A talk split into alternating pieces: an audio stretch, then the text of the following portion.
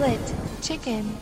Olá a todos, bem-vindos ao 13 episódio da quinta temporada do Split Chicken. Eu sou o Ricardo Correia e por acaso, se tivéssemos gravado este episódio ontem, tínhamos conseguido casar não só o dia 13 de novembro com o 13 episódio. De certeza que ia ser um episódio de sorte, mas como gravámos no dia 14, tenho aqui alguém comigo que quase que estava nomeado para os Game Awards do Vitor Antunes como melhor produtor de conteúdo uh, e acho que só não foi nomeado que era para não para dar alguma oportunidade aos outros aos outros jovens que estão agora a começar. Fala obviamente desse grande senhor da comunicação, do streaming, do jornalismo e também da comezaina de carne à, à descrição. Rui Parreira, como é que tu estás? E galinhas. E galinhas. Também queria galinhas, sim. Crates de maçã, maçã e o D'Artagnan da ramada, não é? Como... Sim. Ou samurai, tu és, és o Samu. O Samu. Comecei, és o Samu. O Para Samu. mim és o Samu agora. Estás bom, O samurai é muito grande, dá muito trabalho dizer. Samu, estás bom. né? Estou bem, Samu, como e tu? Essa semaninha foi boa, já estás descansadinho, agora não fazes nenhum depois do. Agora estou. Do NDX, estás tranquilo? Já estou com reuniões e tudo a preparar a do próximo ano. Pronto, tudo bem. Ah, e então, e está a correr bem? Já temos alinhamento? Já podes dizer alguma coisa da edição 2023? Como é que é? Olha, posso te dizer uma coisa, deixa-me. Queria só partilhar contigo uns números muito Comigo interessantes. não, estás a partilhar com a audiência. Se quiseres partilhar só comigo, a gente desliga já o microfone. Olha, ficámos muito, muito contentes com esta edição. Uh, obviamente que ainda há coisas que queremos crescer e, e já estamos a negociar o, o IndieX do ano que vem presencial. Ok. Mas Uhum. vou-te já aqui partilhar uns números que em breve vão ser vão ser eh, públicos. Ok. Uh, Primeira mão, outra vez para mim. Sim, Tenho direito sim. a esses números todos. Aí, espetacular. Este ano, obviamente que graças, mais uma vez, Daniel, obrigado a ti e a toda a tua a equipa do RTP Arena. Obviamente que estes números são, são sobretudo RTP Arena. Batemos as 270 mil visualizações. Do Isso é muito bom, meu. É muito bom mesmo. Isto ultrapassou Isso é todas as minhas expectativas. Quase, epá, anda ali mesmo, mesmo quase que a nossa audiência aqui do Split Chicken. Está quase, é assim. O, o Daniel Da- sabe. falta é assim, um bocadinho assim, é Daniel. Isso, um RTP Arena, apesar daquilo ser front page da Twitch e tudo, epá, mais um bocadinho Certo. e apanham o Split Mais Chicken. quase que Está sim. quase, mas Quase eles sim. A fazem. gente também vai apresentar estes fazem. números em breve. Eles fazem, eles fazem. Mas, mas agora, só, mas agora isto mais só do sério. nosso programa, Ricardo. Sim, sim, sim. sim. Não é da rede. Pronto, para o pessoal também Não, depois não. não, dizer, ah, é pronto. Então, e mais? Mas agora, eh, mais a sério, obviamente são números excelentes. Houve muita gente a, a assistir ao IndieX todo. Um, epá, ih, o que, é que, o que é que há a dizer em relação a isso? Não é? É, é este salto. Em termos qualitativos também, já recebemos o feedback dos finalistas deste ano, que o João Machado fez logo esse, teve logo esse cuidado de fazer um formulário a pedir Uhum. feedback, sugestões, sim. E, e a guita já foi paga aos homenzinhos ou, ou, ou é só Já está, a já está a ser tratado. Isto não é como as outras empresas do. Não, ah, isto é quero, 60 eu quero saber e deixar aqui a público se pagas a horas os prémios, não é? Andarem as pessoas de 3 Claro meses sim, ou 4 claro ou que sim. 5 Não, atrás de vocês, Não. paguem seus calteiros. Nunca aconteceu e um prémio. nunca aconteceu e de acontecer. Não, também nunca perguntei, mas fica Mas já a aqui dizer. a vergonha em, em primeira mão a para ver se pagas aos homens. Olha, só não ficaria a dever porque acho que já te disse isto. A minha família tinha uma máxima popular que eu acredito mesmo nela, que é quando tu deves, eh, deves dinheiro a alguém, ficas com comichão numa parte do corpo. E acho isso um bocado ok, incómodo. mas olha, eu vou dizer, sabes o que é que dizer o meu patrão? Ok. O meu primeiro patrão? Quanto mais depressa te pagar, mais depressa só gastas. Ora, não sei. se- Portanto, não sei qual é que é a melhor máxima. Olha, Rui, ainda não tínhamos conseguido conversar porque depois eu também tirei ali uns dias para, para, para voltar ao trabalho e, e pronto. E semana passada também comecei a dar aulas num curso novo, onde tu já deste aulas também, na World Academy. Uhum. Eh, estou a dar duas, duas disciplinas, a de história dos videojogos que tu já deste, portanto estou a seguir as Gua- tuas Guarda o pisadas. lugar que eu quero, quero regressar ao ano. E, Fala lá com os contactos. e produção em que estou a dar eh, escrita para videojogos. Portanto está, Está a correr bem? Está a correr muito Hum. bem, sim, está a correr muito bem. Mas como imaginas, a semana passada, a meio do IndieX, começar duas cadeiras até às 11 da noite foi. É, Esta foi semana já não deste? Estás tranquilo em relação a isso? Esta semana, sim, esta semana não, porque nós mudámos eh, desde o tempo em que lá tivemos. eh, o, o Leonardo, que agora está a substituir o nosso querido amigo Miguel, eh, como diretor pedagógico, eh, tinha-me tinha convidado para hum, repensar um bocadinho o curso, então repensámos até a forma de, de, Ou seja, as disciplinas são mais intercaladas, em vez de ser um bloco todo seguido, tens mais aquele uhum. estilo como, como nós tivemos na escola e na faculdade e afins, ou seja, não é só uma disciplina o tempo todo, vais tendo várias disciplinas e vais acompanhando essa formação com os professores mais tempo. Estou com muitas expectativas em relação ao curso, estou, estou bastante contente. Uh, o Paulo Duarte veio também, aceitou o convite. O Paulo Duarte Marmalade é um excelente game designer. Portanto, está lá a dar game design e vai dar produção. Uh, acho que sim, acho que estou. Mas como deves imaginar, semana uh, de andar mesmo, de me sentir mesmo fisicamente mal de estar tão cansado, porque foi a última semana do IndieX, segunda e sexta, ir dar aulas até às 11 da noite, a cerimónia da RTP na quarta até. Partiste aquilo tudo, até como tarde, sempre. Até tarde. Uh, gostaste, mas Rui, já agora agradecer-te, mandaste uma mensagem. Uh, pronto, não, não preciso estar aqui a falar dela, mas agradecer-te pelo teu apoio. Este ano, obviamente, como tu já disseste, não, não, não pudeste streamar, mas um, tiveste sempre aqui e quando pudeste estiveste no chat e acompanhaste e, e apoiaste. Vi três é... dias, os três dias da, da semana, mais a cerimónia. Portanto, eu, a, na primeira semana, como, como tu sabes, e, e, foi uma das razões de eu ter ficado de fora, foi, por causa do Web Summit. Impossível uhum. de acompanhar, mas esta semana, esta semana, a segunda semana os três dias que eu, que eu trabalhei em casa tive sempre os streams. Epá, não estava 100% a olhar, obviamente, mas ia, ia, ia me fazendo companhia, ia, ia picando os, os jogos. Ia tu o que é que achaste este ano? Visto, visto este ano não tiveste é outra coisa é, é, outra coisa veres que, que tens uma regia, não é? A falar-te uhum. ao ouvido e, a, e, a, e a, pelo menos deu para perceber muitas vezes. Pelo menos tu, principalmente, pessoal a mandar-te fora, tipo, base, Ricardo. Uh, na tua última stream chamaste Epá, é a minha última, vou ser rebelde e vou ficar aqui até ao último. Uh, é, é, outra coisa teres uh, mudanças de plano que tu não controlas, não precisas de controlar e não tens de estar com a preocupação se estás mute, se não estás, que houve situações dessas, houve no problemas técnicos. Uhum. não, mas este ano houve uma ou outra Aliás, foi na, tu, foi na cerimónia né, que tiveram um problema técnico, os microfones tiveram que parar a, a stream. Bom, essas coisas existem, mas tens uma equipa por trás um, a trabalhar, não é? O streamer em direto com um convidado a ter que, oh my god, porque é que não há som, porque é que não há imagem, porque é que isto está assim, porque é que o jogo não arranca, não, pronto, percebes? Isso é muito importante. E, e nesse aspecto do os parabéns à, RTP uh, pela, pela parceria. Pá, como eu te disse aqui na semana passada, foi o win-win para todos, porque pá, eles tiveram um conteúdo absolutamente inédito e, uhum. e que eles não conseguiriam de outra forma uh, ter. Uh, e, e, foi um bom, se calhar, uma lefada de ar fresco, pronto, por, por causa das competições que eles têm aquilo quase sempre uh, né, transmitir uh, esportes, Counter-Strikes e essas cenas, e foi uma lefada de ar fresco temos esta.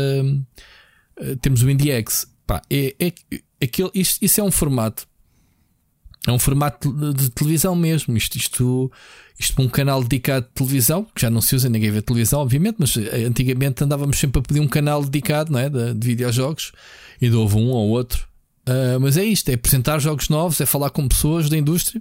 Isso, isto era o tipo de projetos que eu no futuro gostava de abraçar. Sim, é isso que eu e, e, ainda sem confirmação, uh, anunciar também aqui que quer dizer, has, has, de ser envolvido nisto, porque tu próprio disseste que gostavas de dar algum follow-up ao IndieX. A nossa ideia é mesmo essa, ainda, ainda a definir, mas uh, ao contrário dos outros anos em que tu te, tens um buraco do IndieX, né? o IndieX termina e depois voltas a falar dele no ano seguinte. A nossa ideia yeah. é organizarmos, uh, contigo inclusivamente, para. Um, para dar seguimento a isso mesmo. Portanto, os próprios developers ficaram muito interessados em, em continuar a aparecer, a continuar a ter este tipo de conversas. Eh, para quem assistiu ao evento, deve ter visto, porque eu, eu, eu abertamente disse isso durante as minhas streams. Eh, que fiquei interessado em conhecer algumas comunidades de, de game devs, por exemplo, da Guatemala, eh, de uhum. Israel, do Paquistão, e há muito interesse, não só dessas comunidades, mas de outras, de fazermos algumas sessões de conversa sobre sobre como é que, como é, que é desenvolver eh, videojogos, se em países que normalmente nós não, não ouvimos falar tanto, a Indonésia e tudo isso. E portanto yeah. há aqui. Eu acho que há aqui conteúdo muito interessante que entra dentro da nossa missão. E portanto o nosso objetivo yeah. é muito repensar isto desta forma. para o longo do ano temos sempre conteúdo. Eu acho que sim. É, Força, é. bora lá. É, bora lá uh, nisso. Em relação, em relação à cerimónia, acho que correu muito bem. Obviamente que esticámos muito uh, nos tempos, é uma coisa que para o ano se calhar não vai, não vai acontecer tanto. Muito trabalho da equipa de produção aí mesmo da, da, da, da RTP, não é? O realizador, o Vitor, o resto da equipa regi, a Sara, que foi quem escreveu, foi ela que redigiu o script. E portanto foi, fomos trabalhando em conjunto a olhar para o script até à última da hora, uh, adicionando informações novas e tudo isso. Mas eu acho que foi uma. Foi mesmo a cerimónia, eu acho já fazer em estúdio com a RTP, com convidados, já era outra. Já foi um salto muito grande, percebes? Teve ótimas visualizações, como, como podes imaginar. Uh, pá, gostei, gostei muito e, e, eu quando cheguei a casa ainda, ainda via em fast forward só para ver os comentários que vocês estavam a, estavam a fazer. Ah, só, só para ver as partes onde tu apareces, com certeza. Não, mas aí, aí era quase tudo. Não, estive só a ver o chat, essencialmente estive a ver pausa. o chat. Estive a ver, é. tive a ver o, o chat, mas uh, claro que sou um bocado suspeito, mas o, o que eu senti é que uh, o salto qualitativo foi muito grande. Teres a cerimónia daquela maneira é, é outra qualidade. Aquilo é, yeah. é fazer Sim. televisão, não é? Gostei yeah. muito, olha, fiquei mesmo muito contente com a, com a parceria este ano. E tudo, ou seja, e aquilo que eu disse é verdade. Tu todos os anos me ouves aqui a dizer: Epa, não sei, não sei. E este ano não. Sabes porquê estás diferente do ano passado, Ricardo? Porque tenho uma equipa de produção por trás e tenho ah, uma chave. Não é a equipa de produção, é teres uma equipa. Tenho não é de produção, tens uma equipa. Sim uma equipa, a, começar nos streamers, a, começar pelo pessoal por trás do IndieX, os João, os Joãos, a malta toda. Uh, uh, tens a RTP, tens tudo, tens tudo. É, é, é, tech, não é só tu. fazer os streams é, todos. É, sim, sim, sim. Não, estás a ver? É, é isto que eu te digo: esse cansaço é, é diluído uh, na excitação não é? da cena. Portanto, estás bem.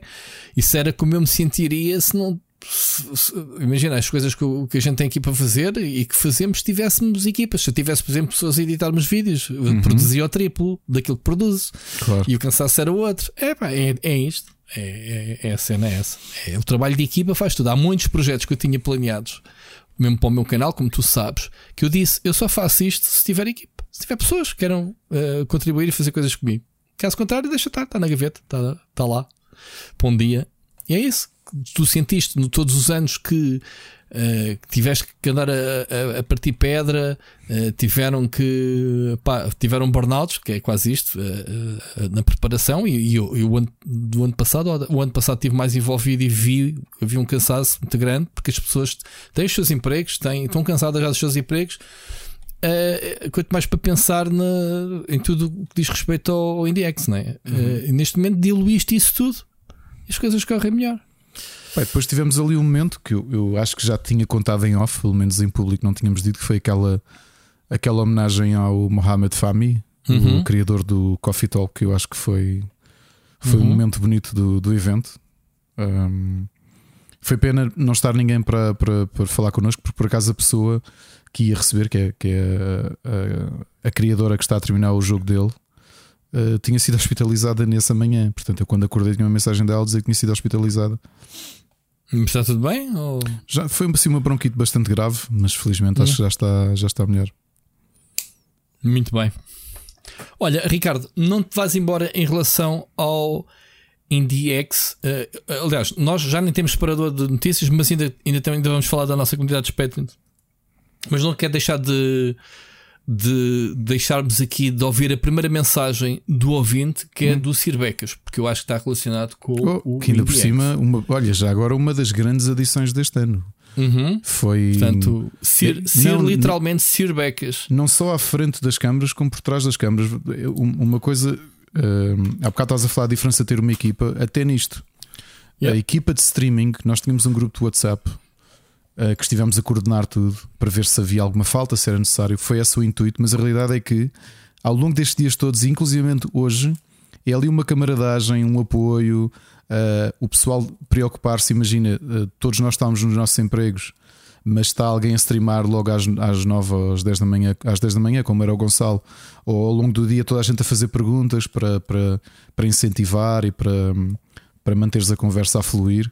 Foi espetacular o nível de de, de entrosamento, como se diz em gíria futebolística, que o, que yeah. o grupo teve, e era isso. Portanto, mesmo coisas que às vezes a malta não tem noção, que são parte dos bastidores, este ano acho que foi sim um, um alinhamento de, de coisas que permitiram este tipo de este encontro. Pá. E olha, foi muito bom.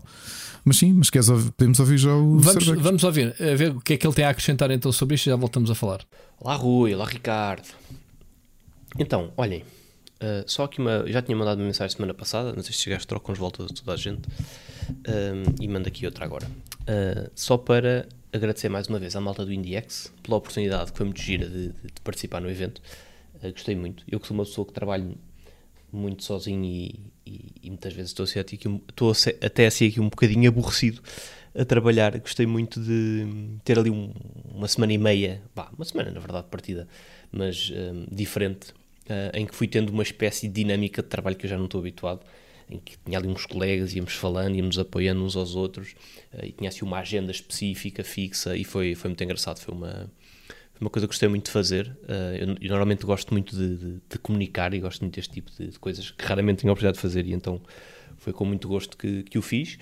Um, e pronto, acho que para quem não viu, uh, pá, vão, ao, vão ao canal do YouTube do IndieX ver as streams, uh, ou pelo menos os trailers e depois as streams dos jogos que vos parecerem mais interessantes, porque estão lá coisas muito, muito, muito giras.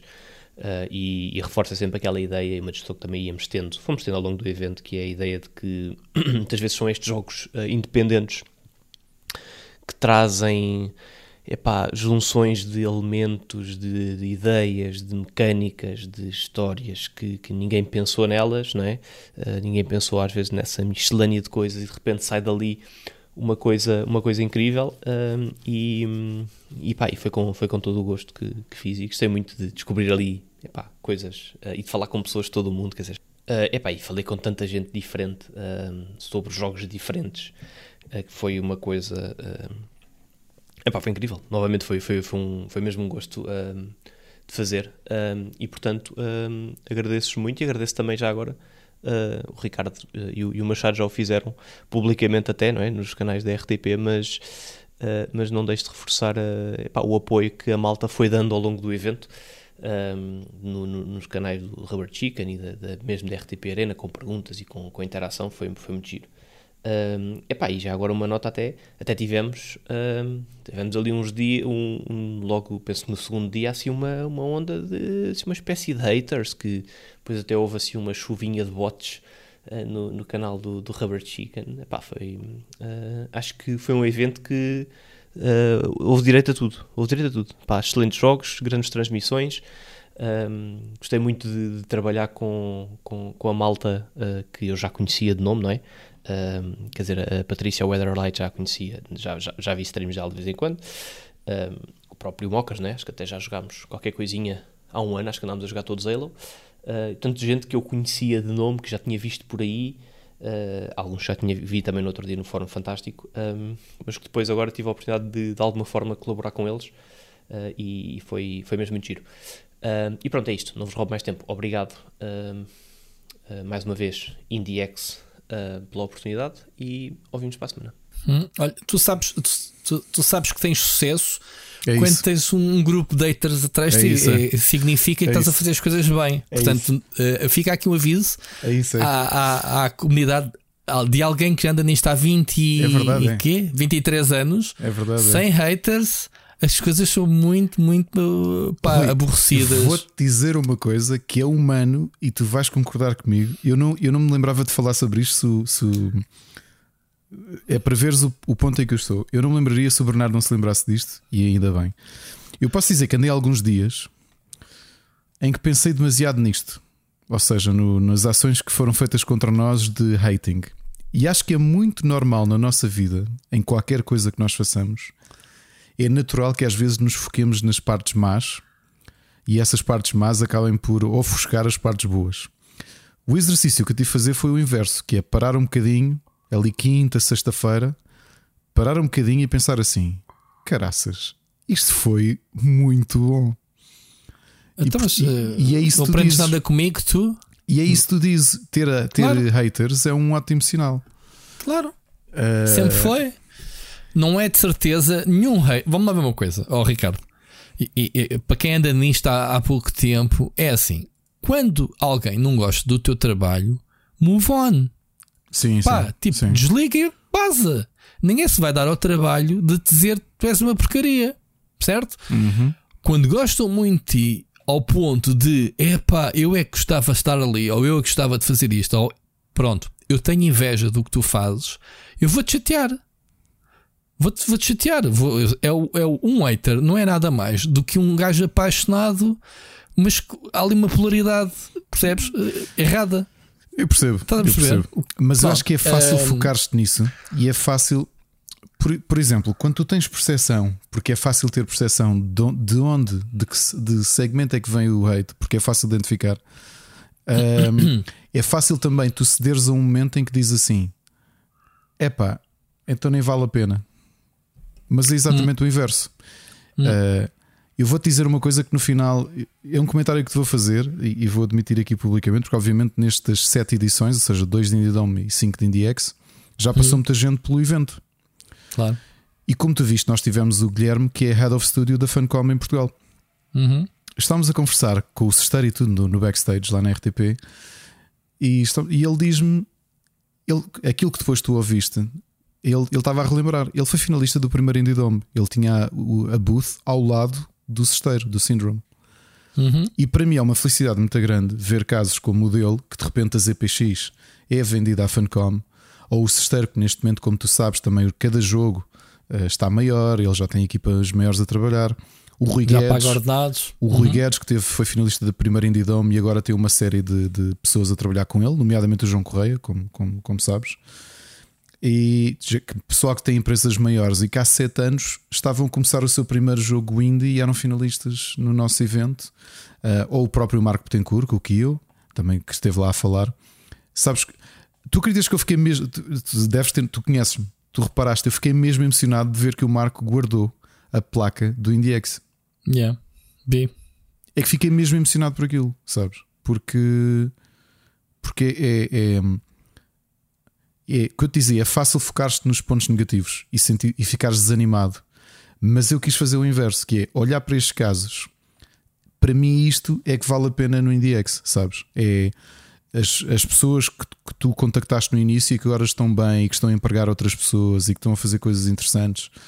E, e como o Bernardo estava a dizer, as pessoas todas que nós conhecemos no meio disto tudo, os developers internacionais. Um, por exemplo, adorei um dos jogos que vou falar hoje. Adorei, fiquei a falar com o developer no final porque achei de um, de um carinho aquilo que ele fazia. Um, a malta do Grid Force, o, o dono do estúdio, o Dan Bernardo, que é um imigrante brasileiro. Ele próprio explicou durante a stream que ele veio de uma família muito, muito pobre no Brasil, estudou programação, foi trabalhar para a IT em Inglaterra, juntou um dinheiro muito bom, que ele próprio pronto, ficou. Ele disse: pá, eu podia. Eu cheguei a pensar, ou vou-me reformar e viver uma grande vida, ou uh, vou montar o meu estúdio de videojogos. Então ele montou o estúdio de videojogos dele, pago por ele, tem lá uma série de pessoas empregadas por ele. E uma, uma das coisas obrigatórias da empresa, obrigatórias ou que faz parte da empresa, é parte do horário de trabalho deles todos que trabalham na empresa dele, é dedicado a dar formação e mentoria gratuita a pessoas no mundo todo para poderem se ingrar nos videojogos. Pá, ó, nobre. Rui, não é? Uhum. Ouve, ele estava-me a dizer aquilo, eu estava a ficar emocionado durante o, o, o stream e no final fui falar com ele e dizer assim: Olha, pá, tenho um respeito por ti, acabei de conhecer, e pá, e fiquei mesmo tocado, estás a perceber? Tipo, eh, alguém que veio de, de- de- de origens muito, muito, muito, muito, muito humildes e que está numa posição em que diz: Não, eu agora quero ajudar outros a se ingrarem. É pá, não é. Não dá prazer conhecer as pessoas assim. Claro. Claro que sim. Fogo, pá, digo-te já. Pá, e depois os comentários em privado que recebemos, Rui, têm sido tão positivos. Pá, mal está a dizer-nos mesmo. ah, pá, adorei, tipo, enviar, enviarem mensagem a dizer nunca esperei ser tão bem recebido numa, numa sessão de streaming, toda a gente com muito cuidado, com, com muita atenção, grande qualidade de streaming a nível de apresentadores. Pá, gostei muito, olha, valeu a pena e por isso é que eu te disse este ano. Eu, eu admito que houve ali uma altura que não era, era um bocado o cansaço. Comecei a pensar: fogo, tu às vezes levas pontapés na boca e, e nem percebes bem porquê. E, e realmente o porquê é exatamente isso. Mas, ó, Eu- ó, Ricardo, vamos lá ver aqui uma coisa. Eh, Os pontapés na boca só doem se forem roundhouse kicks e só algumas pessoas conseguem fazer isso. Ou melhor, uma pessoa consegue fazer isso. Portanto, o resto não dá nada, não é? Yeah, exato. Então, se não for um roundhouse kick do Chuck Norris, mesmo na boca, o resto é, é rasco. Portanto, siga, move, move on, pá. Estou muito contente, adorei a equipa. Para o ano queremos contar contigo. Até vais ter que meter férias também, porque devemos ter um evento físico.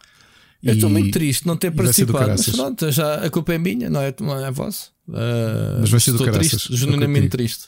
Rui, vai ser do caraças. Ahm, vai ser brutal. Olha, antes se calhar de avançarmos mais, e, e antes de avançarmos, seja para o que for, queremos, quero passar à nossa comunidade, mas ao que parece, temos aqui um seguimento de mensagens de Sirbecas. Eu não sei o que é que se passa, fui avisado, eu não ouvi que parece-me que há aqui co-op mensagens. Não sei, ou seja, pessoal que já combina nos bastidores, eu mando uma, tu mandas outra, não sei se é isso ou não. Mas quem é que enviou? Temos uma mensagem Uh, nova? Não sei, Carlos Duarte, uh, vamos ouvir. Ok? Não sei se conheces uma pessoa chamada Carlos Duarte. Lembro-me não sei se é, o Car- se é o. Carlos Duarte ou se temos. porque ele- Não sei se- quem é. Nós tínhamos vamos alguém a fazer um podcast com esse nome, não tínhamos? Não sei, não sei. Vamos ver, vamos ver. Olá! Adivinhem lá quem voltou? Exatamente, o Elon Musk na boca do mundo por andar a fazer cagada no Twitter.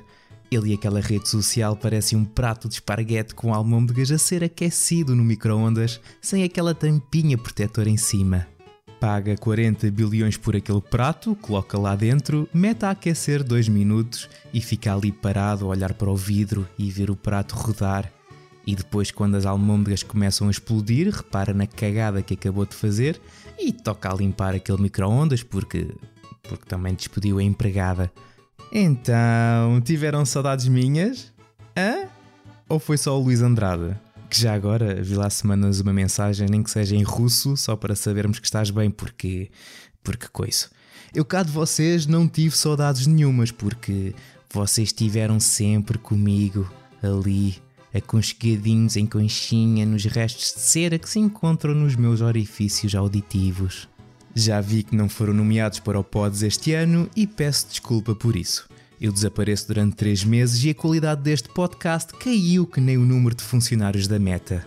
Vá meninos, agora a sério, já que aqui estou, quero dar os parabéns ao Sr. Ricardo Correia e a toda a equipa do IndieX.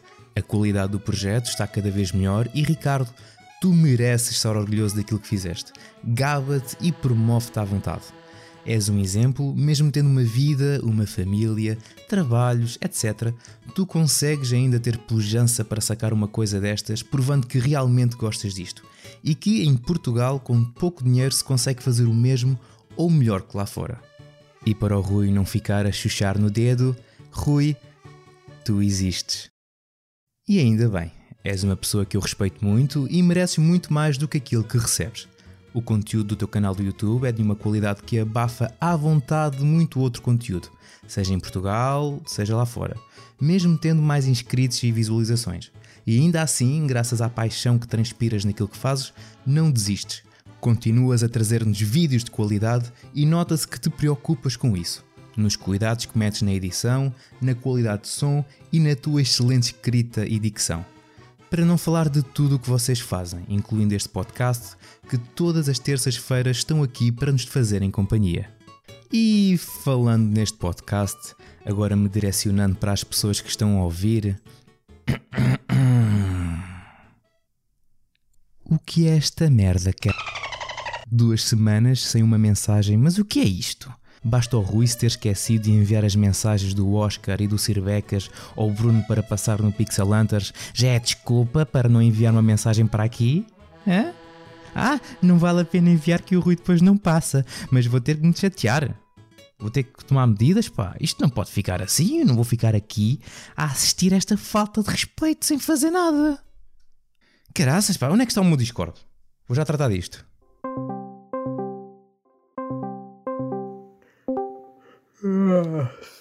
Estou? Oh, Seixas, dizia uma coisa qualquer para o Split Chicken, vá. Epá, mas. Carlos, são. São três e meia da manhã. E eu perguntei-te as horas. Vá, fala aí mal da Epic ou lá o que tu costumas fazer. Ah. Epá, tem mesmo de ser. Pronto, está bem, pá. Olha, então. Já agora perguntei ao Ricardo qual é que é o shampoo que ele usa e condicionador para ficar assim com o cabelo pantene que ele tem. Já agora para o bigode também. Pronto, pá. Tá, é isto. Pronto, então agora deixa-me dormir, pá. Vai lá jogar uh, Disney Dreamlight. Ah, que mal educado a desligar-me na cara. Vá. Ah, vou ligar agora a quem? Epá, será que me atrevo? Epá, vai ter que ser.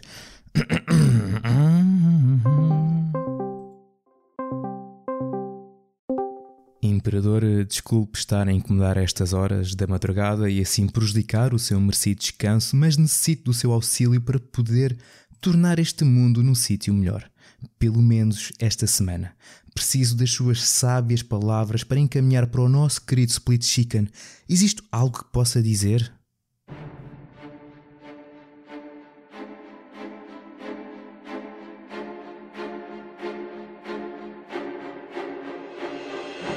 Existe sim. Eu tenho na minha cabeça a pergunta. Ela é importante e merece uma resposta sincera e direta pela pessoa a qual a mesma é direcionada. Essa pergunta irá ajudar a perceber se a pessoa tem autoconhecimento e consegue ter uma visão crítica sobre si mesmo. Ricardo,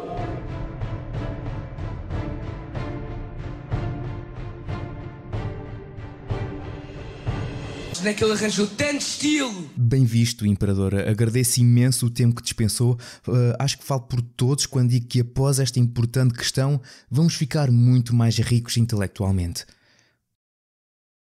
Obrigado novamente. Com licença. Ah, o, o, que é que foi isto? Bom, uh, já estou a gravar há quanto tempo?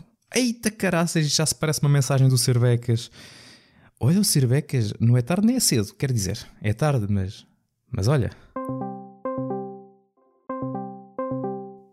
Estou, Sirvecas. Sim. Carlos Duarte? És tu? Sim, sou aquele que agora faz parte de um podcast que está a tentar decidir qual é o melhor jogo de Mega Drive, a, a, a taça dos jogos de vídeo ou, ou, lá o que é. Eu preciso que envies uma mensagem para o Split Chicken, pá. O quê? Mas agora? Não, há, há duas semanas atrás. Sim, agora. Então, mas eu para esta semana já enviei uma mensagem. O quê? Caraças, cervecas. Agora vais enviar outra para compensar estas duas semanas que não houve nenhuma. Até agora queres que eu fale sobre o quê? Sei lá, isso nunca foi um problema para ti, porque é que queria de ser agora? Ah, bem, está bem, bem visto. Então, olha, assim aproveito para esclarecer aqui uma coisa uh, e uma coisa que queria perguntar ao Rui já há algum tempo, que é, oh, Rui, tu importas-te de parar de dizer que o Elon Musk inventou o PayPal? Espera aí... Estás a querer dizer que o Elon Musk, esse grande gênio comediante que entrou na sede do Twitter com um lavatório, não inventou o PayPal? E o Rui cometeu na realidade uma grande gafe, ainda maior do que aquela vez onde eu disse NFC em vez de NFT e andaram a gozar comigo durante 5 minutos?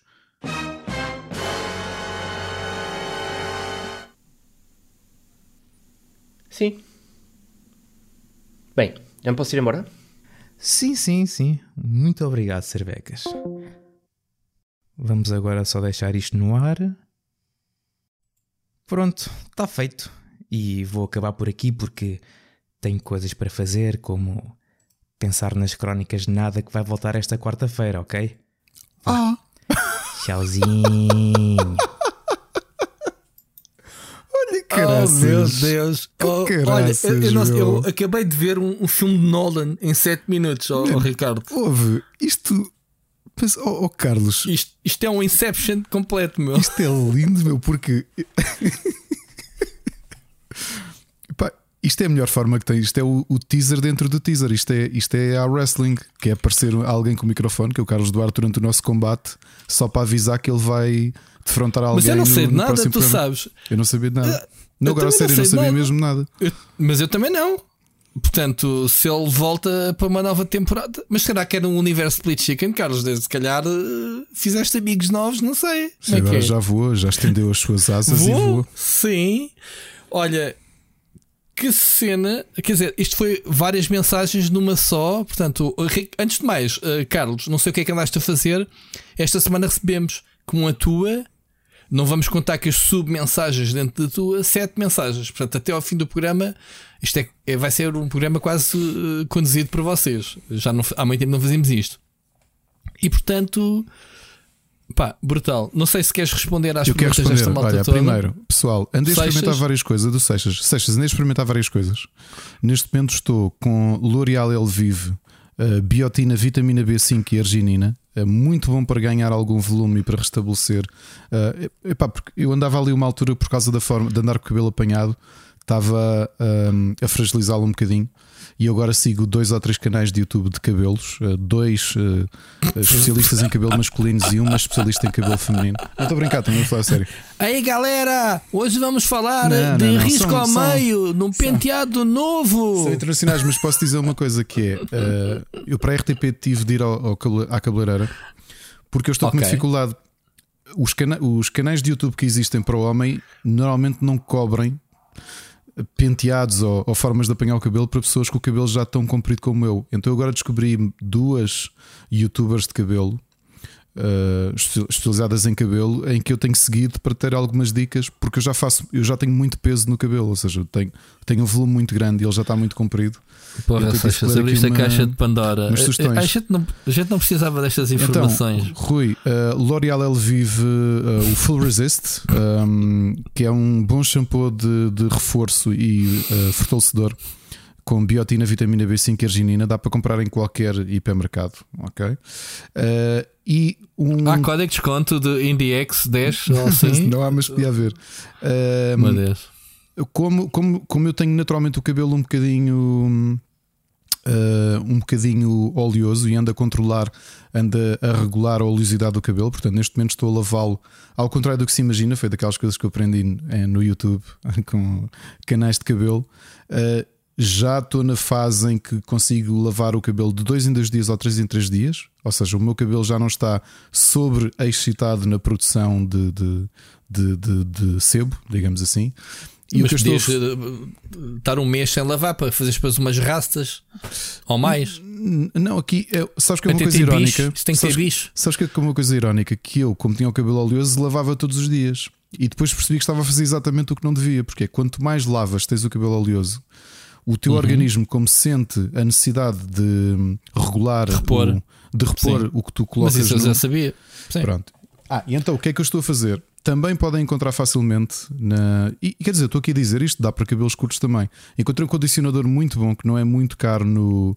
Também compram no Continente ou no, no Ping Doce, ou em qualquer supermercado, que é um Herbal Essences, ok? ah, de renovação, que é de aloe e cânhamo, ou seja, ah, cannabis. Uh, muito bom para, para, para nutrir o cabelo. Eu senti uma grande diferença a nível de, do diâmetro do meu cabelo desde que comecei a colocar uh, este condicionador. Faço duas passagens depois da lavagem. Uh, e é isto.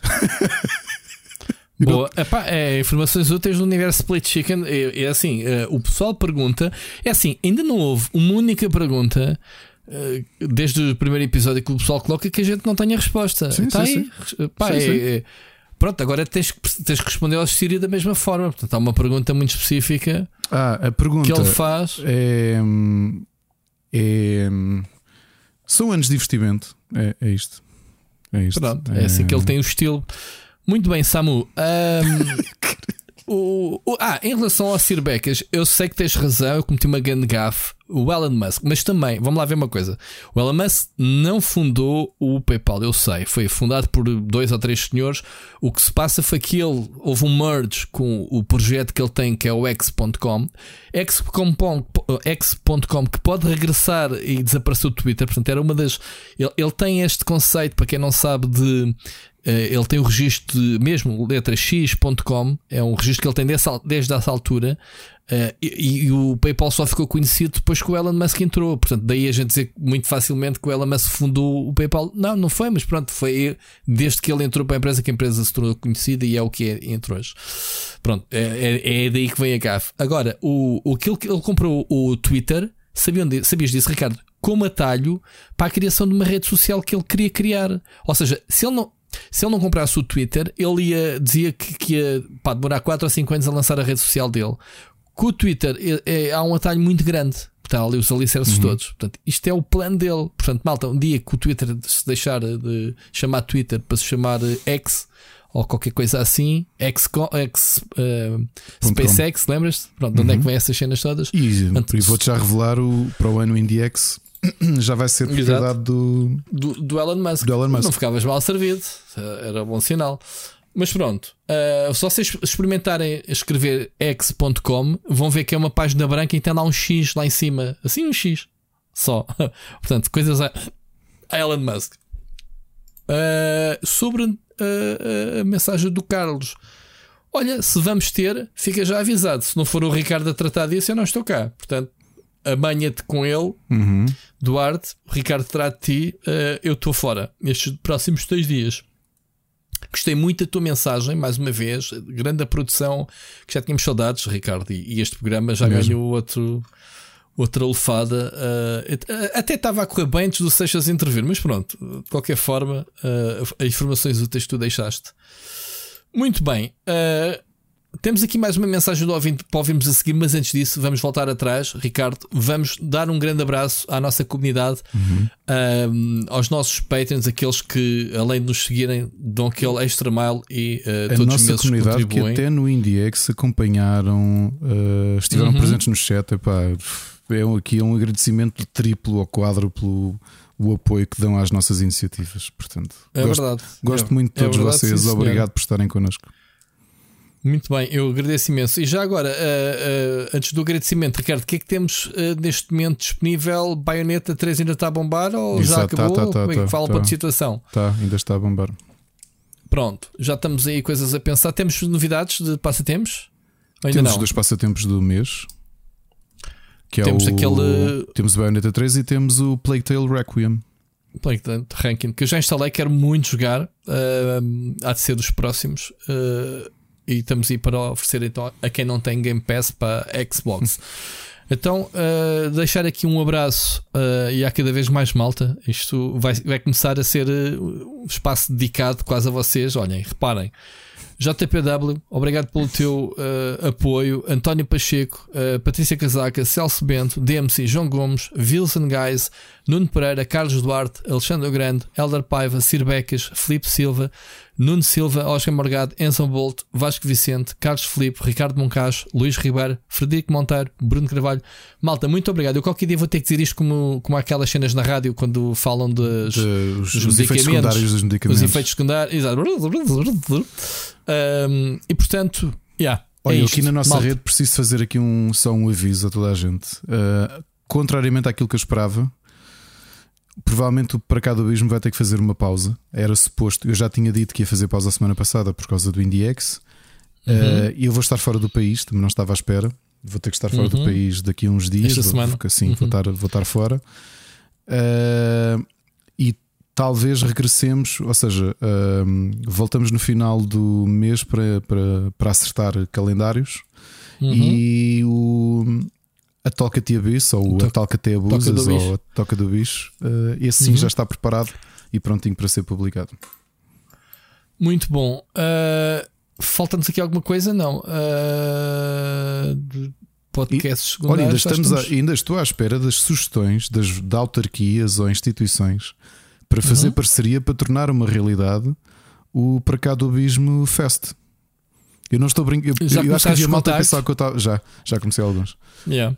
Não, o, Uh, pessoal tá- o, pessoal, o pessoal muitas vezes não leva a sério o que a gente diz, o que é giro, porque depois a Não, surpresa não, não, é é maior. sério. Não, é mesmo sério. Sim. Eu- No meio de muita coisa que a gente diz aqui que pode uh, soar a bullshit, uh, pronto, depois as coisas vão acontecendo. Mas é, é isso.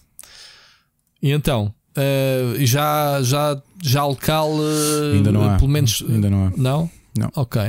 Ok, ok. ok. Sabes que aqui em Maçã, aqui perto há espaço para fazermos isso. É aqui a pé de casa e isso. É? Dá jeito para ir. Muito bom. Ricardo, vamos avançar com uma, mais uma mensagem, desta vez do nosso querido amigo Bruno Carvalho, Uhum. que também regressou às mensagens, já há um tempo que também não mandava. Bora lá? Vamos. Olá Rui, olá Ricardo. Começo por cumprimentar todos os nossos queridos ouvintes. Uh, Permitam-me que, na pessoa do Ricardo, cumprimento e que dê os parabéns a todos os envolvidos no IndieX. Uh, este evento não fugiu à regra daquilo que vocês nos habituam em todos os vossos projetos. Está presente uma enorme qualidade que impressiona toda a gente. Foi um evento incrível e eu diverti-me bastante a assistir. Espero que para o ano consiga estar presente no evento físico. Uh, foi muito giro ver a magia do Indie, onde havia um jogo para toda a gente, um vencedor diferente para toda a gente. Uh, realmente não invejo nada a, a vossa posição de júri. Uh, se fosse possível, eu gostava que o Ricardo fizesse um balanço do evento e se puder abrir o, o véu para quem está de fora eh, para que se tenha uma ideia dos custos associados e o que é que envolve uh, realizar um evento destes e depois um, ehm, também abrir o véu para o evento físico, quais é que são os planos, o que é que está para já uh, nas vossas ideias, o que é que têm em mente para, para o evento do próximo ano.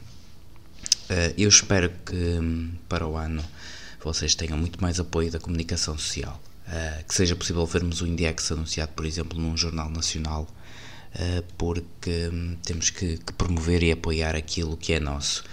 Antes de ir às recomendações, dizer-te ao Rui que um, gostei muito de ver de volta às live streams, tinha saudades de tuas amigo. quando puderes, dá-nos esses miminhos, são sempre bons. Entrar agora aqui nas recomendações.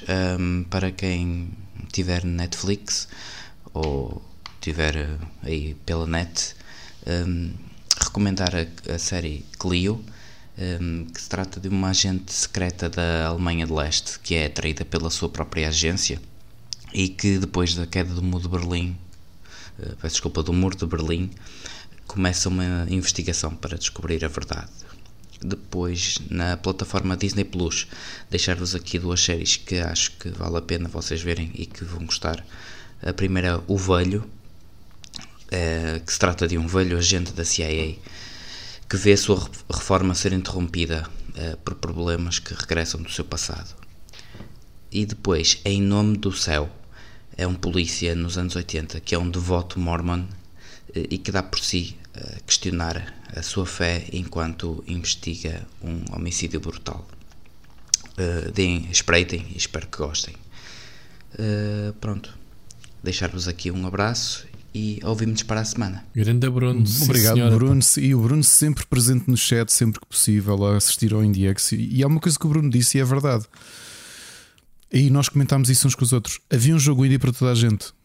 E mesmo entre uhum. nós, a malta do stream, o júri Sim, todo aquilo que eu disse era verdade. Aquilo que eu mais gostei nem sequer foi. Uh, é nem normal. sequer ganhou prémios. É normal.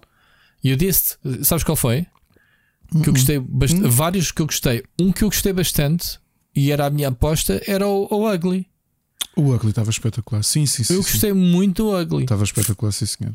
Era um jogo feio, mas era bonito para mim. Um... Feio só tinha o nome. Bem, para melhor jogo mantive aquilo que tinha dito aqui no Split Chicken em agosto. Eu, eu posso-vos revelar que fui uma das pessoas que votou no Lost in Play porque. Uh, era, a minha aposta era Lost in Play porque estava tão dividido entre vários e disse: Ok, eu já disse que isto é um dos meus jogos do ano e vou manter, vou manter essa ideia. E, e é um jogo brutal, pá. E fiquei muito feliz daquilo estar a eu correr. Eu vi bem. essa stream do Point and Click, yeah. Uh, gostei mesmo muito, muito de, de, de, desse jogo. Mas havia ali muitos jogos. E, pá, eu assistia jogos que eu estava todo babado a ver, a ver as streams. Uh, sei lá, Rui, eu nem, eu nem te consigo dizer. Uh, que jogos é que eu acho que, que acho que havia tantos que, sinceramente, acho que houve outros anos em que nós até conversámos aqui os dois em off e já tínhamos mais ou menos ideia quem é que ia ganhar. Este ano acho que era muito difícil, muito difícil mesmo. Muito bom. Agora o Bruno estava a contar, perguntar coisas em se eu posso revelar. Posso revelar algumas coisas sem problema a nível de dinheiro. Não é, não é nada fácil como, como como deves imaginar, já tinha. O budget, o budget é no budget, né? como costumava dizer. O, o budget é, é, O Bruno disse aqui uma coisa que eu e o Machado já conversámos, e novamente, não, não chega para tudo. Uh, este ano, se calhar, a organização. Tivemos o João Correia também, obviamente, e o Nuno Marcos, mas um eles próprios disseram muito mais off do que noutras edições. E e o João Machado acabámos por assumir o João muito mais nos bastidores, a, organizar, não é? Que, é? que é uma das grandes forças dele este ano acabou por, por calhar-nos mais esse, o trabalho do IndieX todo, ou grande parte do IndieX todo, não, se estava a ser injusto. Um, esse, uh, nós próprios sentimos isso que foi nós, nós não conseguimos dar atenção a tudo. E essa falta de atenção dos mídia é culpa nossa também. Ok? Internacionalmente é culpa nossa. Em termos nacionais, também é culpa nossa. Porque... É, é, é, é todos. Eu também, eu também tenho a minha culpa. Porque, quer dizer, tu, tenho, tenho tu, tu, uh, quer dizer, no podcast a gente promoveu, obviamente, Rui, todas quantos artigos é que existem no Index sobre o Rubber Chicken? Mas Zero. não, não fizemos no Tech. Até falei contigo: olha, temos que fazer qualquer Pois é. coisa. Eu não, porque por uma questão de Sim, claro, como já dos conflitos de interesse. Claro, pronto, claro. Eu, nunca, eu nunca escrevo nada sobre o Index por causa disso, porque estou envolvido, seja em on ou off ou whatever. Mas, Pá, mas tô é muito- culpa nossa, sabes? É culpa É, é um nossa de, de- Ah, todos porque nós. Sabes que eu ainda estive ao telefone com o Machado a dizer isso: que é eu acho. Vamos aqui fazer um, um comentário que é eu acho que foi flawless naquilo que nós efetivamente fizemos. Ou seja, Sim. há muita coisa que tu olhas à volta e pensas, nós nem Isto sequer sempre pegámos fizemos. naquilo. Sempre que precisavas de um press release, porque isto, vamos lá, isto é, É o isso. tipo de eventos com um Kotaku, um, um VJ 24-7 ou um IGN Sim. estrangeiro, já, porque depois, se os estrangeiros fizerem, os de cá vão atrás. isso, é Portanto, isso, nem é precisas de mandar para a imprensa É é portuguesa, isso, é porque o pessoal vai lá fora e diz: Ei, pá, eles estão a falar do Index lá fora, ainda Yeah, esta é merda é é. portuguesa. É É, isso. pá, infelizmente é assim. E não dá- não dá para tudo, e Como olha- é que é os santos da casa não fazem milagres? É, já, e já, foi, já foi um salto brutal este ano. O envolvimento que a atividade das redes, porque o Filipe Rissa pegou no projeto, todos os dias postava um jogo, interagia Uhum. com outros, com os estúdios.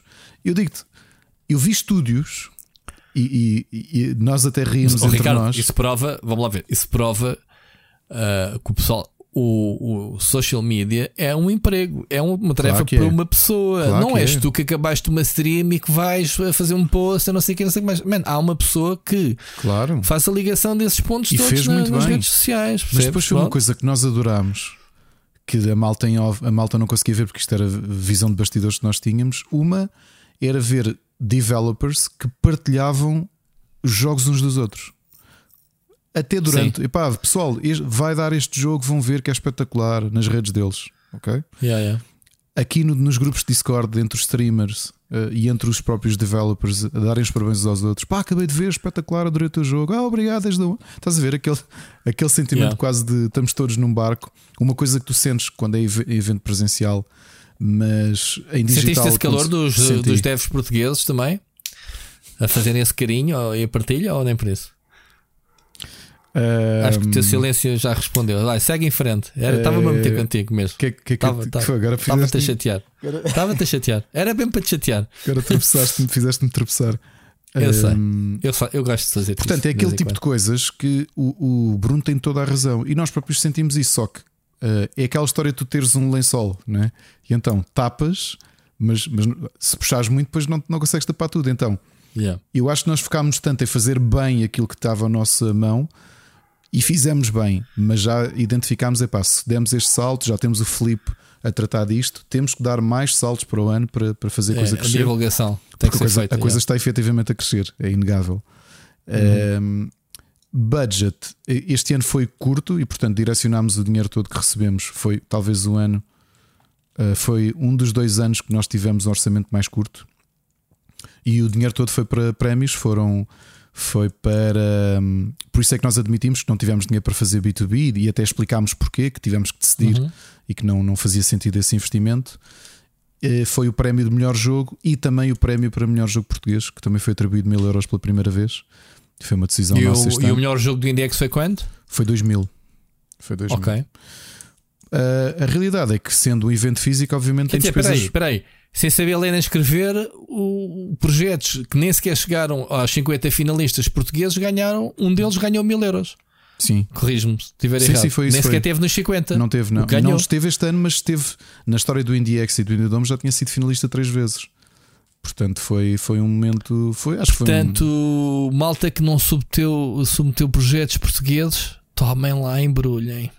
Posso dizer isto? Não tem nada a ver, Porque, não sei porque a nada ideia a partir de agora é mesmo essa. Portanto, uh, Yeah. queremos fazer a competição. Quando for físico, Yeah. queremos mostrar jogos portugueses e vamos fazer parceria com a Associação Portuguesa de, de Criadores de Videojogos para criarmos um espaço. Portanto, Bruno, isto revelando já um bocadinho do que está, do que nós Uhum. planeamos para o ano que vem.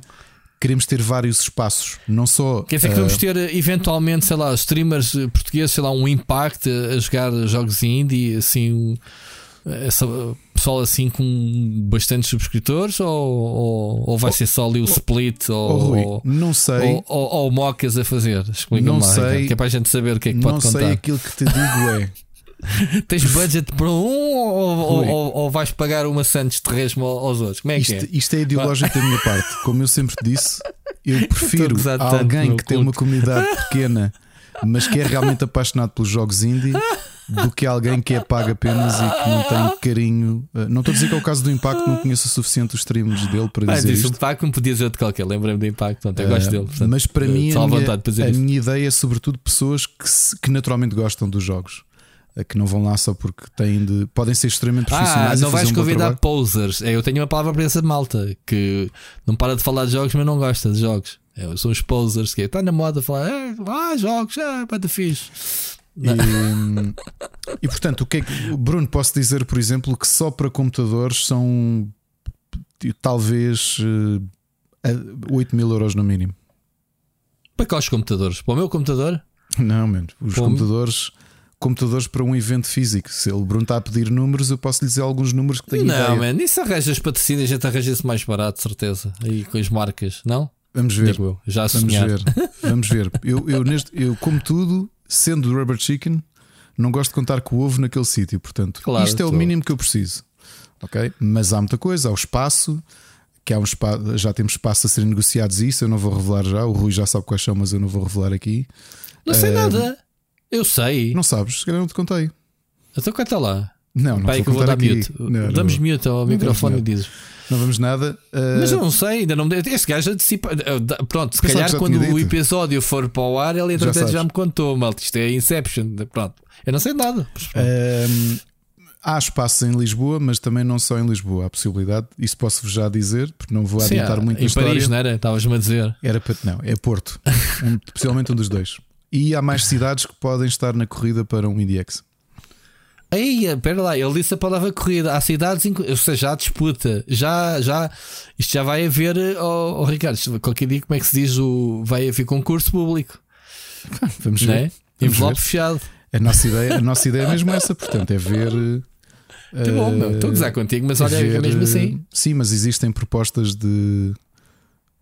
Existe De na- autarquias. Sim, discussão na mesa com mais de uma autarquia. Sim, porque, oh, oh, malta, o Ricardo ir apresentar cenas para Aveiro ou para não sei o que, não pensem que ele é, foi lá para, para andar em cima de um palco. Isto é. Isto já sei que o Ricardo, o PR, eh, ele larga a espada não de dá, não dá samurai. ponto sem nó. Não dá ponto Não dá, nó. pois Este gajo vai para lá. Deves, Eu te conheço. E estou a dizer isto agora. Tu a dizeres que já me disseste e eu já estou a, a ver o filme. Pronto, e estou aqui, obviamente, a expor-te, né? Onde tu vais. E agora vais não sei onde, ao Japão, né? Nos próximos dias. Por acaso Deves também tem fazer negociações do. IDX 2023 metidas ao barulho. Agora que falas nisso. Pronto, Nessa viagem. Eu sei tudo. Eu sei Sempre, tudo. Rui, eu, eu, eu posso te apontar porque, como eu não sei das coisas, empunhar de dinheiro. Olha, sabes uma coisa gira que aconteceu? Olha, foi com, acho que foi com o Bruno Carvalho. Eh, eu adivinhei dois finalistas, ou seja, do quando estávamos a- na cerimónia, os cinco, né? Os cinco nomeados finais, Uhum. e eu dizer no chat com antecedência o nome e pau. Houve um deles, foi contra todas as expectativas do pessoal a tentar adivinhar. e Eu fui o único que adivinhei de um jogo, já não sei qual era a categoria. O pessoal começou logo: É, pois claro, tu já sabes, como quem diz, és amigo do Não Ricardo. sabias, né? não. Eu, eu não sei de Não nada, sabias, malta. Eu não, estas coisas, quando eu me meto com o Ricardo, é porque eu não sei. Achas que o Ricardo, se me contasse alguma coisa confidencial que eu vinha Claro. para aqui a mandar habitats, só se o pessoal fosse parvo e não me conhecesse. Portanto, tudo aquilo que eu eh, deixo o Ricardo envergonhado, como deixei ao bocadete quando, quando falei de- de- dos outros assuntos. Eu não sei das coisas e, portanto, eu mando para o ar. Como ele, ele que se defenda. Pronto, É, se for assim, sempre fizemos tá- tá- as coisas estão bem encaminhadas, vai, vai já ter muito trabalho. Portanto, aquela história do o Machado é que dizia isso: que é o- no Brasil começas a preparar o carnaval no dia a seguir ao carnaval anterior. Exatamente. E nós já estamos assim no, no, no muito boas estamos a isso nunca fizeste isso. Não, não, Nunca- não. não me lembro de tu Não. antes de, sei lá, do verão, né? Ou fim da primavera, verão, sim, começares. sim, mas este ano, como, como quem sabe se o IndieX é muito possível, não sei, ainda não sei, mas é uma das coisas que está na mesa, é ser um evento isolado. Se é um si evento ou se é mais. Certo. Se é um evento. Não, até posso dizer, até, até vou já revelar aqui uma coisa. Provavelmente vão haver outros outros IndieX ou outras abordagens ao IndieX. Não é o IndieX. Indies, in- indies exinhos, spin-offs. Se calhar vão ver É uns o- quantos spin-offs, sim. Isso, isso já está praticamente fechado. Vê lá se estás a dizer alguma coisa que te arrependas depois, Ricardo. Não, não, não, não, não, não. Não, não, não Portanto- estou, não, não, porque isso já, isso já são coisas com certezas. Pronto, mais malta, estou a saber pela primeira vez. Quer dizer, esta por acaso eu já sabia. Uh, já sabia. Já, esta tu- já sabias. Já, esta já sabia. Muito bem.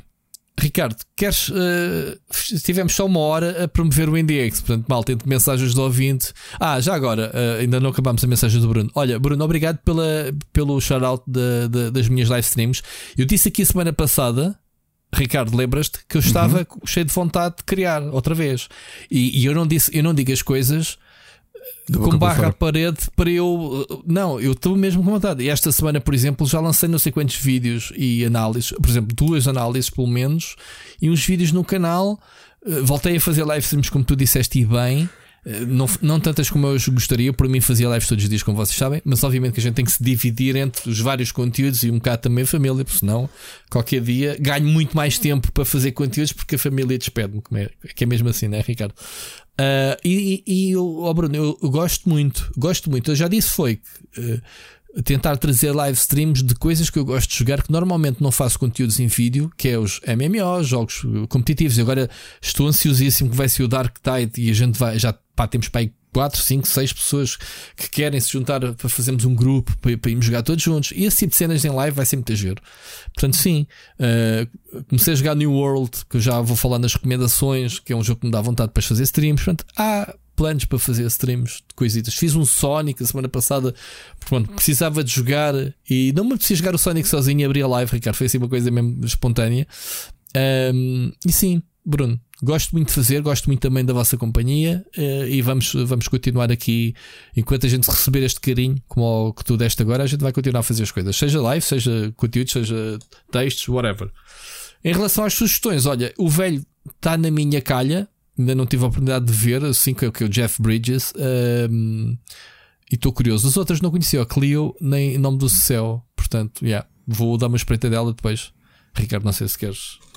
O velho, estes. o velho está na minha to watch list também há imenso tempo. Deve ser. É Jeff Bridges e é mais quem? É Eh, série ou é filme mesmo? Acho que é série. Acho que é série. É série, ok. Ainda por cima vi autores a todos os dias quando passava a ir para o trabalho. Pois foi. Via, Foi via que eu comecei a autores. ver. Yeah. Sim. Muito bom.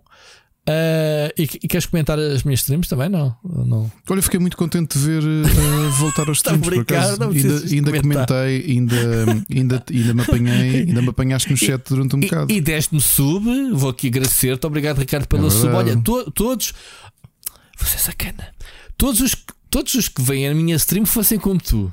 Que é, vão lá, mandam uma piada, deixam uma sub e vão-se embora. Já viste? Desapara a loja para chegar outro e, ocupar a mesa, né? Muito bom, olha, obrigado. Ahm, obrigado. Vamos eh, seguir. eh, e, e, Ricardo, eu hoje tinha-te prometido porque eh, este programa vai ser feito vai ser curto, mesmo vai. dia. Vai ser curto. E eu vou correr, vou fechar o estaminé. Hoje estou a olhar para o relógio de 5 em 5 minutos. Tem mesmo que ser. Ainda estamos aqui a falar há que tempo, só passou uma hora. A não sei que o meu contador esteja variado. acho que estamos bem encaminhados mesmo assim, porque não temos muitas notícias, temos é muito mais mensagens dos ouvintes. Depois vamos ver por onde é que isto nos vai levar. Eu nem abrir separador de notícias, já estamos completamente dentro do programa. Ricardo, uma má notícia, e e nós fazemos aqui obituários. eh, Kevin Conroy É faleceu. eh, ele é a voz do Batman, não é? Da, da É, série animada. Conta-me, fala-me dele, tu é que sabes, eh, tu é, tu é que percebes o trabalho dele, conta-nos.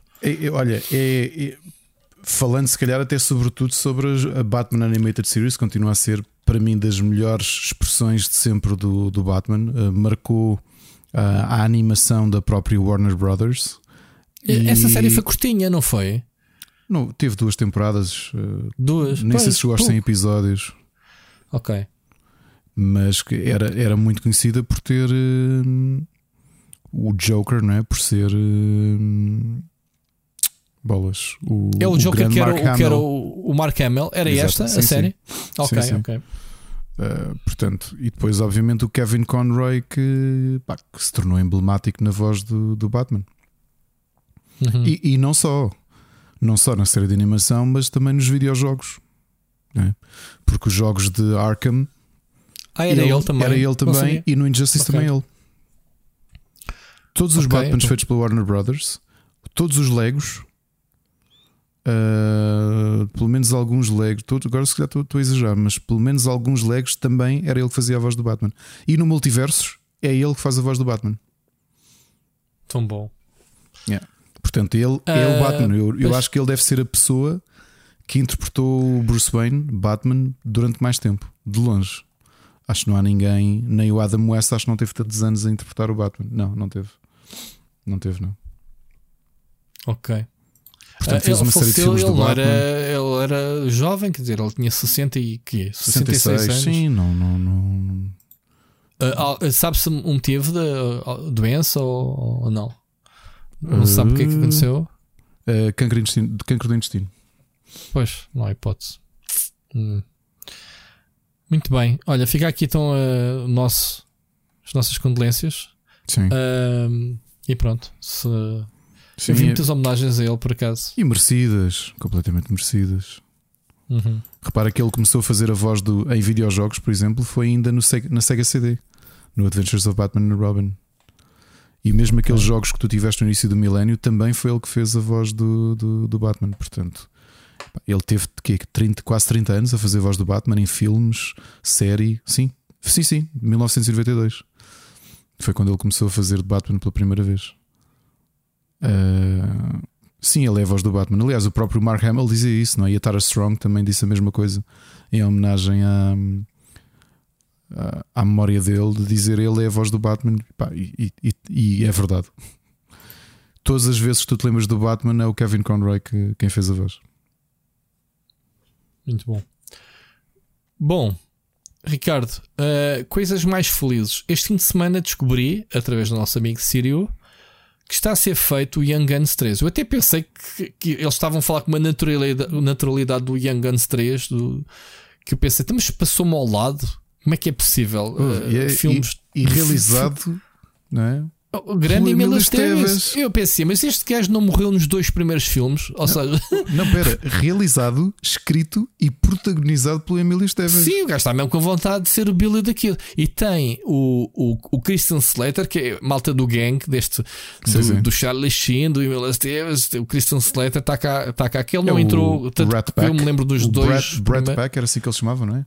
Brat Pack. Este Sim, grupo de atores ele- começaram nos anos 80. Sim, sim, sim.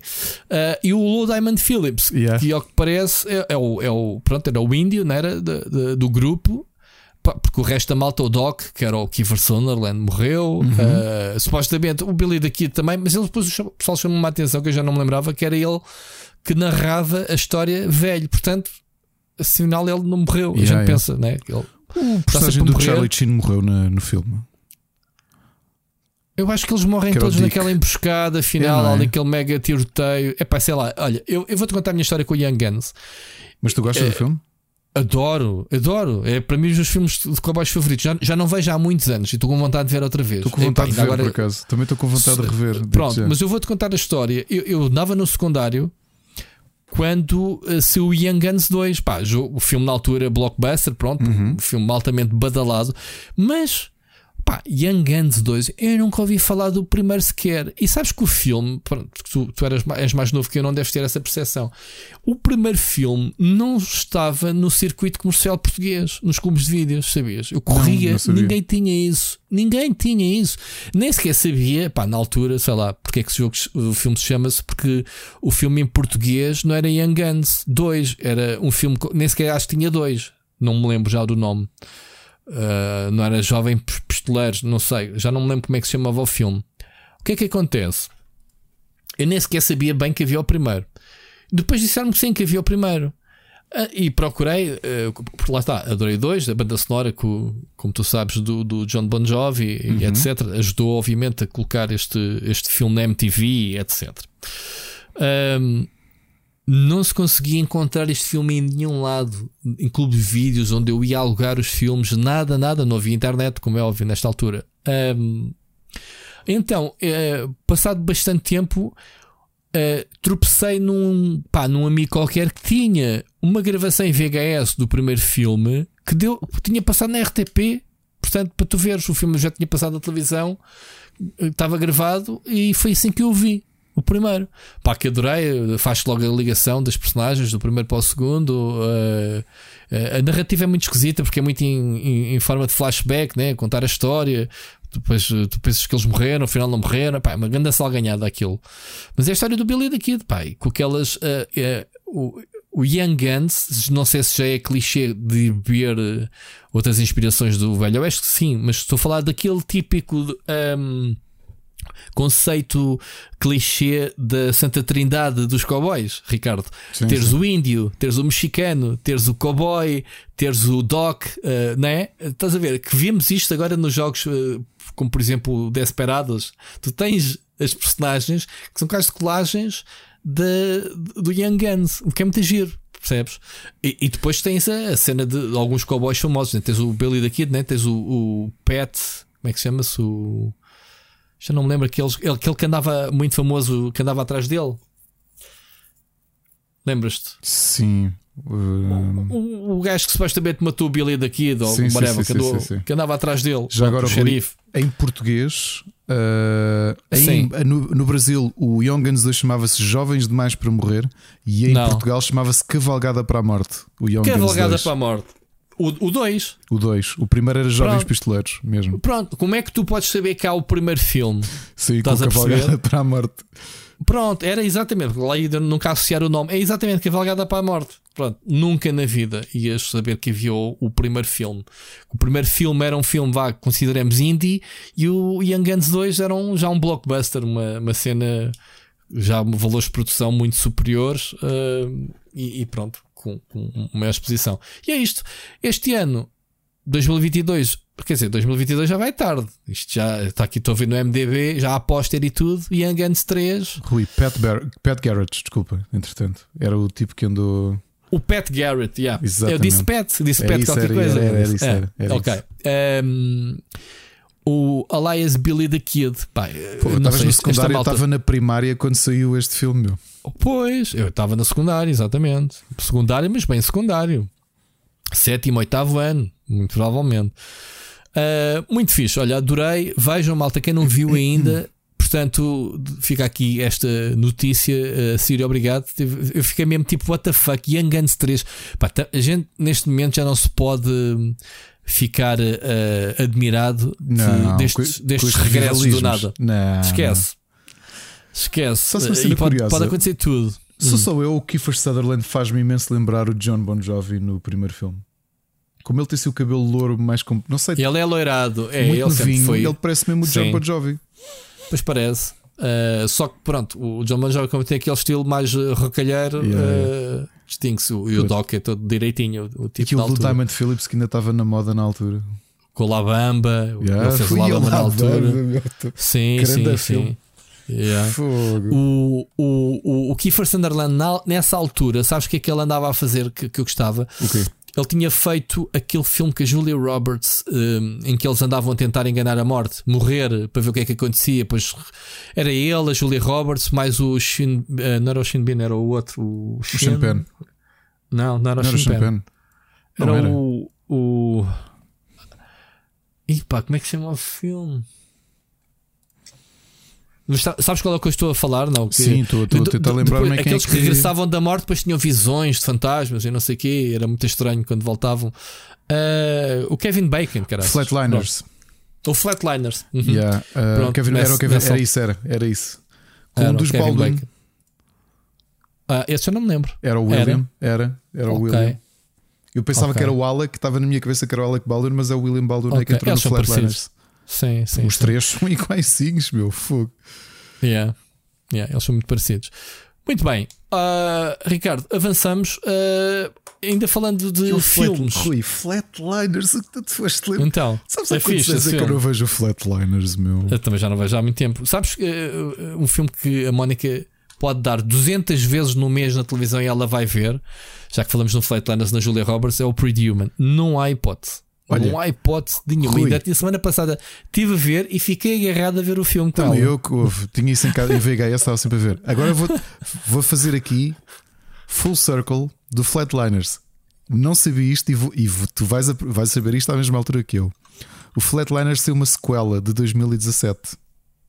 2017. Protagonizado pela Ellen Page. Que já agora, já agora é a linha mortal em Portugal. Ok? Rui. Mais outra protagonizado pela. Ellen Page Ok. E pelo Diego Luna. Ah, Só mas faltava isso é aqui- remake. Só faltava Ele não tem aqui o- sequela.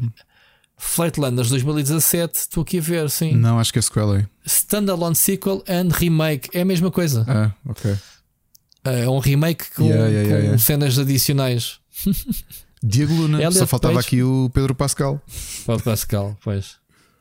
Com o Diego Luna, grande Diego Luna. Muito bom. Muito bom. Epá, não, não tenho coragem de ver este filme. Deixa lá estar o O clássico. original. Quietinho. Sim. Eu não, Deixa lá eu- estar. Fica aqui a dúvida, pessoal, que está a ouvir. É- Para quem reviu o Flatliners original, o filme aguenta-se até hoje ou não? A história é básica, não tem muitos efeitos especiais e nada. Portanto, se a história for boa na altura, se calhar é- ainda é. Acho eu. Não sei. Olha, mas queres, queres saber agora com esta cena que a gente, a gente anda sempre a talhar caminhos e daqui para ali? Sabes qual era o filme que eu estava a ver com a Mónica antes de vir para aqui gravar agora? Qual? Estava a ver um filme com o Kevin Bacon que eu já não vi há bué, nem sequer conhecia o filme, chamado O Carro.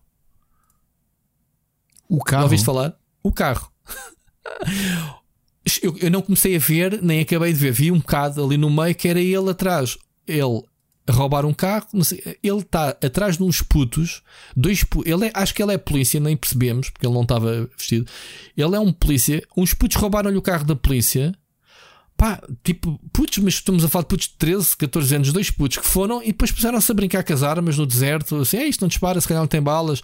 E um deles veste o colete de, de, de antibalas e diz: dispara aqui para o meu peito, a ver se isto realmente. Eu assim, que raio de filme é este? E então o gajo a, a- fazer maroscas para desviar as atenções da, da polícia para um canal para ele tentar comunicar com o próprio carro dele, tipo, putz, entreguem-me o carro e ninguém se vai chatear. E então, pá, não quero dar spoiler, não sei se o filme é novo, se é velho. Os putos descobrem que atrás está um, um gajo preso. E é- até é por isso, eu assim, mas por que raio é que o gajo não dá a baixa do carro? E ele é que anda eh, tipo, a fazer marosca para conquistar. Tipo, será porque um polícia não pode perder o carro e ele está lixado? Ou? Eh, depois descobres que o gajo tem lá um corpo de um gajo, não sei. Como eu não vi o início do filme, eu não sei o que é que se É muito giro, vês o, o meio do bocado um filme e é isto. Eh, Kevin Bacon, eh, grande Kevin Bacon. Está assim mais velhinho com bigode. Portanto, deve ser um filme mais recente. Não sei. Estava a passar no Hollywood quando, quando vim para aqui. E então viemos para aqui falar nele sem querer. Ricardo, vamos avançar, senão a gente estamos tramados. Dave Bautista, Gears of War. Eu sei que tu tens uma opinião muito própria para adaptações deste tipo de filme, mas isto, olhando para o Dave Bautista e o Marcus Phoenix, o Gears of War, pá, eles são iguais, caraças. Sim. Já o viste caracterizado Já, no, já, no já. teaser. Pá, fogo. É um Marcos, só lhe falta, vá lá, o lenço na cabeça. Pronto, ele tem uma cabeça, uma careca. Eu acho que o Marcos Phoenix tem mais cabelo. Então, vamos ter filme, não, série do Net, não, filme, é filme do, do, da Netflix eh, baseado em Gears of War. Já veio o Cliff Benzinski dizer: É pá, eu, como produtor dos três primeiros jogos, era mesmo a ti que entregava o papel. Havia malta a pedir o. eh, como é que ele se chama-se, Ricardo? O ator que faz o The Boys, o. o Quem? O, O- de, Bar- o de Barbas, o, o principal. O Carl o- Urban? O Carl Urban, sim. Era? Que, que- sim, epá, é, o Carl Urban é parecido. Se, se rapaz o cabelo, é, é, também, também, também encaixa no, no perfil. É, é, esse lhe rapaz o cabelo é o que ele fez de, de Executioner no, no Thor. Exa- não era o Executioner? É assim que ele se chama, não é? Não, era o? Baldur. Não, não, não, não, não. Ele é Executioner, é o vilão está sempre com Ah, a- sim, sim, sim, sim, sim, sim, sim, sim, sim, sim, sim. É, é, mas ele não é bem vilão. Se tu vês os filmes todos, eles depois eh, volta a ser eh, volta a ser eh, um asgardiano de honrado, digamos assim. Tu não viste, né? Nos outros. Nope. Pronto. Ahm, então, epá, achei giro o exercício do pessoal todo a fazer o, resto da pandilha, os atores. Eu já fiz este. Sabes que eu na mais fiz? Tínhamos uma rúbrica, já não me lembro como é que chamava a rúbrica, que era. Que era exatamente isso. Se, se um videojogo fosse adaptado a filme, os atores. Eu lembro na altura de fazer do Gears of War e meti pá, uma foto igualzinha do John Travolta com o lenço na cabeça que era o Mark Phoenix. Eu meti, era este, este gajo era o Mark. Yeah. Vê lá, vê lá. Isto, isto aqui, já, este exercício já eu fiz isto na Smash. Tínhamos, podem ver, malta. Quem tiver a revista, vão lá. Já não me lembro como é que chamava a rubrica, sinceramente. E então fazíamos isto: filme, jogos, filmes, atores. Digo, digo uh, então, isso, isso, é velhinha guarda, meu. João Travolta. João Travolta. De, na, altura, na altura, o João Travolta, ele está um bocadinho desaparecido. João Travolta, na altura, tá filmes de ação, era o, era o gajo que mais pessoas levava ao cinema, se calhar na altura. Mas pronto. Uh, muito bem, então vamos ter, não Nós se sabe nada. Há uns anos, uma coisa parecida foi. Pá, já, tá, já fez, já vai fazer 9 anos. O Candeias a fazer o cast do Final Fantasy X, né? que é aquele jogo que eu não gosto mas tinha a Meg Ryan a fazer do, do protagonista.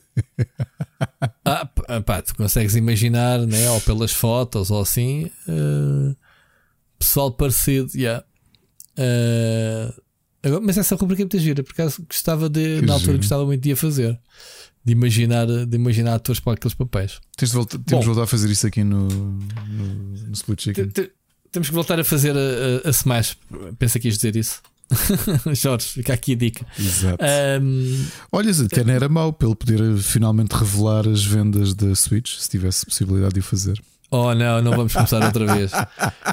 God, que discussão de treta. Mas pronto. Olha, por falar em discussão da treta, vamos ouvir a, ver, a mensagem. Mas, Rui, vou-te só dar o contexto. Eu, eu cruzei os braços e estive a rir com os ombros enquanto vocês ouviram isto. A rir com os ombros, ok. Há bom vilão.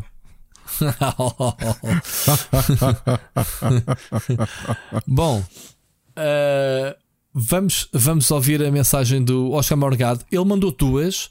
Mandou primeiro uma que eu empurrei para a frente porque sei o que é, já lá uhum. vamos, mas vamos ouvir a, a, mensagem a dois para, que ele, para perceberem depois o contexto que ele vai referir, obviamente. Mas vamos ouvir primeiro a dois, tem mais interesse aqui no alinhamento. Vamos lá. Saudações galináceas. Bem, como na semana passada vocês decidiram antecipar um ritual sagrado de muita gente, está bem? Esta semana levam com duas mensagens, já que ficam aí com a minha review e mandei outra coisa. Então, e a mensagem será o seguinte, porque achei uma discussão muito interessante, com muita desatenção, uh, no Twitter do Marafona. Quem não anda por lá às vezes uh, concorda ou não, mas acho que pode achar as discussões interessantes. Ele falava, e gostava que vocês comentassem se tem uma opinião sobre isto, que possa haver uma tendência para, uh, e porque acho que isto vai diretamente de encontro, especialmente, Ricardo, a opinião que tu tinhas uh, na semana passada, de que realmente há um mínimo de qualidade do, dos jogos de first party da, da PlayStation Studios e que eles estabelecem benchmarks de indústria, mas o ponto do, do Marafone era o contrário, que é, e acho que tinha em contraposição com o God of War, que fosse um bocado já copy-paste da fórmula, parece-me que era dos open world RPGs, especialmente de ação, uh, e que sejam automaticamente tidos como GOTIS ou candidato a GOTIS, quando na verdade são pouco inovadores. Uh, eu não concordo com uma boa parte disto, especialmente a questão de que. Uh, enfim, há pessoas que podem não gostar do, do, God of War Ragnarok, que é legítimo, e não quererem jogar especialmente o jogo, e ele ser muito bom para muitas outras pessoas. Uh, mas no final, tudo o que nós fazemos aqui é muito subjetivo e raramente as pontuações dos jogos refletem apenas critérios técnicos objetivos do que é que se passa. Mas vocês acham que há esta tendência para haver aqui algum fanboyismo a levantar alguns scores? Uh, ou é uma questão mais genérica da indústria, especialmente a, parte da crítica mais mainstream, cujas críticas são praticamente sempre de 7 a 9 e não passam muito disto? Bom, não sei se vocês estão familiarizados no tema, mas gostava que tentassem comentar para perceber se isto também pode dar aqui uma discussão interessante entre vocês ou não. Ouvimos para a semana. Olha, eh, é assim. Vou dizer uma coisa, eh, eu, eu pus um bocadinho ao lado desses pormenores dessa discussão, mas eh, porque é assim, eu a partir do momento em que pessoas eh, criticam um jogo, eu já disse isso ao Ricardo e meti o Ricardo nessa, nessa posição. E, eu, e, e fizeste-me com o Elden Ring. Ring. Pronto, e é assim, pessoas que criticam um jogo uh, pela sua integridade, baseado, sei lá, em vídeos de YouTube ou, o que os outros escrevem, eu, eu, respeito as pessoas, não respeito essa opinião. Não é uma opinião válida para mim. Ou seja, quando se está aqui a dizer que os críticos não fazem um bom trabalho, mas os críticos, afinal, é que jogaram jogos e têm uma opinião e podem partilhar essa opinião contra pessoas que decidem dar baixo a um jogo que sem o ter jogado, é aquilo que eu disse ao Ricardo. Ricardo, a tua opinião para mim vale zero do Elden Ring na altura. Foi ou não foi? É verdade. Pronto. E a partir do momento em que o Ricardo jogou o jogo, esteve no seu direito de dar qualquer que fosse a sua opinião fundamentada e eu iria respeitar. Isto é a minha posição para tudo na vida. Uma coisa é a gente poder discutir, falar na, na, na suposição sem, sem ter uh, a causa, ok? Ou seja, neste caso, no, uh, podemos falar dos jogos sem os ter jogado, como é válido falarmos no God of War sem o ter jogado, como falamos do Sonic, whatever. Outra coisa é fazer uma crítica. E quando fazes uma crítica, tu estás a falar e tu, tá, estás a falar de um jogo para alguém que te ouve que está na dúvida se o compra ou não. É para isso é que serve uma crítica. Acho eu, serve para tudo. Restaurante, eu quando quero ir comer a um sítio, leio uma crítica de alguém que realmente lá comeu e faz a review. Não é de um tipo que diz: é pá, esse restaurante, cheira-me que isso, pá, o pessoal vai lá todo, mas é porque, como, como, como está lá uma gaja boa, se calhar a atender, percebes? Esse para mim não é. A comparação pode ser parva, mas é para vocês perceberem que é tipo, pá, o tipo não foi lá e está a criticar. Isto é a minha posição. Agora é assim: o God of War, eu que joguei, critiquei-o e dei-lhe as 5 estrelas douradas, que é a Gothic Candidate, sem dúvida. O jogo é muito bom. É a sequela perfeita de um jogo que já era muito bom em 2018. Epá, se me vierem dizer que o jogo não é inovador e que repete a fórmula, epá, isso é uma grande bullshit. Porque é assim, eu ando a jogar Mario há 40 anos, há 50 Marios atrás, quer dizer, uh, os jogos continuam a ser bons e, obviamente, candidatos ao jogo do ano. Não é? E por essa a Nintendo repete as suas Blade Chronicles, que é o que é é um candidato da Nintendo pá, que é muito semelhante ao segundo. Que tu tens dezenas e dezenas pá. de horas. Eu ainda não tive coragem. Há de ser o jogo, se calhar, que eu vou dedicar tempo no final do ano, uh, perto é das férias. É muito bom. Agora é ser inovador e isso. É pá. Primeiro, nem todas as. Uh, nem todas. Um jogo não tem que ser. Uh, candidato Sim, a melhor jogo por ser inovador. Isso, Ou seja, exato, ser inovador é um dos enganado. elementos. Ser, um, ser inovador é de um dos elementos da avaliação que tu tens para um jogo. Claro. Aliás, Agora, isso tem que ser inovador, tem que ser, um GOTI tem que ser inovador. Então, então não havia GOTIs este ano. Eu acho que depois há falta. Ir, há os falta GOTIs do... era a indústria indie, Ricardo, que é onde está a inovação. Sim, há falta de humildade em tu perceberes ah. aquilo que eu já disse aqui, que foi. Poça. Eu comprei Elden Ring, como tu sabes, não é? E exatamente em sequência daquilo que tu dizias, porque eu estava muito. Uh, eu duvidava da qualidade do Elden Ring. Comprei-o, joguei-o três semanas. É muito, muito pouco provável que vá voltar a tocar no jogo. Acho que o jogo tem muita qualidade. Mas ficaste com uma opinião que se calhar não. Mas, para lá uma coisa, mas a tua opinião mudou em relação ao que tu pensavas inicialmente. Porque jogar, eh, entre a percepção que tinhas do jogo e depois de o ter jogado. Ligeiramente. Mudou ou manteve-se? Pronto, não sei. Eh, ligeiramente, ou seja, não... gostei bastante do jogo, não consegui perceber o fascínio pelo, pelo, pelo género. Bom, mas por isso é porque não gostas do género, se calhar. Pronto, não te diz nada. Mas... Eu se disser que o Modern Warfare 3 é dos melhores FPS que joguei nos últimos tempos, acredito, tu vais dizer. É, acredito, acredito. É, pronto. Acredito. Estás a perceber? Pronto. Acredito, mas a subjetividade destas coisas é exatamente por aqui. Assim como eu há uma semana, e tu estavas-me a dizer, tu nem todos nós somos obrigados a gostar de todos os jogos. É verdade. Eu, eu, eu estive-me a forçar a jogar baioneta e não estava a gostar como eu achava que ia gostar. Acontece. Se calhar a mesma Mas coisa. o Bayonetta a gente já lá vai falar sobre isso. O, não, não puxo o Bayonetta. Sim. O Seixas, que há bocado estava ali a comentar de uma promoção daquele que foi um dos meus jogos do ano ou o meu jogo do ano 2020. É verdade, o Spirit Fair foi talvez o meu jogo do. Um dos meus, foi um dos meus jogos do ano 2020. E se calhar para algumas pessoas o jogo é completamente inócuo. Ok, é um jogo, estás num barco, plantas umas coisas, falas com pessoas. É como tudo. Agora, este descrédito de, de eu... Não, há aqui uma alergia aos AAAs da, da Sony que é, é, é, é, a Sony compra tudo. A Sony, a Sony agora é, voltou outra vez a ser a, a, vítima do nós temos o dinheiro, nós, quer dizer, quem anda a comprar tudo é a Microsoft, né? neste caso, literalmente, em termos de estúdios e, e, e os grandes. Mas a Sony, os jogos que lança, acerta na mus, é a amada fita. Pá, não pode ser, quer dizer, não, não é. Há, há, há que dar o, o crédito quando tem, quando tem que ser dado. E até porque nem todos os lançamentos até hoje nós sabemos. Eu não joguei Days Gone, tu, tu jogaste. Uh, já falei com duas pessoas que é jogaram Days. Gone. Pera, Sim. estamos a falar de, play- de, de, de first parties da, da, da PlayStation. De, de falar com duas pessoas, contrariamente a tudo aquilo que, que eu ouvi, duas pessoas cuja opinião eu respeito, uma delas o João Correia, que foi quem escreveu a nossa análise, e a Alexa Ramires, que é fã do género, de ambos me dizerem o jogo é melhor do que aquilo que a maioria das pessoas diz. E agora, não foi um caso em que recebeu 10 em 10, nem nada de perto, nem, nem de perto nem de Oh, longe. Ricardo, eu gostei muito do Detroit. jogo e fiz a crítica na altura e gostei. Portanto, se fores a ver a minha, O- eu estou nesse grupo outro. de quem gostou do jogo. Detroit Become Human, que é um jogo que- que eu vou sempre lembrar pelas razões que já disse aqui, gostei Uhum. muito e não foi um jogo consensual. Agora, se todos os jogos Ah, mas isso aí é o preconceito com o David Cage e o estúdio em si, não com a qualidade dos jogos deles. Mas eu acho é que esta reticência uh, O meu toda- melhor jogo de sempre, como tu sabes, é da Quantic Dream. Ou um dos meus melhores Sim. jogos de sempre. Pronto. Mas, mas sabes que eu ver aqui, e obviamente as discussões do Tiago, uh, o Tiago motiva e acho que são interessantes discutirmos. Claro que são, Mas também- interessantes. Não quer dizer que a gente concorde com o que ele diz eu não e que eu concorde não com o que a gente concordar, diz. aliás, como ele tam- próprio admite isso. Aliás, Claro. ele ouve, acho que ouve podcast e, e pode comentar depois, se quiser. Ahm, ele traz, ainda hoje falámos um bocadinho. Pá, as conversas dele, muitas vezes o pessoal tende a começar em alhos e acabar em bugalhos. Sim, que já se falava do ah, mas Pá, uh, tu não recebeste, não pronto. pagaste pelo jogo. Olha, eu paguei pelo Elden Ring, a minha, a minha análise é a melhor É. de todos vocês. Para mim Espera não é lá, acabaste, acabaste o jogo. E então, paguei por ele? O que é que não interessa? conta. Tens que comprar e acabar e fazer os troféus todos. O Então, mas eu não vi isso nas regras. ah, tá, mas é as regras novas.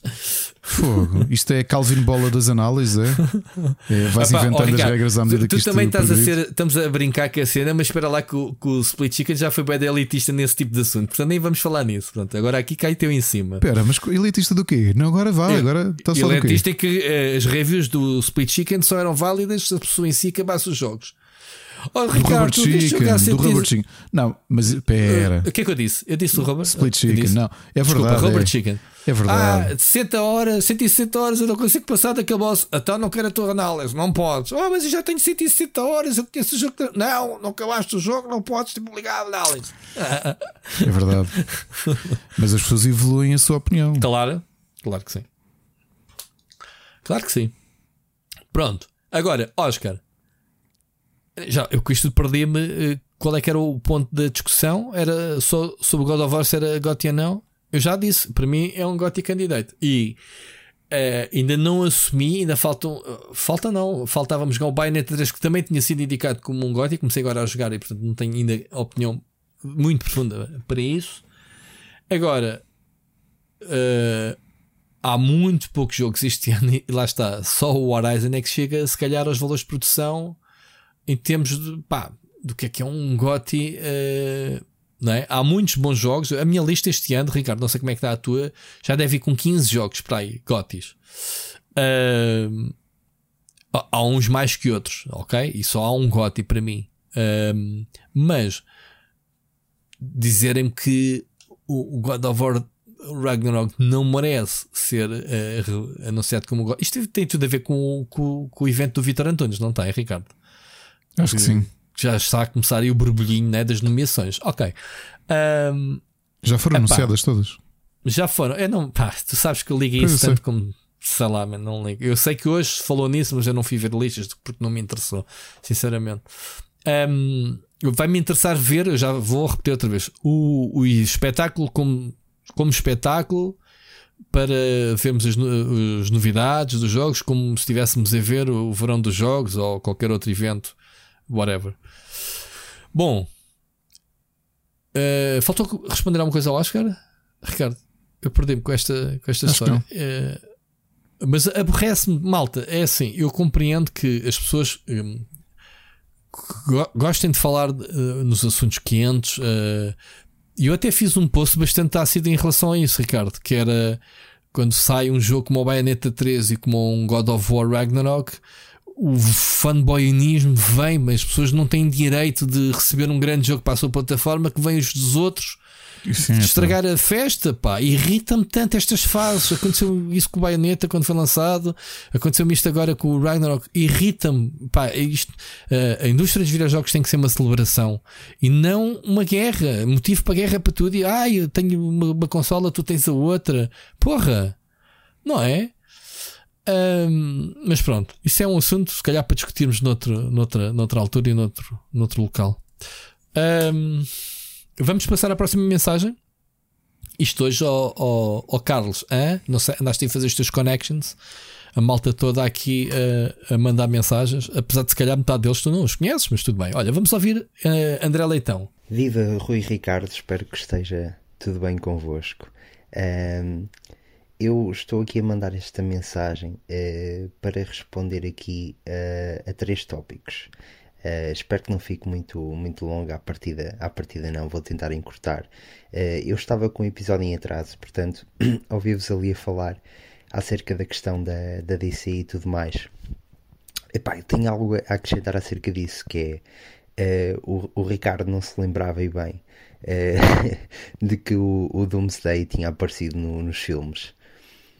Epá, porque uh, eu, eu, duvido que haja alguém que, que, se, que se vá lembrar disso. E, e, é das coisas mais tristes de sempre. Porque eu, eu da DC confesso que o único filme que eu achei aceitável e consegui gostar foi o primeiro, uh, o primeiro Super-Homem, o Man of Steel. A, a, partir daí o que aconteceu foi basicamente a DC tentar apanhar um comboio uh, da Marvel. Uh, o problema é que o comboio da Marvel foi um comboio que foi construído ao longo de vários anos com muito cuidado. Começou no, no Hulk e no Iron Man. Uh, e depois veio a crescer desde então. Daí houve uma construção muito cuidadosa das personagens e uma escolha muito cuidadosa, uh, não só porque eles, eles já estavam a planear isso, mas também porque nunca tinha sido feito. Portanto, uh, havia sempre o receio. Hoje em dia sai um filme da Marvel e há um filme que corre menos bem está tudo bem para eles, mas na altura os filmes tinham de correr muito bem para, para conseguirem uh, engatar naquela carruagem que viria a ser o comboio que agora é, é o MCU.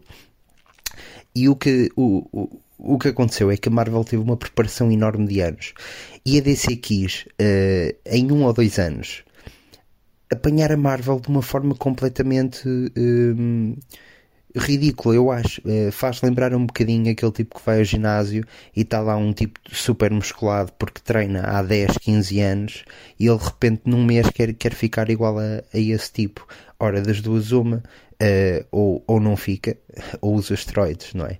E portanto, o que a DC, foi, o que DC fez foi uh, fazer o Man of Steel e logo de seguida tentar fazer uma, uma Liga da Justiça, um início da, da Liga da Justiça, uh, e quando fez o Batman vs Superman, uh, eu fui ver, fui ver esse filme ao cinema porque tinha que ir ver, não, não há um cartaz com Batman Superman em, em que dê para recusar uma pessoa ir ao cinema ver, e, e e fiquei, fiquei completamente uh, triste e decepcionado com tudo o que aconteceu no ecrã. Mas o mais, o mais triste era isso que vocês estavam a falar do Doomsday, porque eu nem queria acreditar quando no final apareceu o Doomsday e ele mata o Super-Homem. Eu não queria acreditar naquilo, porque reparem uma coisa, mesmo do ponto de vista uh, de marketing e, e, e pá, de encaixe financeiro de tudo. Uh, o, o que já vai para lá do filme, que supostamente é a única coisa que deve interessar neste momento à, uh, à, à DC, portanto é fazer dinheiro. Um, ele, imaginem o seguinte: o, o, o cartaz Batman vs Superman, só o cartaz vende o filme e torna um filme um êxito bilheteira antes do filme sair, sem ninguém saber se o filme é bom ou se é mau. Mas há um cartaz que venderia mais do que isso. Era um cartaz todo em negro com o símbolo do super-homem a sangrar, que é exatamente igual à banda desenhada que saiu na altura quando o super-homem morreu. E como é que é possível eles gastarem essa cartada no final de um filme que já era mau e que já, já tinha essa parte garantida, que era o cartaz super poderoso que toda a gente queria ver, que aparece no, no I Am Legend, no filme com Will Smith, uh, aparecia lá esse cartaz do Batman vs Superman como uma brincadeira, porque era aquele filme que ninguém julgava que iria algum dia ver.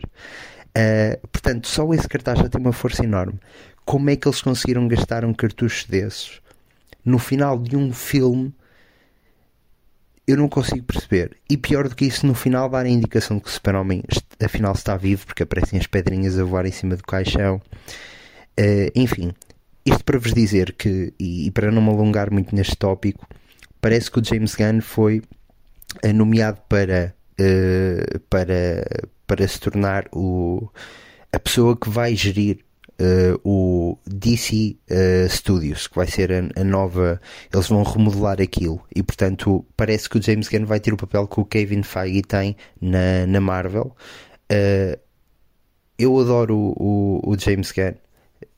pá, o, todo o trabalho que ele fez, quer na Marvel, na Marvel quer na DC, eu, eu gosto mesmo muito, portanto eu tenho fé que agora uh, os filmes da DC uh, eh, se tornem uh, bons para, para assistir. espero que isso aconteça. segundo tópico, muito rapidamente: God of War Ragnarok. estou com 9 horas de jogo neste momento e está a ser uma experiência completamente avassaladora e, e, e quentinha. Já não me lembrava eu, eu, gosto muito de jogar e jogo muitos, muitos jogos. Já não me lembrava de uma altura em que eu estava tão ansioso por uh, chegar a casa para jogar do, do trabalho e estar bem a jogar, estar a olhar, não, não desligar de nenhum momento da televisão, uh, estar a ver as cutscenes e, e, lançar sorrisos a meio, ser surpreendido constantemente. Eu, eu cheguei a dizer que o Last of Us Part 2 uh, para mim não tinha sido só uh, dos melhores jogos que eu joguei na minha vida, mas das melhores experiências multimédia que eu já tinha tido na minha vida.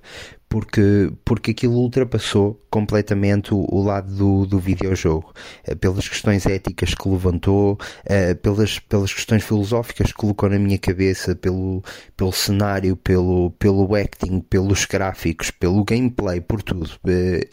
para, para mim é, é aquela experiência que transcende uh, que é transcendente nesse sentido. E o, uh, o God of War Ragnarok uh, eu coloco nesse nível. para mim, não é? Portanto, eu não sou um reviewer profissional de jogos, de jogos sou só um tipo que, que gosta de jogar, mas para mim, e, e, e, eu gosto muito de jogos e joguei muitos jogos fantásticos este ano, mas sabem quando há aquela magia aquela, aquela, aquela coisa que vocês estão a jogar e, e, e há ali algo mais. Uh, e eu estou a sentir muito isso no, no Ragnarok. Estou a, a jogar aquilo como se fosse um sei lá, um, um prato delicioso que um chefe fez para mim e, e que de repente a seguir mataram um chefe e eu sei que nunca mais vou, comer, vou, vou poder comer aquele prato, portanto é bom que eu rape uh, tudo e estou ali com o garfo a raspar e portanto estou, estou mesmo a tentar fazer tudo e que não quero que acabe, portanto uh, eu simplesmente não quero que aquele jogo acabe e estou mesmo muito contente por, uh, por, por estar a jogar esta obra-prima, pronto, é, é, isso que eu, que eu acho. Um, relativamente a isso, uh, gostava de, de, deixar aqui no, no, no, vosso podcast esta minha ideia, que foi o Rui tinha colocado um, um Twitter acerca disso, a dizer que uh, na altura ainda nem sequer o jogo tinha saído, mas que, uh, ou foi mesmo quando saiu, quando começaram a ser as reviews, ele dizia que, que pronto, saía um jogo da Playstation e, e, e, e criava-se novamente aquela, aquela guerra de, de bate-boca de, de Playstation versus Xbox e e uma, a minha, minha consola tem jogos melhores que a tua, etc. E, e, o que eu disse na, e, e a resposta que, que, eu, que eu dei nesse caso com a conta do Old Gamers foi foi uma coisa que, que eu por acaso não, não tinha pensado até o momento em que li esse, esse tweet do, do Rui, mas uh, digam-me vocês se não acham que isto é verdade, porque o, o, o que acontece basicamente é que em Portugal infelizmente, a população média eu acho que não tem capacidade para, para ter duas consolas em casa. Uh, muito menos três, que seria o, o, ideal, digamos, seria uma Nintendo Switch, uma Xbox e uma, e uma PlayStation. Vamos, vamos colocar assim, tirar aqui o computador de fora. Uh, não, não desmerecendo o, o, PC, como é óbvio. E uh, as pessoas têm que escolher, não conseguem ter tudo. E, e, eu acho que é normal que a opção que, que as pessoas tomam uh, as obrigue depois a ter esse conflito uh, apenas para se sentirem bem com elas mesmas e com a decisão que, que tomaram, uh, porque não, não, conseguem, não conseguem jogar tudo. Então o, o Rui dizia que não, que, que, que, a guerra ali era acerca dos jogos e tudo. Eu acho que não tem a ver com os jogos, eu acho que tem a ver connosco, com a forma como nós nos vemos, com a forma como nós lidamos com as decisões que tomamos Uh, e com o facto de, de alguma forma nós não queremos ter o FOMO, uh, o Fear of Missing Out, não é? o medo de estar a perder alguma coisa, e o facto de quando sentimos que estamos a perder alguma coisa que não conseguimos ter, uh, e, e, quer dizer, ou, ou, a temos e arranjamos forma de a ter, ou se não a temos, se calhar é, é mais fácil entrar nesse, nesse conflito e então acho que é mais um problema, acho que não tem a ver com os jogos, é, é um problema nosso enquanto, enquanto pessoas enquanto lidamos com, uh, com, essa, com essa ausência de, dessa, dessa, dessa hipótese de, de, de, querermos jogar tudo e de não, não conseguirmos por várias, por várias razões. Um, o terceiro ponto, este é muito rápido, porque a mensagem já vai, já vai bastante longa, mas é, é, em primeiro lugar para agradecer o, a presença do Ricardo no nosso podcast. Uh, pá, ficámos completamente. Uh, foi, foi fantástico. Só temos mesmo a agradecer. Foi um, foi um episódio soberbo. Foi, é dos episódios que neste momento tem, tem mais tem mais audições e, uh, e é um episódio que tem tido um, um feedback muito bom.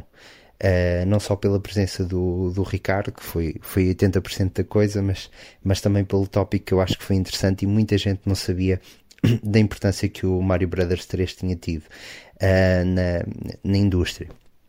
E depois, para, para dizer ao Rui, para ele não se sentir mal, uh, e que, como é óbvio, nunca ficaria de fora, o que acontece é que no, no nosso podcast, e principalmente no caso do Split Chicken, Uh, eu, eu quero vos receber sempre da melhor forma possível, porque aquilo é a nossa casa e eu, pelo menos, fiz um esforço muito grande. Isso não é esforço nenhum, é, é uma coisa natural, porque pronto, mas é, é, é, como se tivesse, é como se tivesse a receber alguém na minha casa. Então eu, eu, pelo menos, fiz tudo para que o Ricardo se sentisse em casa e que fosse bem recebido. Uh, e, e, no caso de ti, Rui, seria o mesmo. Portanto, eu já tinha isto planeado há muito tempo, uh, que era eu queria fazer um episódio acerca do, de um jogo do Zelda, porque eu sei que é, é, são jogos que tu, que tu amas e adoras. Uh, e queria fazer acerca do Skyward Sword. Só que acontece? O Gil ainda não jogou e eu vou-lhe emprestar o jogo para ele jogar. Portanto, não, tem, o, o, a ausência do convite tem a ver com isso, que é Uh, eu prefiro ter-te como deve ser e a falarmos de uma coisa que eu sei que tu gostas e termos um episódio muito bom do que fazer uma coisa à pressa e a correr uh, e, uh, e, e, a coisa não ficar pelo menos como eu acho que tão bem quanto ficaria. Portanto como é óbvio não tem não te sintas de fora por favor porque porque porque vais ser convidado. Aliás, isto, isto é meio um convite uh, para, para, para tu uh, participares uh, assim que nós, pelo menos assim que o Gil tiver, tiver jogado esse jogo, porque seria de, igualmente um gosto e um, um, prazer e uma honra ter-te ter -te lá no, no episódio e falar acerca de videojogos contigo. Portanto, era, era só isto que eu, que eu vos tinha a dizer. Desejo-vos um bom episódio uh, e uma excelente semana. Bem, já é a segunda pessoa, Ricardo, que me diz: Ah, não sei que o Ricardo é o maior, mas pronto, não quero que o Rui se sinta mal, toma lá. oh meu, grande, grande uh, André Leitão. Olha, é assim, eu, eu, eu, eu falei que ah, só convidou o Ricardo, ninguém me convida. Eu estava a brincar, olha, e por causa disso, deixaste o convite. Já recebi o convite, Ricardo, do, do Glitch, do que também tiveste, é? do Glitch Gamecast. Uhum. Uh, tive, como vocês viram na semana passada, no melhor podcast português de videojogos, malta. Hã? Ricardo? Pois é, já agora que é o, dar o, o nosso- os parabéns ao, ao Daniel, já me esquecia. Daniel, acho que é mais do que, do que merecido os parabéns. Pronto, eu até brinquei a dizer que Super Megabit, aquela, aquela última. Aquela, aquele último convidado, ali mesmo na semaninha das decisões, pronto, partiu a o- toda. foste o turning não- point. Eles pensaram, uh, trouxeram o Rui Parreira. pá, e, o, e o Daniel, uh, coitado, eu ainda, não percebe o. o- acho, acho que ele não conhece o meu sarcasmo e brincadeira de eu meter com as pessoas e ele veio-me agradecer a dizer: Olha, foste realmente tu. o-" Se calhar ele também está a ser altamente sarcástico comigo e outros naquela, mas eh, vi- claro, mas eu, eu vi que ele começa: Ah, realmente foste tu que, que, graças a ti, que recebeu o prémio. Malta, eh, o- os, os prémios conquistam-se pelo programa. O formato é muito bom. É um, é um formato, Ricardo, como tu sabes, eh, que um dia quer fazer. É o de entrevistas por e duras, que ele agarrou e muito bem em volta da comunidade, eh, gaming que ele conhece e programa 5 estrelas. E senti-me bastante acarinhado quando lá estive. Pronto, sem razões a apontar. Eh, Daniel, podíamos ter feito isto no início do programa, fazemos agora. Pronto, também é para te obrigar uh, a alguém que te diga: Olha, eles falaram de ti, uh, a esgravatar aqui algures nos 1 hora e 50 do programa. Há muita coisa a acontecer. Uh, André, eu claro que aceito qualquer convite, uh, desde que eu esteja disponível. E pá, se não me convidarem para gravar em horas de expediente e, e- ou que sobreponha a segunda-feira, que é quando gravamos o, o Split Chicken, eu estou disponível para falar sobre videojogos. Então, se o tema, como tu dizes, for Zelda Skyward Sword, Skyward Sword, não, ele foi o Breath of the Wild. Agora não, não me lembro qual foi. Skyward O que é que Sword. ele disse? Foi Skyward Sword? Uhum. Ou foi o Breath of the Wild? Pronto, a propósito do Breath of the Wild 2, ou, ou como é que chama-se agora o novo nome? Ainda não decorei. Ahm, estarei disponível, obviamente. E claro que eu não me sinto mal. Oh, por amor de Deus, as pessoas levaram mesmo a sério daquilo que eu disse, Ricardo, da, da outra vez. Ah, tomara eu ver o Ricardo ser convidado por mais. ahm, Não, porque agora as pessoas estão Ou- sempre a ou- acusar. Eu vi isso no chat da- da cerimónia que eu é que estrago os tempos de toda a gente. Não, e não isso, sei. isso é diferente, estragas tudo. Estra- pá, tu não deste conta, ah, Ricardo, eu gozei tanto contigo. Tu não deste conta, agora voltando ao, ao, ao Index na cerimónia, por duas vezes em que entra um, um trailer, tu ainda não estás em off e estás a perguntar se estás em. Se estou em off e começas a falar e ainda estás on. Não reparaste nisso, mano? Eu, epá, eu até gozei assim. ah, Mickey's off, Mickey's mute, I want to fart. Um, gozámos contigo, man, ouvia-se tudo. Epá, ah, ah, calma, rapaz. A produção tem que tirar o corte logo do microfone. Brincámos contigo sobre isso. Não estragas nada. Uh, sabes que eu já participei em debates em que as pessoas à tua volta não têm nada a dizer e é tão flat, tão aborrecido, não é? Não te acontece isso. Sim, sim. E portanto, quando tu és uma pessoa que contribui, se as pessoas não te conseguem acompanhar, é pá, temos pena se tu dominas aquilo, é porque as pessoas não têm pedaladas. Tenho a certeza que tu sentado à mesa comigo não vais falar sozinho. É verdade, por isso é que estamos aqui, por isso é que estamos aqui quase há duas horas num episódio curto. Curto. Fã, não me lembro, não me lembro disso. Bom, André, Mas hoje começámos mais É. cedo, Rui. Olha que normalmente esta hora ainda estamos aqui a. sim, ainda estamos bem. No Ainda estamos bem. Eu acho que ainda estamos bem. No meu, no meu timeline ainda estamos bem. Mesmo que a gente tenha 3 horas de programa, hoje, com as horas que começámos, acho que consigo orientar. Ahm, Ricardo, queres começar de início? Ok. Doomsday, tu não tens nada a dizer porque não viste o filme, não é? É isso, fogo, oh, André, fizeste-me um grande spoiler. Eu agora que queria ver o Batman vs Superman, é assim que se chama, não é? Batman vs Superman. É, agora já, já ver. Falámos disso da outra vez.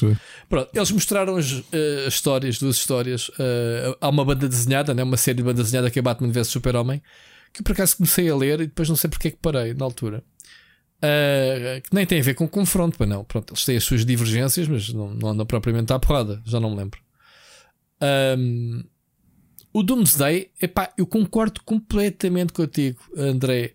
Eh, eram dois filmes independentes cartaz, Morte do Super-Homem, a saga da Morte do Super-Homem, até se quisessem ser mais ambiciosos, uh, faziam a história que se vem a seguir, que é uh, enquanto o Super-Homem supostamente está morto, uh, os quatro Super-Homens que surgiram na altura, a origem do Superboy, o Man of Steel, não era?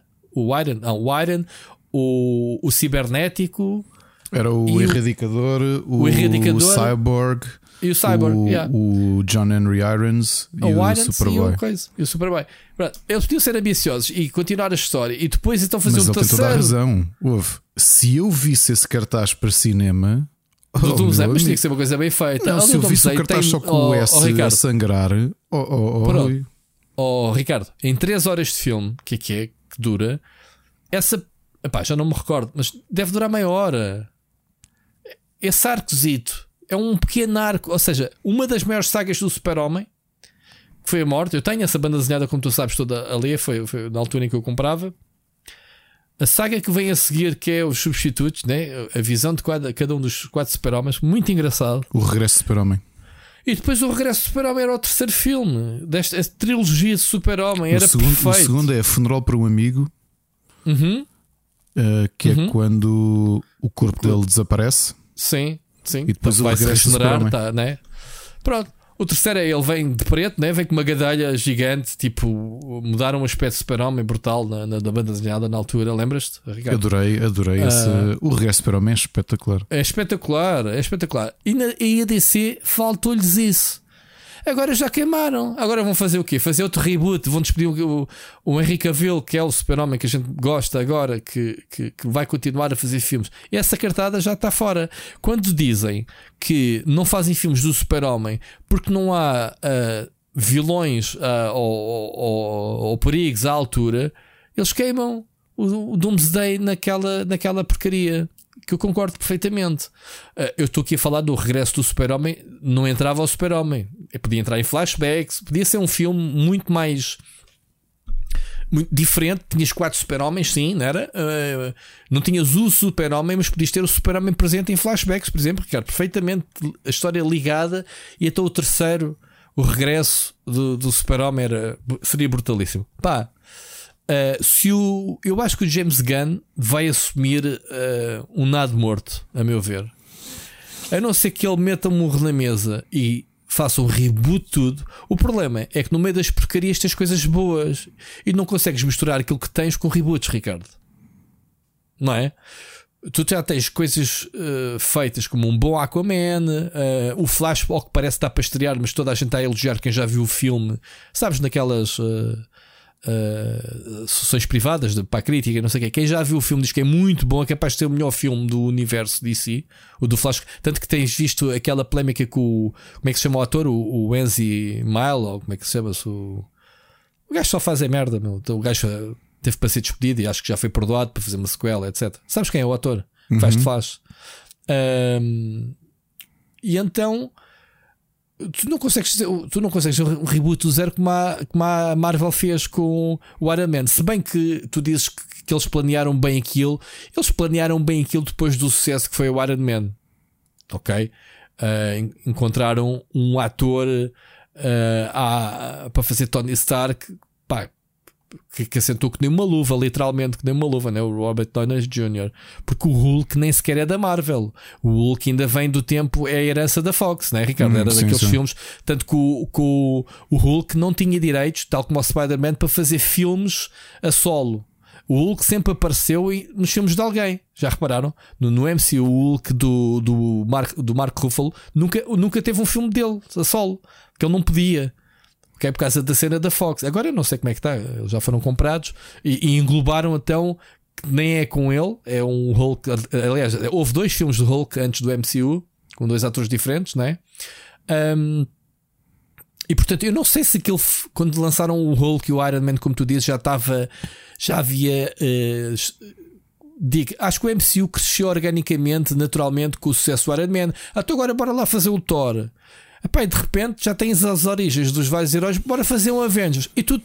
E tu- eh, as estrelas alinharam-se todas. Eu acho que a primeira fase, Ricardo, não sei se concordas, foi um bocado assim. As coisas alinharam-se. Opá, de repente temos um, afinal temos aqui um MCU. Então agora bora lá como é que a gente vai, vai criar isto. Uh, percebes? Uh, eu acho que foi assim. Uh, posso estar enganado, mas é a percepção que eu tenho. Pá, o Iron Man, quando saiu na altura, eu nem quis ver porque não era das minhas uh, personagens favoritas. Um pouco mais ou menos saberia que era um tijolo para um MCU. E, e tenho a certeza, Ricardo, tenho a certeza absoluta que se fosse para começar um MCU, seria o Iron Man a primeira personagem a fazer isso? Achas que era o Iron Man? Não, foi a minha grande surpresa foi começarem precisamente por aí. Porque não houve. O Iron Man foi. Epá, entrega a quem? É uma pessoa inexperiente. Quem, quem era o, na altura o coisa? O, que agora é um boss, né? Da, da Marvel. O, ajuda-me. O, o, responsável pelo Iron Man que, que, faz, eh, que faz também o, o Mandalorian. O... Epá, não me lembro. É pá, o de cabelo encaracolado. O que faz de, o que faz de, de agente uh, amigo do, do Iron Man, uh, que também entra no filme, o ator. Uh, que o gajo fez de Agent Coulson? Não, Epá. Uh, caraças, pá. Tive de pesquisar. Que... Ah, o John Favreau. Não, o John Favreau. O John Favreau. Quem é que era o John Favreau nessa altura? Era um ator. Era um ator. Não era uma mente por trás do MCU, caraças. Percebes? Foi entregue ele, olha, faz o Iron Man, ok. Isto é a percepção que eu tenho da altura. O Iron Man foi um acidente de percurso. Foi um filme bem escrito, bem feito, uma boa origem. Para o Iron Man, se calhar até, Ricardo, diferente da banda desenhada. De certeza que ele não criou a armadura no Afeganistão, né? naquela não, gruta. foi no, no Vietnã. Filme. Ah, foi no Vietnã. Ah, então foram. Ou na Guerra da Coreia, pera, pera, pera, já fizeram Ah, foi numa reboots. guerra. Ah, pronto, então, então está parecido. Já fizeram pronto, tantos pensei... reboots, agora já estou trocado de ser. Hum, ok, então, mas foi baseada então, numa cena parecida. Pronto, o Iron Man é um bom, um grande filme, ok, da Marvel. Eu, eu, o Ricardo está aqui e diz qual era o herói que para ti que, que seria. Era o Capitão América. Capitão América. Era o que faria sentido. Olha, estamos em sintonia. Pronto, já, já dissemos tudo. Lá está, Capitão América, que já houve filmes de treta eh, nos anos 80, 90. Portanto, um, uh, a Marvel já passou por fases piores, fases piores que o, MC, que, o, que a DC já passou por filmes completamente esquibidos, os Fantastic Four, os Motoqueiros Fantasmas, uh, uh, o Capitão América, como falámos, uh, pff, pá, esquece. Filmes da Marvel eram um gozo. O Iron Man calhou bem, pá, calhou, calhou bem, teve bom sucesso militar, a partir daí foi uma fisca. E, pá, e vamos comparar, já que falas dos dois filmes, o Hulk da Fox com o Iron Man da Marvel, não tem nada a ver um com o outro. Pelas produção, pá, estilizado, a cena, isso isto é a percepção que eu tenho. Uh, agora, o James Gunn fazer uh, ser o Kevin Feige da DC, acho que é mau negócio. Ele é um grande realizador, ele é muito bom é, e para já é um tipo com uma visão artística muito adulta. Eu não sei como é que eles vão conseguir criar um, um DCU tão friendly como o MCU. Ricardo, estás a ver o que eu quero dizer? Uhum. O James Gunn é para abardinar, tanto que vês que os filmes do Guardian of the Galaxy são os filmes mais uhum. off de, de, do MCU. Vamos ver. Olha, em relação ao God of War, eu não tenho nada a acrescentar porque falámos, parece que nos leste o pensamento. Sabes que eu tenho um problema, o problema que eu já disse isto e, e a malta vai-me acusar de ser fanboy da Marvel. Já, ah. já, sempre admiti aqui, cresci com os dois, adoro os dois. Talvez se me pedissem para escolher, talvez tenha uma ligeira preferência pela Marvel, com exceções grandes da DC. Uhum. Na realidade, e, e posso discutir isto à vontade com quem quiser, porque é uma percepção que eu tenho. Uh, não sei se a DC algum dia vai conseguir alimentar um universo como a Marvel alimenta, por uma razão muito simples. Não tem conteúdo. A, a qualidade de personagens que tem, tirando o Batman, que é estratosférico, o Batman está num patamar completamente diferente de qualquer outro personagem de, de, de banda desenhada. O Super-Homem, que continua a ser uma marca importante. Uh, os heróis da Marvel, em geral, têm muito mais qualidade que os heróis da. Ou os personagens da Marvel têm mais qualidade que os personagens da DC. E eu sei que vai tá, vão estar a ouvir fanboys da DC dizer: Mas que ultraje, que herege que é este gajo. Não percebo. Diz-me diz, diz, diz onde é que a DC tem um Spider-Man, que é a minha personagem favorita, para quem ainda não sabe, da Marvel. Um...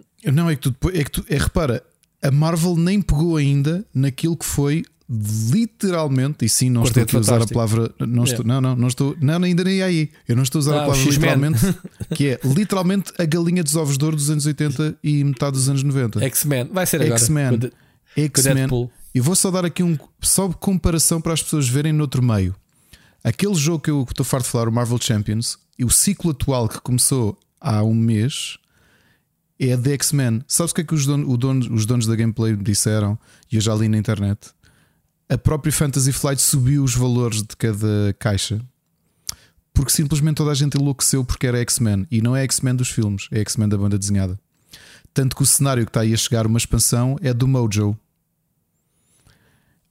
chegou X-Men, o público que compra Marvel Champions é a malta já a chegar aos 40 ou com 40, que é a malta que cresceu a ler X-Men, é uma minador.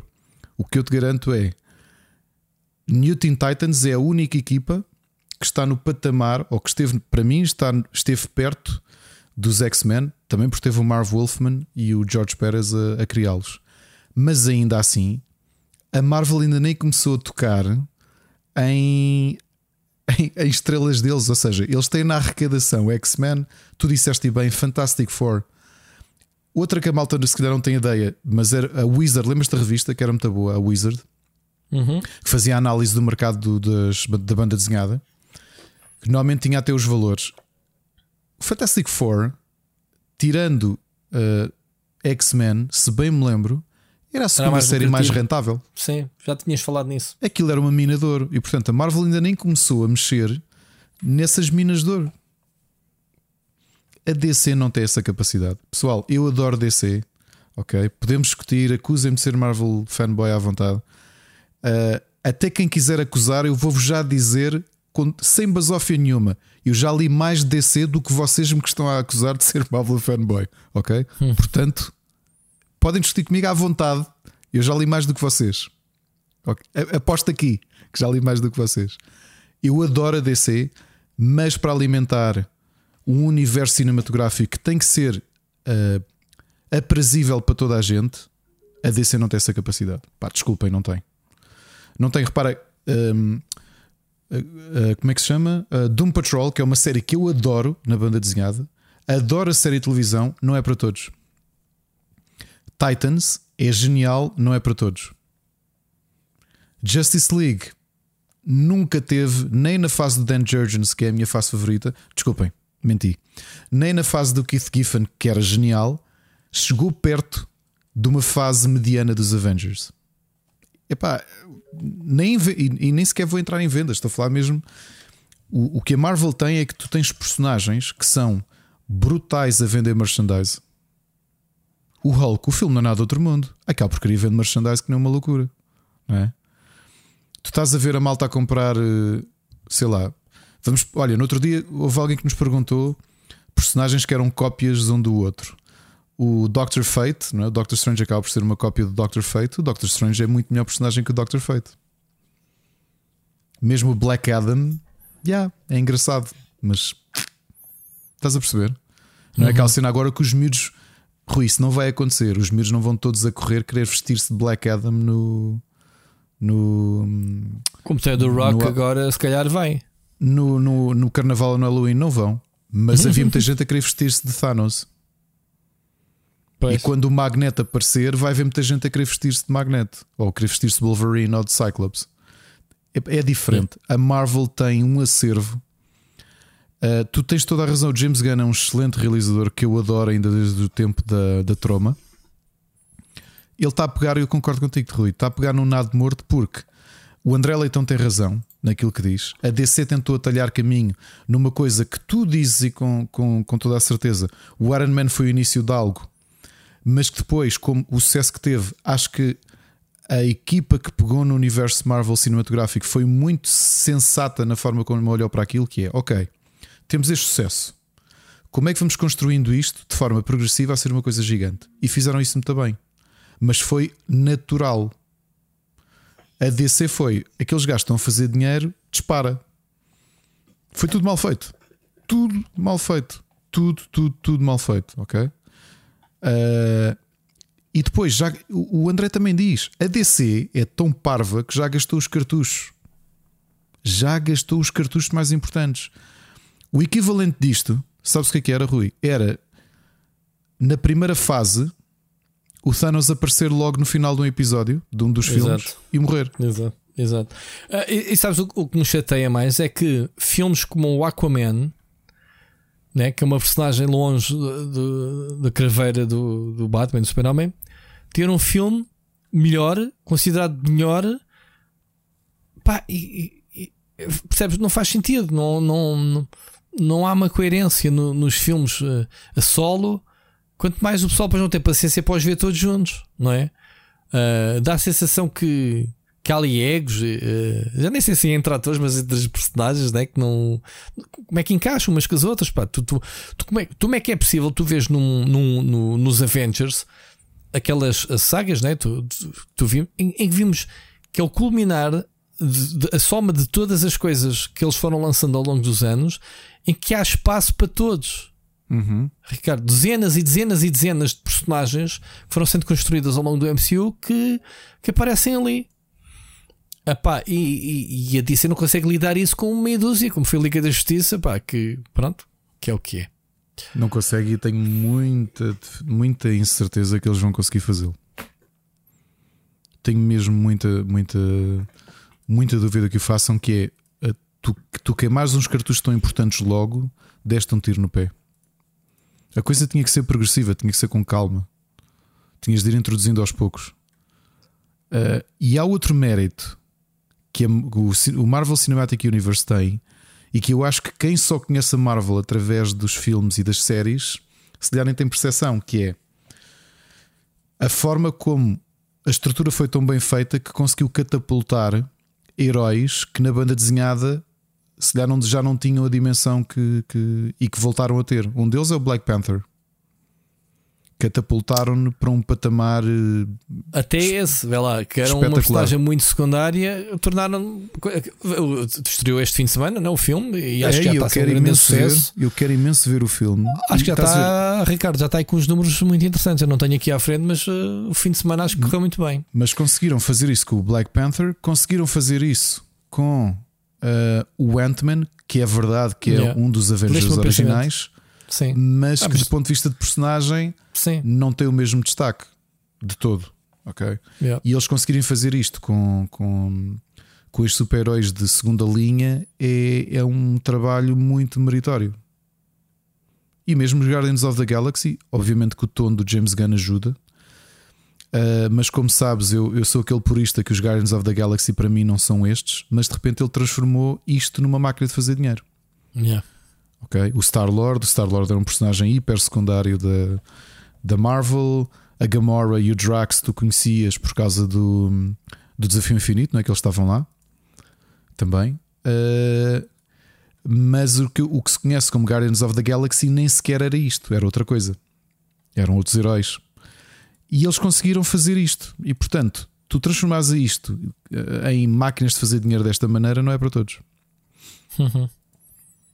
Vamos ver. Olha, uh, tá. Passamos à cena. Eu só, só queria o Ragnarok, tu, tu disseste tudo aquilo que a gente falou anteriormente. Portanto, parece que se eu tivesse passado a tua mensagem antes, não, não teria dito tão bem aquilo que tu acabaste por repetir. Foste buscar o meu post e etc. Portanto, é isso. É, é, é triste que isso aconteça. Uh, ah, um, e se calhar até concordo contigo, que é o investimento que tu fazes numa consola acabas depois por te sentir mal e não teres acesso à outra e, e se calhar uh, às vezes sinto calma, Ricardo, e, e vejo se calhar por nós que é aquele jogo Uh, não é bom, não presta. É para ficha, é menos um da minha lista. Parece que andamos com vontade de eliminar jogos. É o excesso, não é? É o, a fartura, é, é pá, arranjar justificações para não jogar aquele jogo. Isso às vezes até inconscientemente acontece é. de, da minha parte. Que é, ainda, pá, ainda, que... Bem que, ainda bem que esse jogo não presta. Assim, olha, menos o para me chatear. Ainda que eu Parado. te diga, continuo a manter esta ideia. Eu não consigo compreender. Não consigo compreender a necessidade de fanboyismo de plataformas. Certo. As, Mas isso sempre houve sorte... e sempre vai haver. Eu acho que a coisa, obviamente, as redes amplificam muito estas coisas, mas eu quer dizer, nós temos a sorte de ter acesso a tudo, não é? Ou, grande parte das coisas que, que, saem. Mas quem não tem, eu estou eu, sempre a ir a este tempo, se calhar um bocado ingênuo da minha parte, em que tu ficavas contente de poder ter acesso a outras coisas. Eu não, há uma vez eu tenho necessidade de ir dizer a alguém: Ah, tu gostas disso ou não, a minha consola é melhor que a tua. O André está aqui a falar da necessidade de validação. Não sei se é bem isso, talvez seja. Ou uma questão tribal, que é eu sou, pertenço a isto ou pertenço a aquilo. Hum, ninguém ganha com isso. Exato. Bom, uh, estamos encerrados do André Leitão, certo? Obrigado pela tua mensagem, amigo. Quer dizer, uma coisa curtinha, puseste-nos a falar aqui mais meia hora. Além da tua mensagem, que foi curtinha. Tu bem disseste ao início que ia ser curta. Mas pronto, é o que o povo gosta, é, é mesmo das vossas Eu intervenções. Acho que foi a mensagem mais longa que já recebemos. Não sei se foi, não, não me recordo, mas gostei do pormenor dele ao início dizer: Ah, eh, eu acho que não vai ser longa. Depois a meio estava a dizer: Ah, isto já está a ser longo. A gente não é como o Ricardo e eu, a gente quer fazer uma coisa curta e depois é o que a semana passada acho que quase que batemos, eh, Ricardo. Eh, chegamos quase às 4 horas. Este programa não, isto vai ser curto. Vamos. Notícia de jogos, que é para a malta não dizer que a gente não fala de videojogos. Já falámos hoje sobre videojogos, Ricardo, ou não? Acho que não.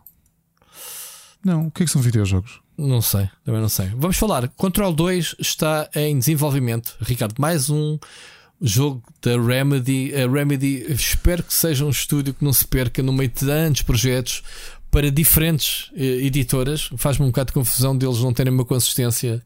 Fazem jogos para todos. Então, o Control 2, o primeiro, como tu sabes, foi o meu GOTY de quando? 2019? Acho que sim. 19, e né? há de ter banda sonora dos Poets of the Fall, que para quem não ouviu para cá do Abismo, não conhece bem o enquadramento da banda. Eu ouvi e sei que é uh, quem faz os jogos todos da Remedy, a banda. Desde o Max Payne 2. E, certo, e eu ouvi música, é muito gira. Obrigado por dar-se a conhecer, não tinha associado a isso.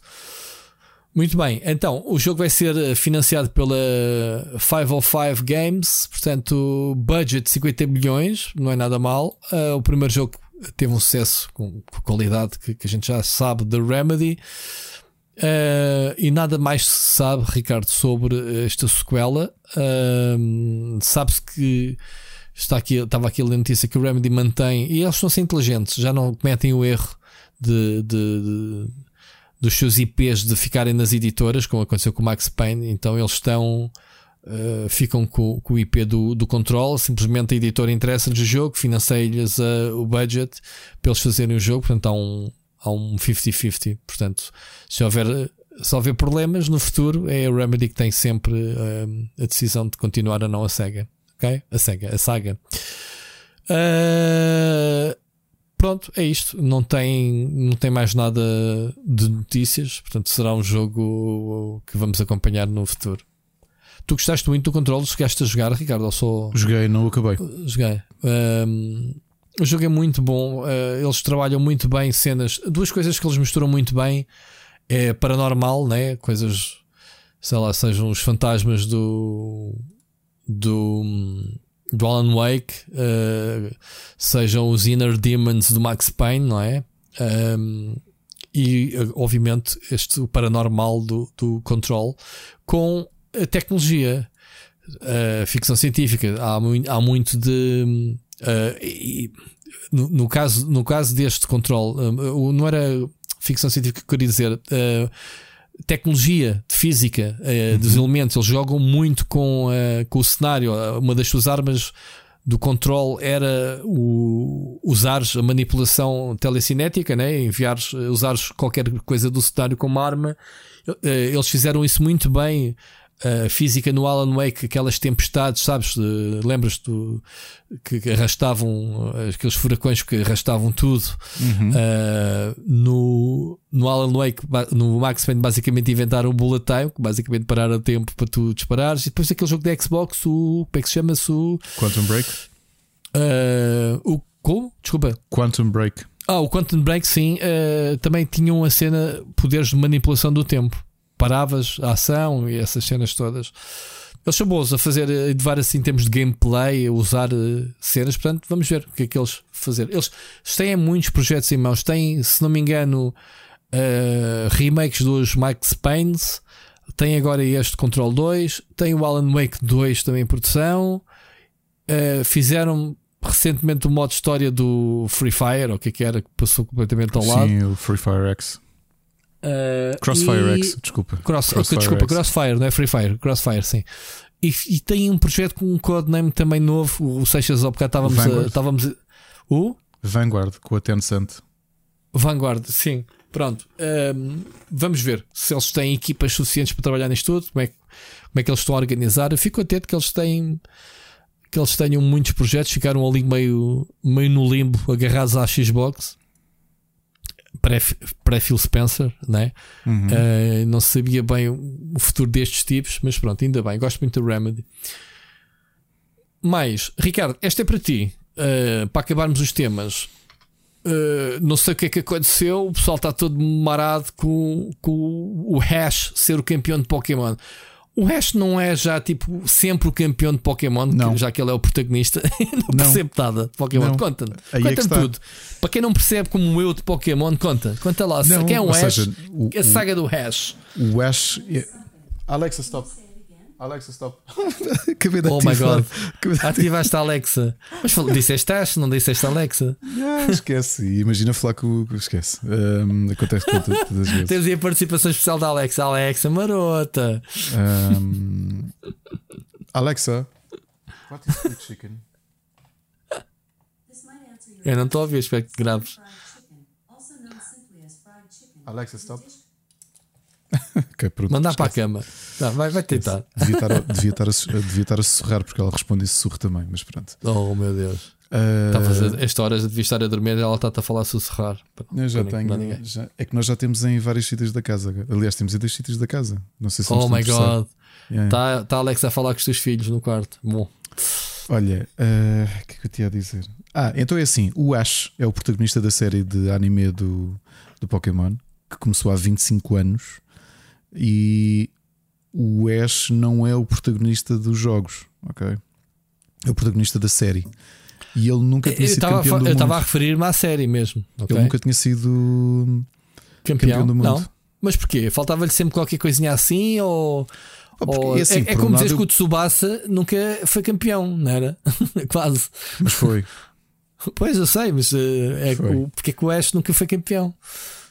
Porque ainda não tinha acontecido. hum, ele é assim, por um lado, tu, tu percebes, a missão dele era um dia ser o, o treinador mais forte.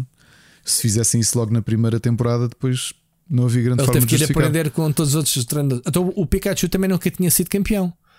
Pikachu não tinha Ou sido eu- campeão. Ele foi campeão com o Pikachu, certo? Que é o Pokémon dele.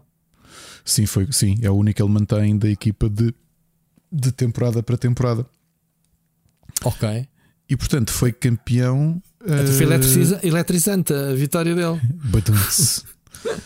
Agora, a grande dúvida que toda a gente tem é como é que vai continuar a série a partir daqui? Será que vão mudar de protagonista? Porque a primeiro, a primeira, hum, o primeiro episódio da série chamava-se Pokémon I Choose You. E este Da primeira, há epi- 25 anos? Sim, e este episódio Aham. chamava-se Pokémon I'm Glad I Got to Meet You, que é quase uma despedida. Espera lá. Ele estava-se a referir ao, ao, ao- ao Pikachu? Pokémon, porque não, Pokémon como espécie, porque Pokémon quer dizer Pocket Monsters. Então está a dizer no plural que ficou feliz de os poder conhecer.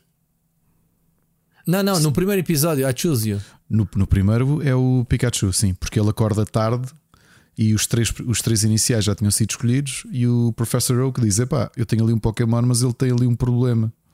Então qual é? Epá, é que ele recusa-se a entrar na bola. Então tá bem, eu fico com ele. Hum. Então era o, o Pikachu era o Pokémon que os outros miúdos não queriam porque todos os Pokémon se portavam bem e voltavam para, para, para a bola e o Pikachu sempre se recusou, então era um bocadinho o patinho feio. E como o Espera, Ash, e, o, e, o, e o Ash andava com ele sentado na bola? Sim, sempre. Sempre. Nunca entrou na bola então.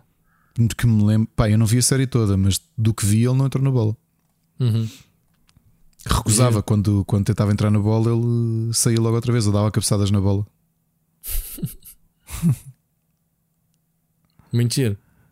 Go- Estou a gostar destes pormenores. Então. E, e então, e então é finalmente se tornou campeão mundial, porque ele ficou lá sempre perto, mas não acontecia. O- o- percebes? É- Eu, eu acho que é sobretudo uma. hum, Talvez acabe aqui uma era. Não sei. Porque é que pode, Até para onde, para onde é que, vai vai evoluir? Mas é, o Ash é a única personagem que se mantém ou o elenco É o todo é o mesmo? Às vezes há personagens que às vezes voltam e têm uns cameos, eu não sei o quê, mas ele vai conhecendo personagens novos a cada geração. Ok. Eh, a única coisa é que ele nunca cresce, né? ele é um miúdo de 10 anos sempre, né? Pois. Optaram por isso. Isso também eh, quebra um bocadinho, ehm, né? Eh, Eu acho que ele já está um bocadinho mais velho do que 10 anos, mas ainda não é adulto. pois, quebra um bocadinho com, com- com a continuidade da série, digamos assim. Ah, ok, estou a perceber. Muito bem, então. eh, Pois é, a questão é: ele tinha ganho um campeonato local, mas o Mundial ele nunca tinha ganho. certo. Olha, fico contente por ele. Pronto, parabéns. Dá-lhe os parabéns se o vires um dia. É, Grande o Ash. pro- É, o Ash finalmente dá o Ash da aldeia Paleta, que é assim que ele sempre se apresentou. Eu sou o Ash Muito Ketchum da aldeia Paleta. Muito para quem jogou o primeiro. Pokémon. Será que, será que este vai subir à cabeça e ele vai-se agora, pronto? Não sei. Vai-se estragar? Não. Fama e isso. Estou a gostar. Ricardo, vamos avançar. Vamos ouvir mais uma mensagem. Ainda temos mais duas mensagens para vir hoje. Vamos ver- Ui. ouvir a do Filipe Silva, ok? Ora viva, o Rui Ricardo e ao vasto auditório. Hum, espero que esteja tudo bem com vocês. Hum, há semanas que já ando para enviar o áudio, mas tem estado difícil, pois finalmente mudei de trabalho e ainda ando a a ajustar horários, porque finalmente deixei de ser morcego e comecei a trabalhar a horas decentes para o bom, fu- bom funcionamento da, da nossa máquina. Hum, tenho uma sugestão para vos fazer. Uh, acho que deviam criar um episódio destinado a, a spoilers.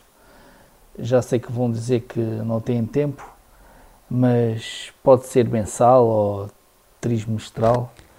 Um, pode ser ou não bloqueado apenas para patronos. Um, mas existem certas opiniões que eu gostava de ouvir a serem desenvolvidas por vocês que no programa principal não são, devido a spoilers. Uh, dou como, por exemplo, o caso da mais recente uh, vossa opinião do God of War, que ainda não joguei, mas certamente irei jogar. E assim que jogar, uh, gostava de ouvir alguns pormenores que não foram abordados para não estragar a surpresa a nós. Um, assim como alguma série que, que vocês estejam tão empolgados para contar que, que se veem castrados, na vossa opinião, por causa dos spoilers. Um, o primeiro tópico é que eu já, já ando para, para vos perguntar e, e acabo por me esquecer, é onde é que raio andam os jogos da, da Sai Games? O Grand Blue Fantasy Relink e o Project Awakening. Um, o primeiro, o Relink, foi anunciado em agosto de 2016, tinha a colaboração com o Platinum. Um, em setembro de 2016 foi anunciada uma versão para PS4. Depois, em fevereiro de 2019, foi anunciado que a Platinum já não estava envolvida no projeto, deixando assim a, a Sai Games encarregue de, de, de acabar o projeto. Uh, anunciam que o jogo sai no final de 2022. Já estamos no final de 2022 e já saiu cá para fora uma notícia que não vai sair em 2022, vai sair apenas em 2023. E o que raio que se passa com o jogo? Assim como o, o, o Project Awakening, que supostamente é um exclusivo da Sony. São dois grandes jogos que eu, na altura, quando, quando vi alguns vídeos, uh, fiquei bastante interessado neles. Uh, e por último, uh, partilho a opinião também triste que muitas pessoas têm aí, aí pelas internets fora, que a saída do Henry Cavill irá ditar o fim da Witcher. Apesar de estar com algumas expectativas da, da prequela que, que irá sair, um, isto, vejam o anime. Acho que outra, da última vez recomendei o anime numa das mensagens, mas eu sei que vocês ainda não viram. Uh, volto a, a fazer essa sugestão. Vejam o anime. O anime não é sobre o Geralt, é sobre o Vesemir. Uh, conta um bocado da história quando ele era adolescente. Uh, é, é porreira. Um, voltando ao, ao, ao Cavill, uh, anda para aí a circular que, que ele irá sair pelo facto de não estar satisfeito com, com o caminho que a série está a tomar, pois está a fugir demasiado aos livros. Um, será verdade? Ou será só por causa do super-homem devido à incompatibilidade da agenda? Eu acho que é um bocado estranho abandonar a série, visto na altura quando foi foi anunciado o nome dele, uh, ele fez um bocado de, de, de pressão e para, para a série para ser, ser feita e, e fez o, o facto dele gostar dos jogos e gostar dos livros. E agora de um momento para o outro sai assim de cena deixando assim no meio no meio da, das temporadas é um bocado assim pós-estranho um, é tudo um, ouvimos para a semana abraços muito bem, grande Felipe Silva. Olha, eh, eu vi, eu vi o anime do Witcher, Ricardo, viste? É muito bom, não, é? não. Portanto, fica aqui a tua recomendação, mas eu vi logo. Eu gosto. E vai ser agora o spin-off, como dizes bem, de, com prequela. Spin-off, não, prequela do Witcher. Também estou curioso para, para ver. Uh, vamos ver como é que vai ser. Uh, olha, a sugestão do episódio de spoilers é uma boa ideia. Quer dizer, isto é como tudo. Uh, eu, eu, sigo alguns canais em que têm reviews de filmes com spoilers e depois fazem outro vídeo com, sem um, um, um sem spoilers, só a crítica, com spoiler, que é uh, a desenrolar. Era uma coisa gira que eu e Ricardo eventualmente podíamos fazer, mas é difícil da gente se coordenar, ou se os dois chegámos ao fim do jogo, uhum. se vimos as mesmas séries ou os mesmos filmes. Pá, eu, eu gosto porque uh, com os devidos, uh, com os devidos uh, avisos, há quem sinta como tu essa necessidade de de discutir o que se viu e, e claro que a gente aqui não pode fazer isso, é, é verdade. Uh, e eu sou conotado como o rei dos spoilers, uh, já por causa disso, de me excitar às vezes a falar das coisas. Mas é uma, uma boa ideia. Se é fazível ou não, não sei. Ricardo, não Bem, sei se é tu és o rei dos spoilers, eu sou o rei de estragar podcast e fazê-los longos. Se nós juntarmos os dois, é tipo fusão de um personagem de Dragon Ball. É um episódio É. de 9 horas só a A estragar. falar de um eh, filme de uma hora. Isso assim, e só estragar coisas a toda a gente. Exato. Muito bem. Olha, uh, sobre os jogos que ele pede, eu não os Olha, conheço, sinceramente. É curioso porque eu já não me lembrava desses jogos. Se, se o Flip nos tivesse falado tanto do Granblue Fantasy Relink como o Project Awakening, dois jogos da Sai Games que têm andado aqui uh, de, de- a fazer ping-pong de um lado para o outro, eu já não lembrava que eles existiam. Uhum. A série Granblue Fantasy já está aqui no, no, no limbo há imenso tempo, à espera que saísse este jogo. E.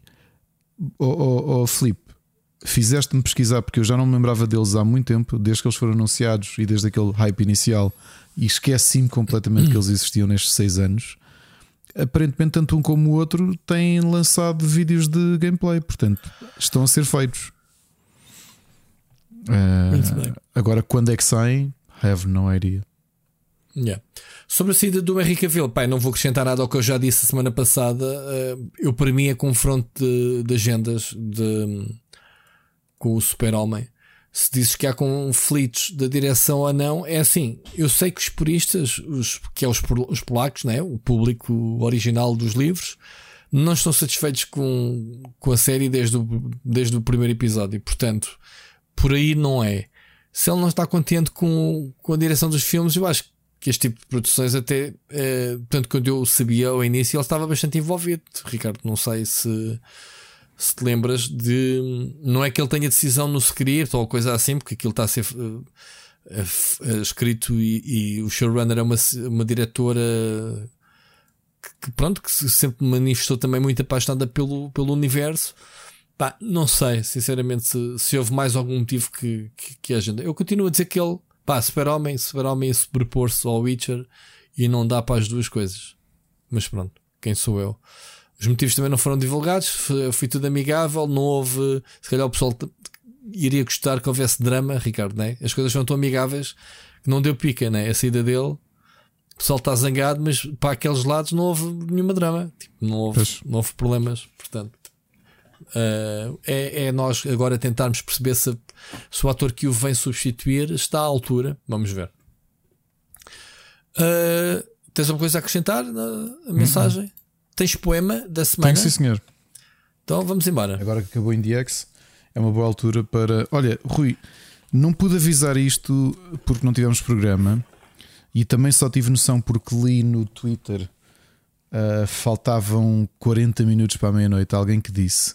A semana passada houve dois dias e lá está. Eu era 11 da noite do último dia que eu, que eu fui fazer isto. A WUC estava com uma campanha que eu não sabia que é anual, há dois dias por ano, em que todas as compras que tu fazes eles devolvem todo o dinheiro para tu gastares uh, depois disso em livraria. Tem uma seleção brutal de livros que tem lá 100% devolvido em cartão. E fiz uma série de compras. Comprei inclusivamente uma coisa que não sabia que existia cá em Portugal, traduzida em inglês. Eh, eu já aqui falei várias vezes de um, de um, do meu mangá de terror favorito, de um dos meus artistas favoritos sempre, que é o, o Junji Ito que inclusivamente há uns anos foi convidado pela Nintendo para fazer uma sequência de ilustrações especiais de terror uh, do, sobre Pokémon. O Junji Ito tem uma série que eu adoro e que acho que é obrigatória chamada Uzumaki, e eles tinham a caixa com os três livros uh, da série, os três volumes, a 22 euros e estava lá com o selo 100% devolvido. Uh, pá, então comprei alguns livros de poesia que, que eu estava à procura e que não tinha comprado na Feira do Livro porque já tinha gasto muito dinheiro comprei uma série deles. E a campanha foi espetacular porque uh, devolvem-te os 100, em 100%. Depois tens uma condição que eu mesmo assim continuo a achar que compensa muito, que é tu podes gastar esse dinheiro numa compra em compras seguintes, mas a tua compra podes gastar 50% do valor desse, desse valor que tu tens em cartão. Ok? Imagina que tens 100 euros. Se fizeres uma compra de 100 euros, só podes gastar 50 dos 100 que lá tens. Uhum. Ainda assim, compensa imenso. Eu comprei livros para os meus filhos e tudo, que já tinha ali. Ou seja, obriga-te sempre a gastar mais dinheiro que aquilo que tens no cartão. Ou seja, não podes gastar, ah, vou gastar 50 e vou e recuperar 50. 50. Não, não. Ainda assim, compensa imenso. Meu. Aliás, claro. eles, eles devem ter vendido tanto que a minha encomenda está em processamento há uma semana. Uhum. Por causa disso, como estava a ver, um, estava à procura do último livro do Herbert Welder que saiu um mês depois dele morrer e que está out of print há um tempo. Eu não consegui nenhuma cópia, mas decidi ler outro, uh, reler outro que tinha ali, que é o Letra Aberta. E portanto trago-vos aqui um poema que eu acho que. que eu, eu, eu estava a reler o livro e, e, estava a sentir algumas coisas, como há pouco disse, que às vezes tu focaste em coisas negativas e esqueceste das coisas positivas. E encontrei um poema do Herbert Welder que, de uma certa forma, fala disso. Portanto, hum. aqui fica. Enquanto a grande ferida sara, não sara, a ferida da memória. Mas por trás o sangue tão devagar dói, tão fundo dói e passa. Um dia ainda, com a sua noite adjunta e desemboca, o sangue impuro que uma vez mais se purifica, até um outro dia. E esse já não, que com certeza, e então espero mais 24 horas de mais nada, que como quando um dia em que penso ou não penso, um que não passa tão certamente desatento, Errático, diz alguém, não sei onde e quando, que só aqui e só agora digo, mas não faço. Enfim, não morro por enquanto. Só um pouco mais tarde, porque afinal um homem não é de ferro. Um homem é de ferro, peço desculpa. Muito bem. Grande Herberto Helder que nos deixou em 2015, se bem me lembro, pai do jornalista Daniel Oliveira. E eu já tinha trazido aqui um poema dele, mas achei que este era muito oportuno. Hum. E é isto. Muito bom. Para quem gosta de poesia, o Ricardo estás sempre.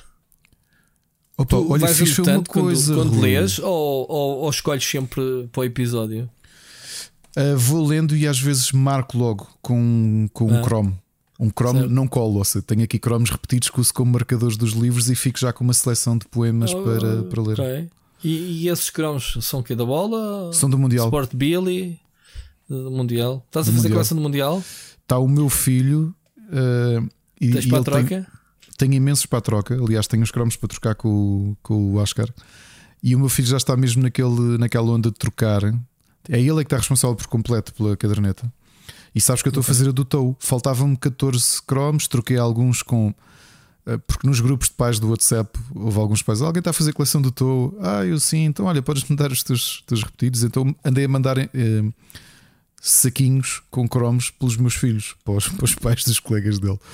E no outro dia o Alex disse-me: Olha, já vi que no recreio há ali malta a trocar cromos do TOW, dá-me os teus repetidos. Disse-me, meu filho, dá-me os teus repetidos, uh, dá-me a tua lista que eu vou tentar arranjar-te cromos que tu não tens. Tu não é que ele me arranjou 10 dos 14 Ok. numa, numa tarde de trocas no recreio.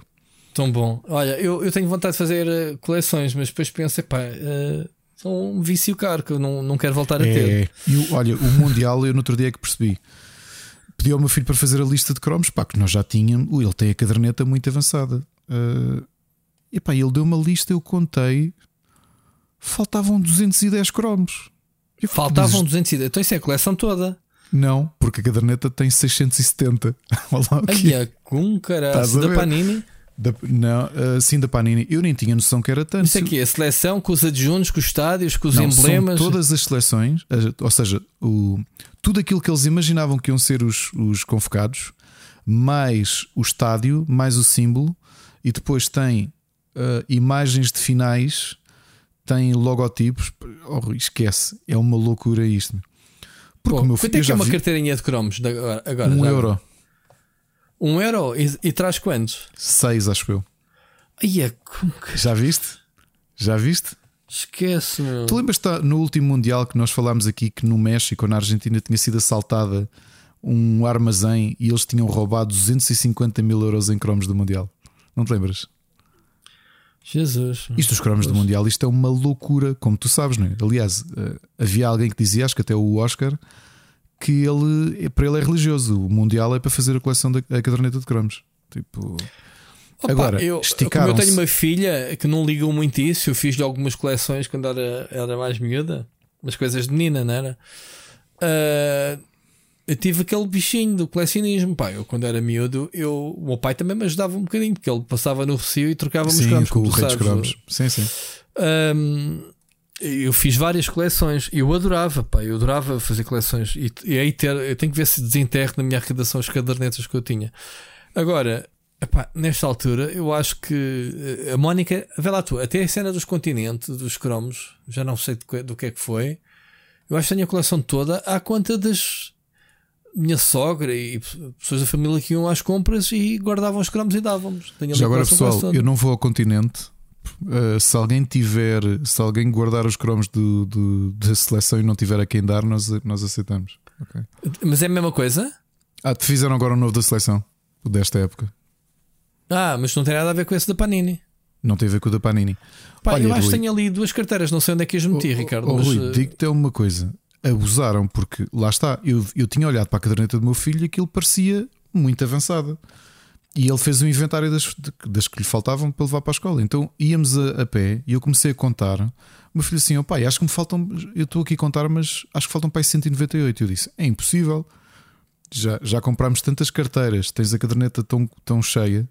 Pá, fui a contar e realmente faltavam 203, acho eu, que ele tinha saltado ali 5. Eu, como é que te faltam 213? Ele, pai, são 600 e tal cromos. Eu, assim, 600 e tal cromos. Ouve, isso é tipo 3 vezes o número normal de uma caderneta. Mais é. até. É. uma loucura, meu fogo. É uma loucura. Pá, o Mundial, sabes que mexe com muita coisa. Ainda hoje escrevi que como é que é possível, em tempos de crise como estamos a, a surgir, o- as televisões e as, as barras de som dispararam a procura e, e os preços Ah, também acredito. subiram. Epá, é, é- e isto eles, é mesmo justificado. É o Mundial. É, eh, sempre que há um é Mundial loucura. Europeu, as pessoas aproveitam esses eventos como justificação para trocar Para a televisão da sala. sim, sim, sim. Pá, Olha, é impressionante. Eu- outra coisa que o meu filho tem muito curiosa é que ele sabe muito, porque também tem muitos amigos que gostam muito de futebol, então eles conversam muito uns com os outros. Pá, o meu filho, neste momento, domina jogadores de quem é que não sei quem. Eh, ah, tipo, a jogar- olha, ele está a fazer um. É ele que está a fazer o- o- a carreira no FIFA 23 como treinador. Ok? Uhum. Já vai no ano 2026, acho eu. Do, no, ah, pai, olha, o não sei quem reformou-se. Ah, ok. Uh, ah, fui buscar o não sei quem ou não sei onde. Eu, quem é esse? Ah, não sabes, é um dos melhores jogadores do mundo. Neste momento está a jogar não sei quê, está com imensos gols na liga inglesa. E eu, filho, eu não percebo nada disso, meu. E ele está ali todo, todo contente. E depois o conhecimento todo que ele traz com os amigos, como está a fazer o modo, o modo carreira no, no FIFA, está a treinar o Sporting. Acho que entretanto já foi como selecionador da Bélgica.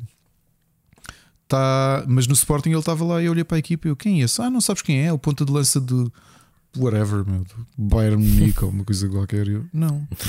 Brutal. Olha, oh, já bem. agora o documentário com ele só para te dizer, Rui. Ontem começámos a jogar Guild Wars 2 juntos. Uh, comprei uma slot nova para que a conta da Ana já tinha as slots todas ocupadas. Comprei uma slot de personagem. O meu filho fez um. Está a gostar imenso do jogo. Eu estou feita com ele com o meu personagem e andamos a. Como aquilo faz scaling, estou junto com ele a fazer eh, exploração. O, o teu filho não está a gostar do Guild Wars 2. O teu filho está a gostar de um género que eu amo, Ricardo.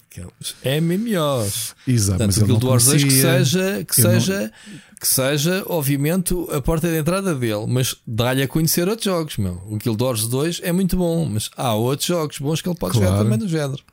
Claro. Portanto, eu preciso só para o New World agora. Exato. Portanto, manda lá ver o puto. Já Bom, sabes, no Natal, passa-lhe. Olha, chegas cá, olha, está aqui a tua prenda de Natal. É olha, isto. Aqui olha, Está aqui o New World. Então, para ver, estou para ver se ele depois joga comigo, se me dá boost. Bom, Ricardo, vamos passar o gameplay, mas antes disso, queria-te só dizer uma coisa aqui aos nossos ouvintes.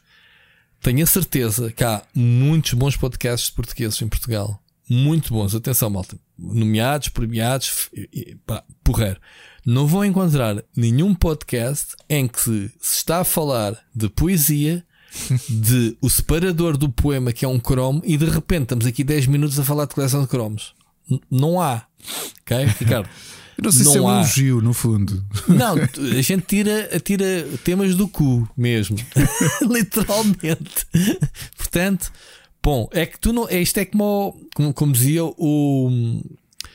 Uh, ai, como é que se chama o, o Tom Hanks do. do, do Life Tom like Hanks, deixa-me só dizer-te uma coisa, desculpa. não, não vais não, não, dizer não. nada. Não a quero. Pessoa, a pessoa, a real no qual foi baseado fez, morreu, o, sim, okay. sim, o terminal do aeroporto morreu sim. neste fim de semana. Ok. Não, eu quis dizer, não vamos nos desviar mais. Era o que eu dizer. Pois foi, morreu. Eu vi a reportagem muito cheia. Eu não sabia que ele tinha vivido tantos anos, 18 anos no aeroporto do país. Ainda lá estava. Não, voltou. Voltou para lá, exato. Sim, ele teve 18 anos, depois deram-lhe casa, já não me lembro. Sim, mas ele e ele decidiu. A pergunta é: deixaram a pessoa estar ali a viver? É incrível. Pronto. Se toda a gente se lembrar como ele ia viver para o aeroporto, Jesus. Mas o aeroporto é um mundo, como tu sabes. Tu consegues estar num aeroporto 24 sobre 7.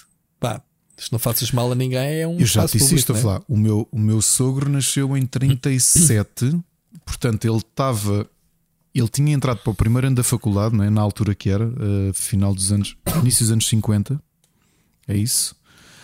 Uh, e ele era ali da zona de Alvalade. E ele dizia que ele e o irmão, e mais os colegas de faculdade, o irmão estava um ano à frente dele no, na faculdade, novamente era uma altura como infelizmente não havia muita gente que fosse para a faculdade, né? nos anos 50. Uh, eh, e então também não havia aquele hábito de sítios para estudar à noite. Eles iam todas as noites para o, para o aeroporto, a pé. Yeah. Iam de Alvalade a pé, sentavam-se lá na zona do, do, das chegadas, havia mesas, eles ficavam lá a, fazer, a trabalhar a noite toda. Yeah. Pois, é um espaço. É um espaço. Eu, eu não. Eu, eu, não elogio nada, o aeroporto é super desconfortável, mas pronto. Agora tem Wi-Fi, não sei o quê, pode, pode-te orientar lá. Bom, eu como já dormi em aeroportos, não, gosto, não gostei da experiência, portanto não desejo a ninguém. Um, Ricardo, vamos para o gameplay. Siga. Split Chicken Gameplay.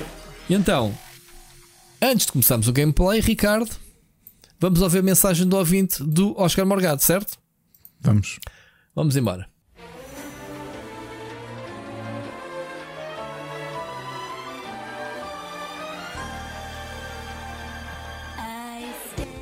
Saudações galináceas.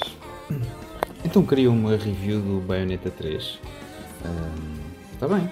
Isto vai ser, Ricardo, já agora, mais ou menos o mesmo tema daquilo que hei de escrever no Rubber nos próximos dias. Portanto, queres um spoiler do texto? Bom, fica aí. Uh, vou fazer isto num formato um bocado livre, ok? Não estou com muito tempo, então estou a pôr aqui uma musiquinha de fundo só para vos deixar mais entretidos. Eu não quero levar muito tempo.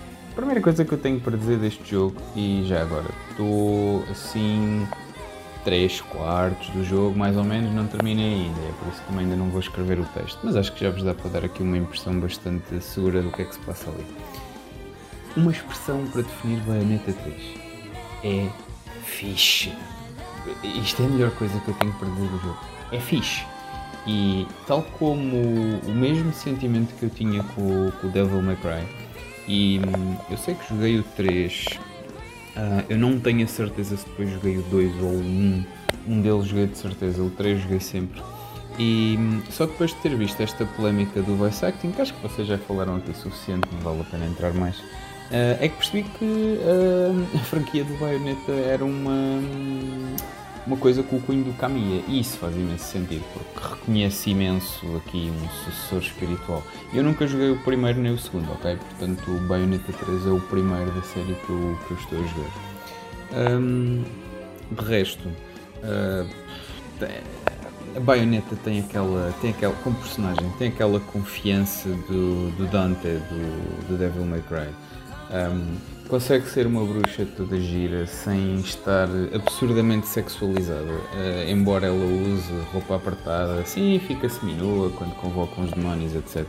Mas acho que está um trabalho bem feito de um, ehm, personagem poderosa, fixe, e, e, nem sequer pensamos que só era fixe andar a porrada ali com, com um gajo. Uh, é uma tipa cheia de estilo, cheia de confiança, cheia de argumentos para tudo e mais alguma coisa. E. Um, é impossível uma pessoa não se apaixonar pela, por aquela maneira de estar da personagem e de jogar com aquela, com aquela personagem. Um, em termos de história, pensando aqui um bocadinho, sem dar grandes spoilers, uh, do que eu percebi, e atenção, os dois primeiros jogos na crítica, mesmo que nas vendas não tenha tido o mesmo reflexo na crítica, na crítica foram extremamente bem recebidos.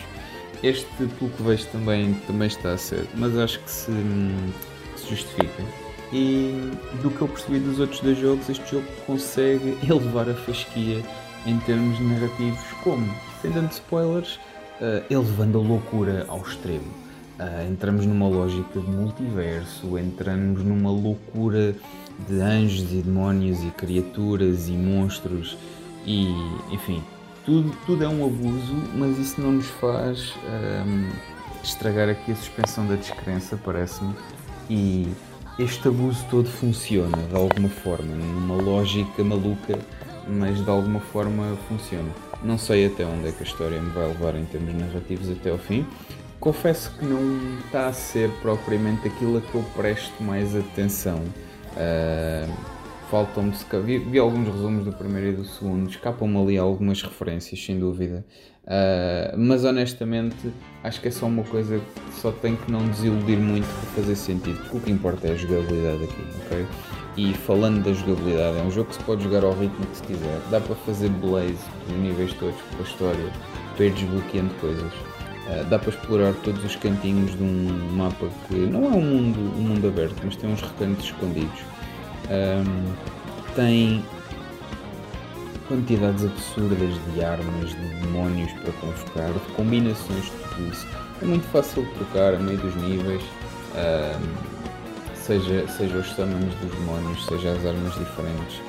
Uh, enfim, montes de coisas que, que são simplesmente abusadas e o gameplay é super diversificado, seja de todos os combos que se podem fazer, das secções em que podemos só acelerar pelo mapa, voar, estar no chão, andar aos pulos, dar porrada, mandar umas balas, mandar umas estocadas, mandar enfim, o que é que seja. Um, tem ainda até umas secções mais estilo a James Bond, Missão Impossível de, de, espionagem. Há personagens diferentes com quem, com quem jogamos, aí não, não vou dar muitos detalhes porque são coisas narrativas. Um, são verdadeiramente diversificados e isso nota-se, ok? Portanto, é um jogo que sendo um, sendo um grande, grande hack slash, não, não, não entra no marasmo estarmos sempre a fazer a mesma coisa, embora na prática estejamos sempre a fazer a mesma coisa, mas é fixe, é divertido e não cansa. Uh, até porque fazendo o jogo assim, uh, correndo um bocadinho pelos níveis, não fazendo muitos objetivos secundários, é uma coisa que me parece que terminarei abaixo das 20 horas com toda, com toda a certeza. Um, há, há ainda neste tom abusado, não, não posso deixar de referir, há, há secções de combate fantásticas e embora estas já não sejam tão abertas, volta e meia entramos naquele esquema kaiju, coisas gigantes. Senti-me um bocado a comandar um Megazord dos Power Rangers da dada altura. Um, e tudo isto é incrível, é fantástico. É um jogo que se pega e larga com muita facilidade, em dock, em portátil. É sempre um aspecto. Até fiquei espantado. Vi algumas pessoas a queixarem-se, mas não achei grandes quebras de frame rate ou não que me incomodassem.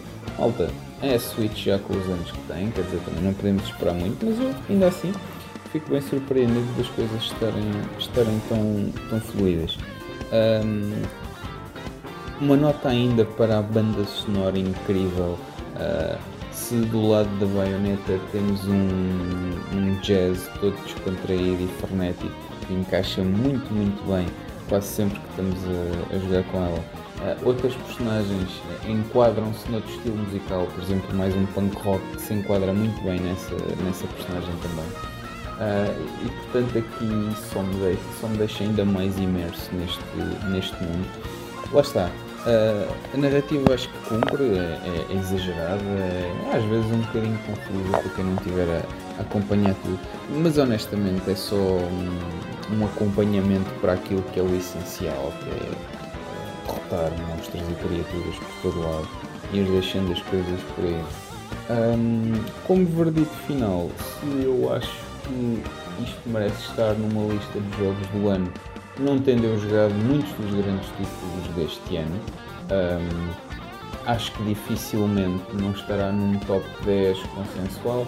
Acho que um top 5 terá de ser dependendo do gosto de cada uma. No meu, sem dúvida, estará porque não joguei assim tantos jogos tão bons deste ano, ok? Não, não tive uma exposição a todos os títulos do ano, não joguei um Horizon, não joguei jogar um God of War. algumas coisas que Ainda faltam sair, mas não sei se, se, chega por aí. Mas sem dúvida estará no meu top de jogos do ano. Um, lá está. Se toda a gente deveria jogar Bayonetta 3, quem sou eu para dizer? É um hack and slash, é dos melhores do, do mercado. Está lá em cima ao par do que eu me lembro de jogar do Devil May Cry, por exemplo. Assim, a minha referência não tem coisas muito, muito mais recentes para vos dar, não costuma ser um estilo em que, em que eu entro muito e acima de tudo consegue não entrar num marasmo que às vezes este tipo de jogos entram. E portanto, uh, o grande jogo da Platinum Games continua a ser a porta-estandarte do, do estúdio, franquia de sucesso da Nintendo. Uh, Parece-me que fecham esta trilogia, mas cheira-me que o IP não vai morrer, caso contrário, a Nintendo estaria a estragar dinheiro. Ouvimos para a semana.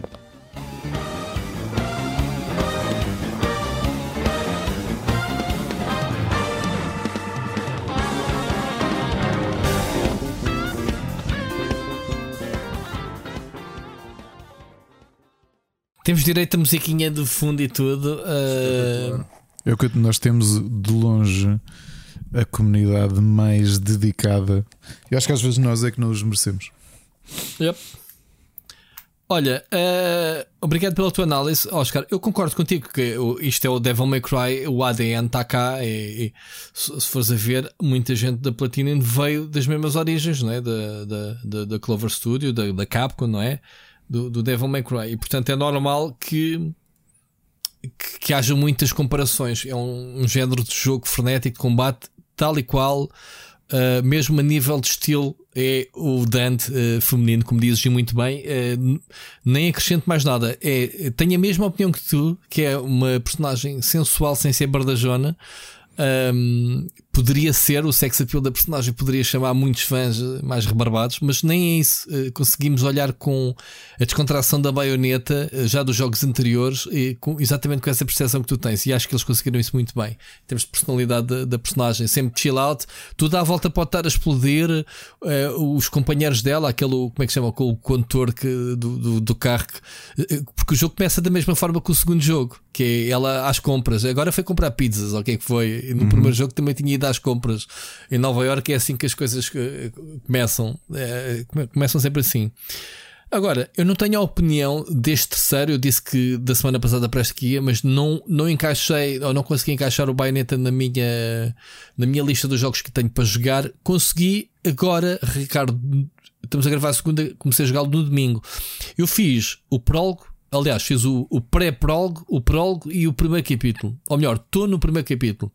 Aquilo que sinto é que, pá, quase hora, hora e meia, hora e um quarto, joguei 10 minutos. Aquilo tem história de cutscenes uh, muito aquele jogo que começa com o dar-te tudo aquilo que a, a, a personagem pode fazer o, as transformações como tu dizes no Megazord e, e todos aqueles combos todos parece que te dá tipo olha tu vais ser assim fixe como tu disseste bem uh, e depois voltas ao ao início, né? Tudo enquadrado numa história de metaverso, como dizes muito bem. Uh, isto já parece que estamos a falar da DC da Marvel, Ricardo, que uma, uma, personagem que teve que a versão da baioneta no outro, no outro universo e é assim que começa a história. Portanto, é só isto que eu tenho ideia do jogo, está ao nível dos outros dois que eram muito bons, de gameplay.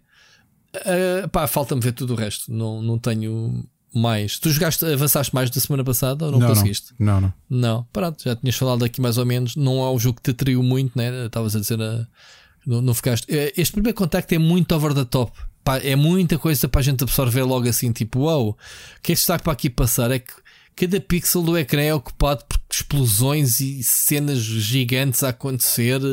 Num, nesta, é, ela a surfar, Ricardo, do barco do amor, tipo, num daqueles mega transatlânticos, uh, numa, num tsunami. Yep tudo é pá, com caraças, cenas mesmo, é mesmo cenas à Platinum, pronto, cenas mesmo à, à Clover e à Konami. Isto não me surpreendia de ver num Devil May Cry, portanto, no Bayonetta também não. Uh, portanto, é isto. Uh, obrigado por teres feito a análise. Já nos eliminas aqui um dos jogos da, da, da minha lista que eu queria falar pouco, mas, mas mas joguei. Ricardo, tu tens, eu tenho várias coisas para falar. Uh, queres tu começar? Eh, entretanto, vamos tentar ser sucintos, que a gente, Sim, eu tenho, a gente está tenho, a ficar sem tempo hoje. Eu tenho menos. Olha, uh, ontem à noite, tu viste que nós tínhamos isso no nosso grupo da redação do Rubber. Uh, joguei com, com, joguei com, com o Nuno Marques aquele que é uma coisa aventura um point click. uma aventura point and click co-op Hum. Olha, adorei a experiência. Ok, não é uma coisa que demora muito, nós em duas horas Qual é que é o jogo? História. O nome? Chama-se The Past Within. Ok, e então explica é... lá como é que funciona o conceito. Sim, é simples. Isso. Tu tens de começar o jogo das duas, uma. Eles até avisam se. Uh, imagina compraste o jogo, não tens com quem jogar, podes ir ao Discord e pedir a alguém para ir jogar contigo, porque há sempre jogadores ali, pelo menos nesta fase. Ah, o jogo foi feito mesmo para o co-op como o, como o It Takes Two? Unicamente só consegues passar aquilo co-op. Porquê? Okay. Nós começámos o jogo em simultâneo porque cada um de nós tem que escolher coisas diferentes e confirmar o que é que o outro escolheu no seu próprio jogo, porque não há, não há ligação nenhuma. Não há ligação à internet, não há ligação nenhuma. Nada. O quê? Sim. Como assim? Simples.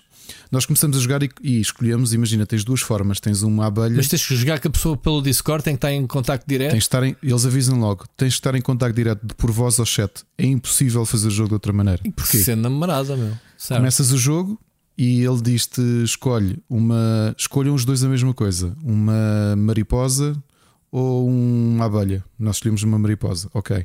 Agora cada um de vocês escolhe uma coisa diferente, passado ou presente ou futuro. O Nuno escolheu passado, eu escolhi futuro. Ok?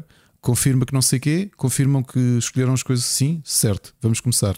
E se vocês fizerem batota e não confirmarem, o que é que acontece não, ao jogo? Não consegues passar o jogo. Ok.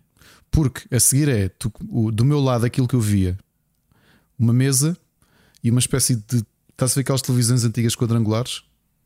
Cubos, aquelas pequeninas, a preto e branco. Para lá uma coisa, mas como é que o jogo sabe se não há uma ligação à internet que tu estás a jogar com outra pessoa? Porque tu só consegues avançar sabendo as respostas do outro. Mas respostas que têm que ser dadas que tu não conseguirias obter de não, outra forma? Não, exatamente. Constantemente. Vou dar um exemplo. Isso é muito bizarro, meu. Conceito. Ou funciona na perfeição, mas na perfeição o jogo. Eu comecei o meu jogo e eu não sabia o que é que ele está a ver. Ok? Os dois têm que comprar o jogo já agora? Sim, não tem remote play. É a única parte que eu achei um bocado triste, mas pá, se calhar eventualmente vou mudar isso. Sim, e para arranjar, ok, agora com o lançamento do jogo, arranjas pessoal daqui a um mês, se compras o jogo, vais ter alguém para jogar? Pois é, isso. Pois. Yeah. Uh, mas é logo a primeira cena no menu: é se, se compraste este jogo e estás sozinho, clicas já aqui, vais para o nosso Discord e vês se há alguém disponível para jogar Exato. o jogo contigo. Daqui a um mês tu para ver se esse pessoal está lá, está à Pronto. tua espera. Tá bem.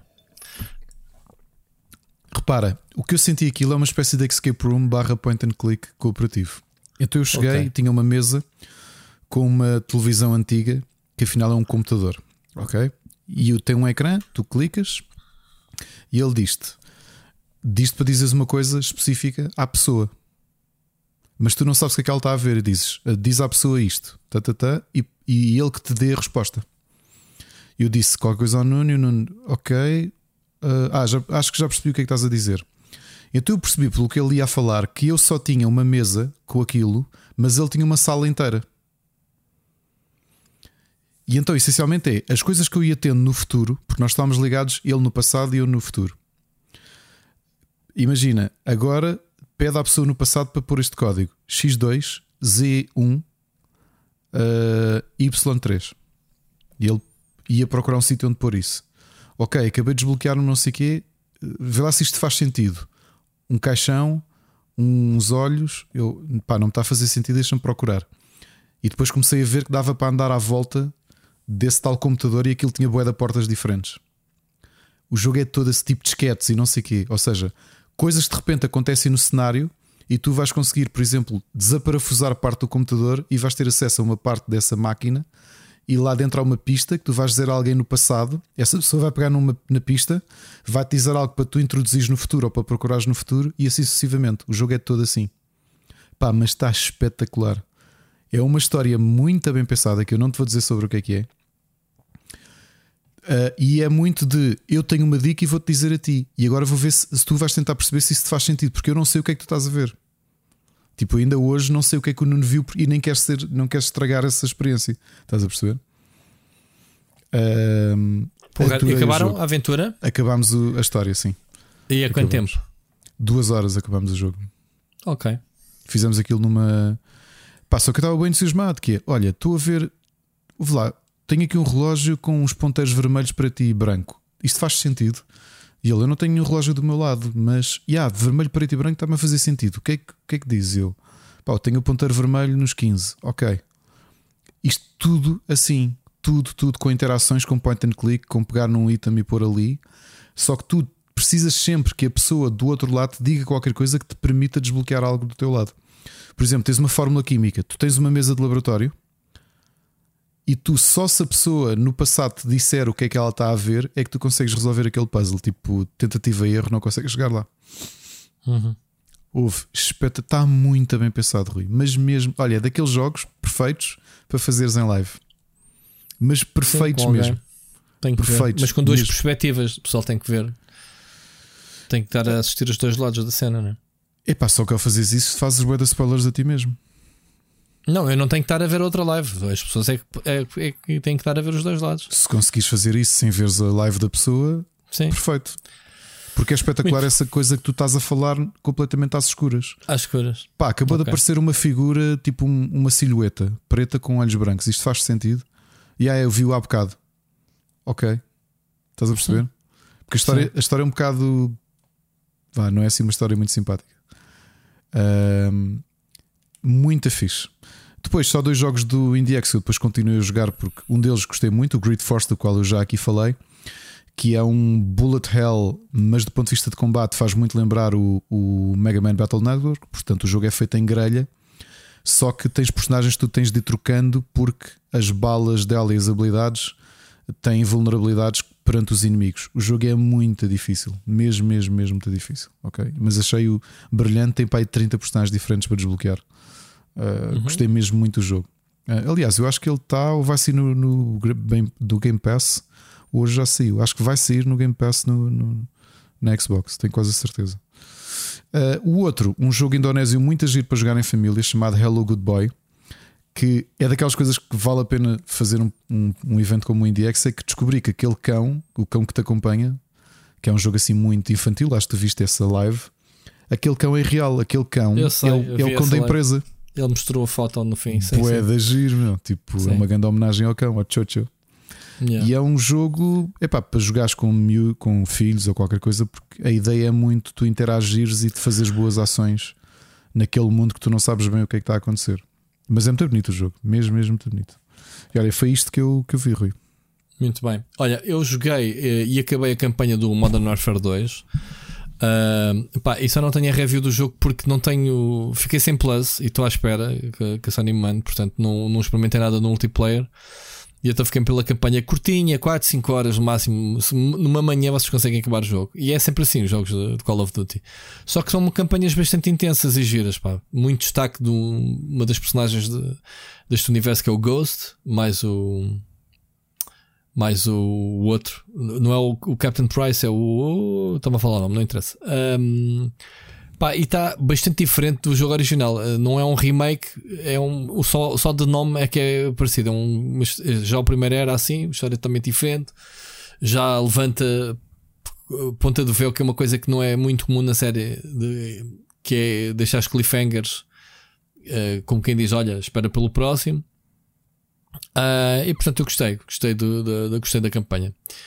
Joguei eh, o Sonic Frontiers, como visto na, na- tive review eh, no, no fim de semana. Pá, e como eu não sou fã da, da Sega, da, da Sega, da Sonic, Ah, não me diz desse nada. jogo. Ahm, Que já esqueceste? publicámos a tua review. Não, esqueci-me de adicionar porque eu também foi o- talvez o jogo que eu joguei mais este fim de semana. Ah, joguei, sempre jogaste o Sonic? joguei, Não- não- joguei. não Tens tinhas de ter para aí umas 3 ou 4 horas do jogo. Disseste-me, estavas ao início e não estavas a gostar muito.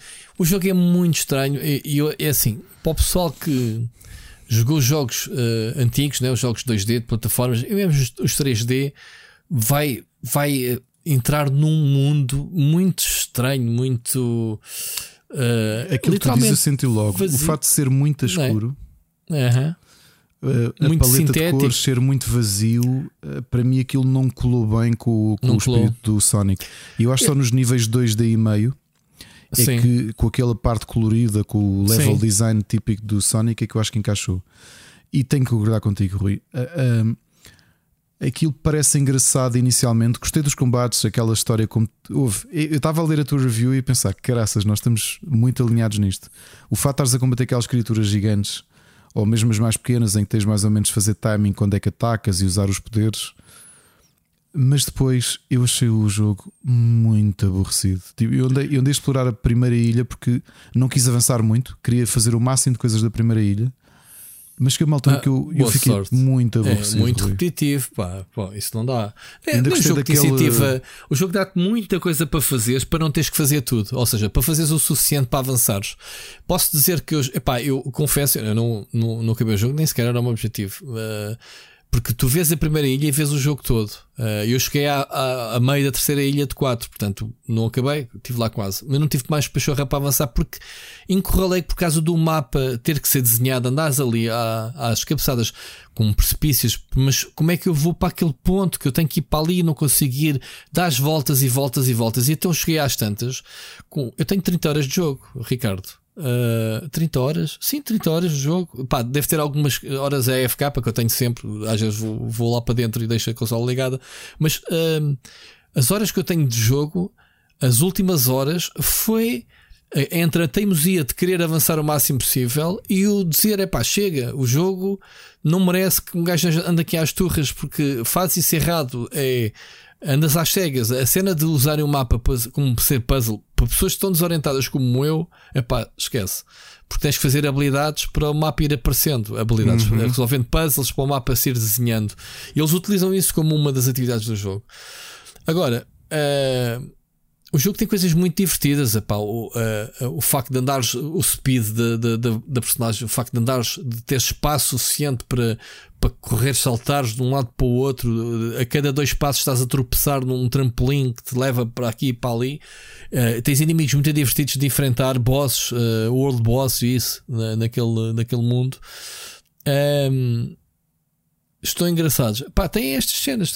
Às vezes o, jogo prende, eh, tira-te a liberdade da câmara e prende numa sequência 2D, porque os trampolins te obrigam a isso para passares aquela pressãozinha, depois volta outra vez a dar-te o controle da câmara e, pá, e, e, ao início é atrofiante andas a lutar contra isso.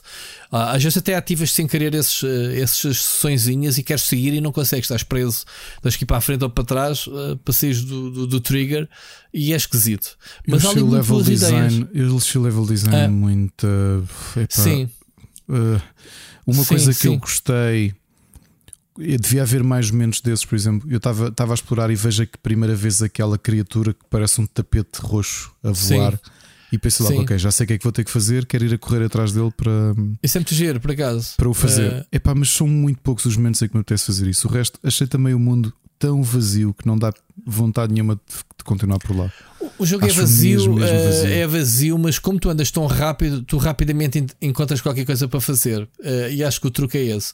Ou seja, os, os inimigos não abundam, até porque se calhar eh, se tornaria eh, um bocado aborrecido uh, se dás dois passos e dás um trigger num combate também seria aborrecido. Uh, e acontece isso com os jogos por turnos, e isso que queres é avançar e bumba, estás sempre a tropeçar, estás sempre a tropeçar em combates. Este jogo acontece isso, mas o jogo dá-te liberdade, daí a necessidade de espaços vazios para te dar essa liberdade de tu uh, andares por ali pelo cenário que nunca te prende em termos de, de avançares na história. Ou seja, a, a ilha está ali toda livre. Tens é que encontrar, andas é às cegas, não sabes, né? não tens o um mapa. Agora, uh, tens as barreiras naturais, montanhas e precipícios que não te deixam passar, tens que descobrir a ligação, etc. Pronto, é o, é o desafio. Um, agora, ia dizer qualquer coisa e perdi o raciocínio. Uh, eu acho que o jogo tem boas ideias, uh, muitas delas mal executadas. E acho que há ali bons alicerces para um Sonic uh, Open World. Faz sentido, sim. Uh, pá, a história é, curiosa. Eu, eu tentava agarrar a história a perceber, pá, mas quem são estes tipos, quem são estes robôs, quem, de onde é que vem, quem, porque é que é isto, que é o um mundo digital. Pronto, uh, estava a gostar. Um, havia uma coisa que eu ia dizer que não me recordo. Eu, eu não adoro, eu não estou a adorar o jogo. Aliás, eu acho que é muito pouco provável que, que volte a pegar nele. Vais pegar. Pronto, eu também não, mas eu já tenho horas suficientes no jogo. Um, ah, ia-te dizer, os níveis 2D ainda são bastantes. Cada ilha tem uns 6, portanto, se somarmos 6 vezes 4, 24 níveis. Uh, são níveis, não são muito grandes, alguns maiores que os outros. São desafiantes se fizeres os objetivos todos e precisas de recolher chaves. Cada objetivo dá-te uma chave. Eh, que é completares dentro do tempo limite para ouro, tens uh, completar simplesmente o nível, recolher 5 moedas uh, e tens outro objetivo qualquer que, que não me recordo. Um, epá, vai-se fazendo, uh, são divertidos de fazer uma vez ou outra e, e há vários para, fazer. De resto, pronto, é um, é um jogo que vai dividir opiniões, Ricardo. É daqueles jogos não há hipótese. Ou gostas ou não gostas. Uh, eu como não tenho ligações à personagem que me obrigue a dizer adoro ou não adoro, pá, é um jogo. É, é, um, é um jogo que não aquece nem arrefece. É um jogo mediano, mas com boas ideias deles uh, pegarem neste, neste, nestas mecânicas do open world e criarem é atividades é, mais divertidas no futuro. Os últimos que li. Os últimos que li, os últimos jogos de Sonic 3D que joguei eram bem piores do que este. Pois, é isso.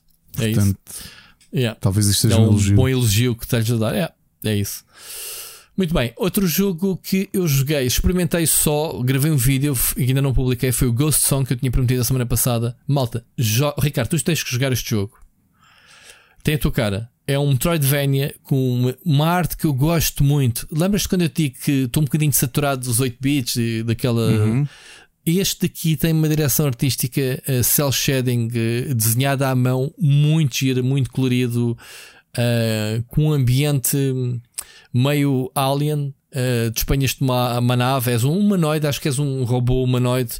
Uh, e, e, disparas tipo Mega Man, portanto, lá está, Ricardo, tem a tocar Mega Man, disparas para as direções que queres, a arma principal é uma pistola e é um shooter com elementos de Metroidvania, né? a, a exploração, e com Souls-like, obviamente, se morreres, tens que ir buscar a cena e não sei o quê, e, e, desafiante.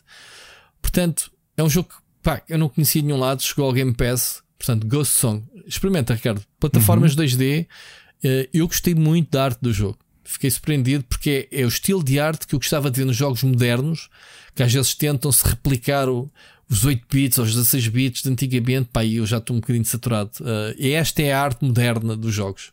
Eu gosto, gosto muito desta arte. Um, joguei o Pentiment, que também tem a tua cara. Aquelas aventuras. Jogar amanhã. Uh, Como é que estás a jogar mais cedo? Recebeste. Sim, recebi ah. acesso antecipado para review do, do jogo. Eu disse logo que não ia fazer review, mas podia fazer um gameplay, foi o que eu fiz. Gameplay dos, da primeira, primeira quarto de hora ou isso. Uh, eu, eu sinceramente não não é o jogo que me apetece a jogar neste momento. É muito narrativo, muito diálogos, muita conversa com as personagens, nem sequer tem voice acting, é muito balão, texto. Mas pá, pelo que eu vi, o pessoal está todo doido com o jogo, recebeu notas 8, 9 e até acho que o IGN deu-lhe 10. Portanto, uh, o, a cena do, do jogo é a direção artística passado em documentos medievais, aquelas cartas uh, do fórum, aquelas pergaminhos, aquelas coisas todas com aquele tipo de letra, e depois os, os desenhos é como se os, esses livros ganhassem vida. E, tu, e que não é uma novidade, os... não? Ainda há pouco tempo falámos Sim. aqui de um jogo que até estava ah. no. Já tiveste bastantes assim, não é? O Road to Infamy é um deles. Sim, e tem o... um parceiro que é aquele que salta do, do livro de banda desenhada, vem cá para fora. Mas este tem uma direção artística mesmo dessa época eh, medieval. Um, pronto, vi, depois tu para a semana, se se os jogares, dás a tua opinião mais profunda. Só joguei um bocadinho ao início. Uh, o objetivo da tua personagem é descobrir o jogo tem um spam de, de 25 anos, é descobrir assassinos, com a particularidade que acho, segundo a sinopse, o jogo não te diz quem é o assassino, és tu perante as pistas, os diálogos, és o Poirot daquela cena e vais ter que apontar o dedo a alguém. Quem és tu decides e vais ter que viver com as consequências disso. Estás a ver? Uhum. O jogo molda-se às tuas decisões. Uh, tens até cenas de diálogos em que you'll remember that, não sei o quê. Pronto, esse tipo de causa-consequência. Aliás, os jogos de Obsidian, os RPGs deles têm, têm, têm feito bastante esse tipo de esse bastante, esse, essa mecânica de decisões que tu tomas e, e, que vai acontecer depois. Vai alterar a história. Um, mais. Bayonetta já falámos, Pentiment. Pá, joguei New World, eu vou guardar para mais tarde. Joguei duas ou três horas ao jogo, um MMO. Pronto, uh, só para dizer, malta, já estou com o um novo MMO. Uh, não larguei do é? Destiny. Diz? Estás a jogar comigo, o teu personagem sou eu. És tu, sim, eu fiz uma homenagem, eh, fiz um samurai, eh, homenagem ao Ricardo, claro, eh, tenho que estar sempre a olhar para ti sempre. Portanto, vejo Já que não havia boneco mais bonito para escolher, escolhi, escolhi uma é o que havia. imagem. É o que havia. Yeah. Olha, é isto, jogos. Uh, estamos conversados. Vamos, recomendações? Vamos. Séries? Recomendações. Já estamos nós outra vez muito lançados. Uh, né? Para variar. Uh, vai ser um episódio curtinho, a gente queria, mas uh, a culpa hoje é dos nossos ouvintes. Tomaram conta do programa, basicamente. Ricardo, vi mais episódios dos casos não resolvidos. Eu não sei como é que se chama a série, whatever. Uh, Unsolved Mysteries. E que tal? Yeah. Olha, vou no dos OVNIs e até agora a casa, a casa do horror foi aquela que mais me. Ah, foi mais essa me que fez disse. confusão. A mim também. Eu tive dificuldade em dormir depois disso. Foi. Foi. Tive mesmo. Tive uh... mesmo porque fez-me confusão como é que alguém conseguiu, conseguiu fazer aquilo. Eh, sabes, sabes qual foi o, o, o episódio? Foi muito bem montado. Pois foi. A forma como te entregam o caso. No, mas no eles fim, são muito bons nisso. Eles são, são bons nisso. Epá, mas a forma ao início sempre a dar uh, um contexto. Se vá, diz lá o que é que aconteceu. Percebes? Estão ali tipo 10 minutos o pessoal a falar bem da pessoa em questão, que desapareceu, mas não sabes se desapareceu, se foi morta, se foi whatever. Neste caso, não, não, dizendo o caso que é para as pessoas, o nome caso de horror é muito, um nome muito forte. Um, a cena que me tocou mais, além de tudo, tudo foi o desfecho. A frieza sim, sim. com que uh, com que ele faz aquilo, ainda olha para a câmara e faz um tchau aí. Sim, sim. tipo, sim, sim. tchau aí. E, e tchau aí mesmo. Tchau aí. O pessoal que ver este episódio vai perceber o que eu estou a dizer. Tipo, tchau aí. Pá, e tu ficas tipo, o quê? A sério? Pronto. Uh, é isso. Uh, eu estou a ver o dos OVNIs, que eu lembrei logo Não que tu vi, disseste, deste, uh, Mas estás jump. a Epá, é um ainda vou a meio desse. É, é, um episódio de avistamento coletivo. Pronto, toda a gente a dizer, mas já está a entrar naquele campo de. Ah, dei por mim a flutuar e sinto que okay. estava dentro de uma nave e olha para lá estava. Depois eh, as cenas cruzam-se e bate certo que as pessoas dizem umas das outras. Uma narrativa. Epá, é mais um spin-off do Roswell. Uh, sei lá, uh, sei lá se a gente vai acreditar nestas tretas. Uh, sei lá, não sei. Não sei. Bom, um, pá, vi só o primeiro episódio do The Crown. Eu, eu como visto na, na, pandemia, as seasons todas, esta aqui, penso, acho que já estou um bocadinho saturada. Não sei se foi por causa da morte da, da rainha. Eles também se aproveitaram disso para antecipar, para aproveitar todo o hype. Uh, hype, neste caso, né, da, do mediatismo que foi a morte da rainha. Uh, pá, pronto, estou a ver, uh, centra-se já no Tu, tens, tu viste tudo, não viste? Se ainda não viste? Vi uh, algumas coisas, sim. Não vi tudo, tudo, tudo mas vi, okay. vi bastante. Esta parte, não sei se é a última season, se não, é, está uh, na é, parte é. já a entrar na problemática da Princesa Diana. Eu até pensei, sinceramente, já nem sei se as reportagens com as notícias, com as séries, em que, em, em, em que parte da época estou na série. Eu pensava que ela já, já na season anterior, a Diana já tinha morrido. Mas depois, paralelamente, vimos uh, documentários, que a Netflix agora tem um bocado disto, que é séries baseadas em factos verídicos, espeta-nos logo com dois ou três documentários e a gente vai para aquilo tudo, como foi o caso do Dahmer, etc. Um, uh, e é isto. Acabei de ver She-Hulk, eu acho que é a pior série do, do MCU. Uh, eh, o facto de ser uma comédia sitcom descarada uh, não se leva a sério. É, epá, e o último episódio é ridículo. Dela. Pá, não quero fazer spoiler. É, ela não gostou do fim da série, quebrou a quarta barreira para ir falar com o Kevin. Não okay. podia ser. É, sacaram isso do. Não, não, pode ser. Sacaram isso da banda desenhada. Da banda desenhada. Dela ir falar com, com o Burn. Pronto, uh, foi falar com o Kevin. O Kevin, claro que não é o Kevin Feige, é um Kevin, é a abreviatura de um robô qualquer que, que faz o, a inteligência artificial é que faz. Ou seja, ainda gozam com, com os metaversos e com a inteligência artificial a criar cenas. E, basicamente foi a série criada aleatoriamente pelo, pela IA. Altera-lhe a cena no fim. Uh, pá, em, a utilização do Daredevil como cameo que ainda ocupou os dois últimos episódios foi tão recaustado, tiraram a seriedade à personagem. Ele entrou na palhaçada que é. Lembras-te do Daredevil?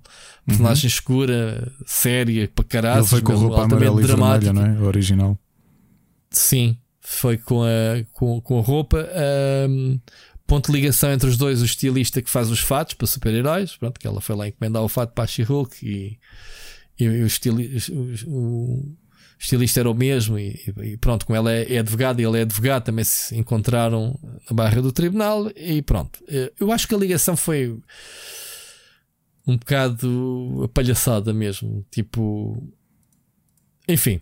Uh, deixa ali no ar mais um ou outro caminho. Pronto, não, não, não vou contar as surpresas. Olha, sugestão tua, culpa tua, vimos quatro episódios de seguida do Inside Man, tipo, papau. Tipo, tchau. Viste quantos episódios? Já. Quatro, os quatro seguidos. Tu viste? Tipo, tal. Que tal? Vou-te Sentámos-nos depois do almoço no sofá, okay. saímos à hora do jantar. O que, que é que achaste?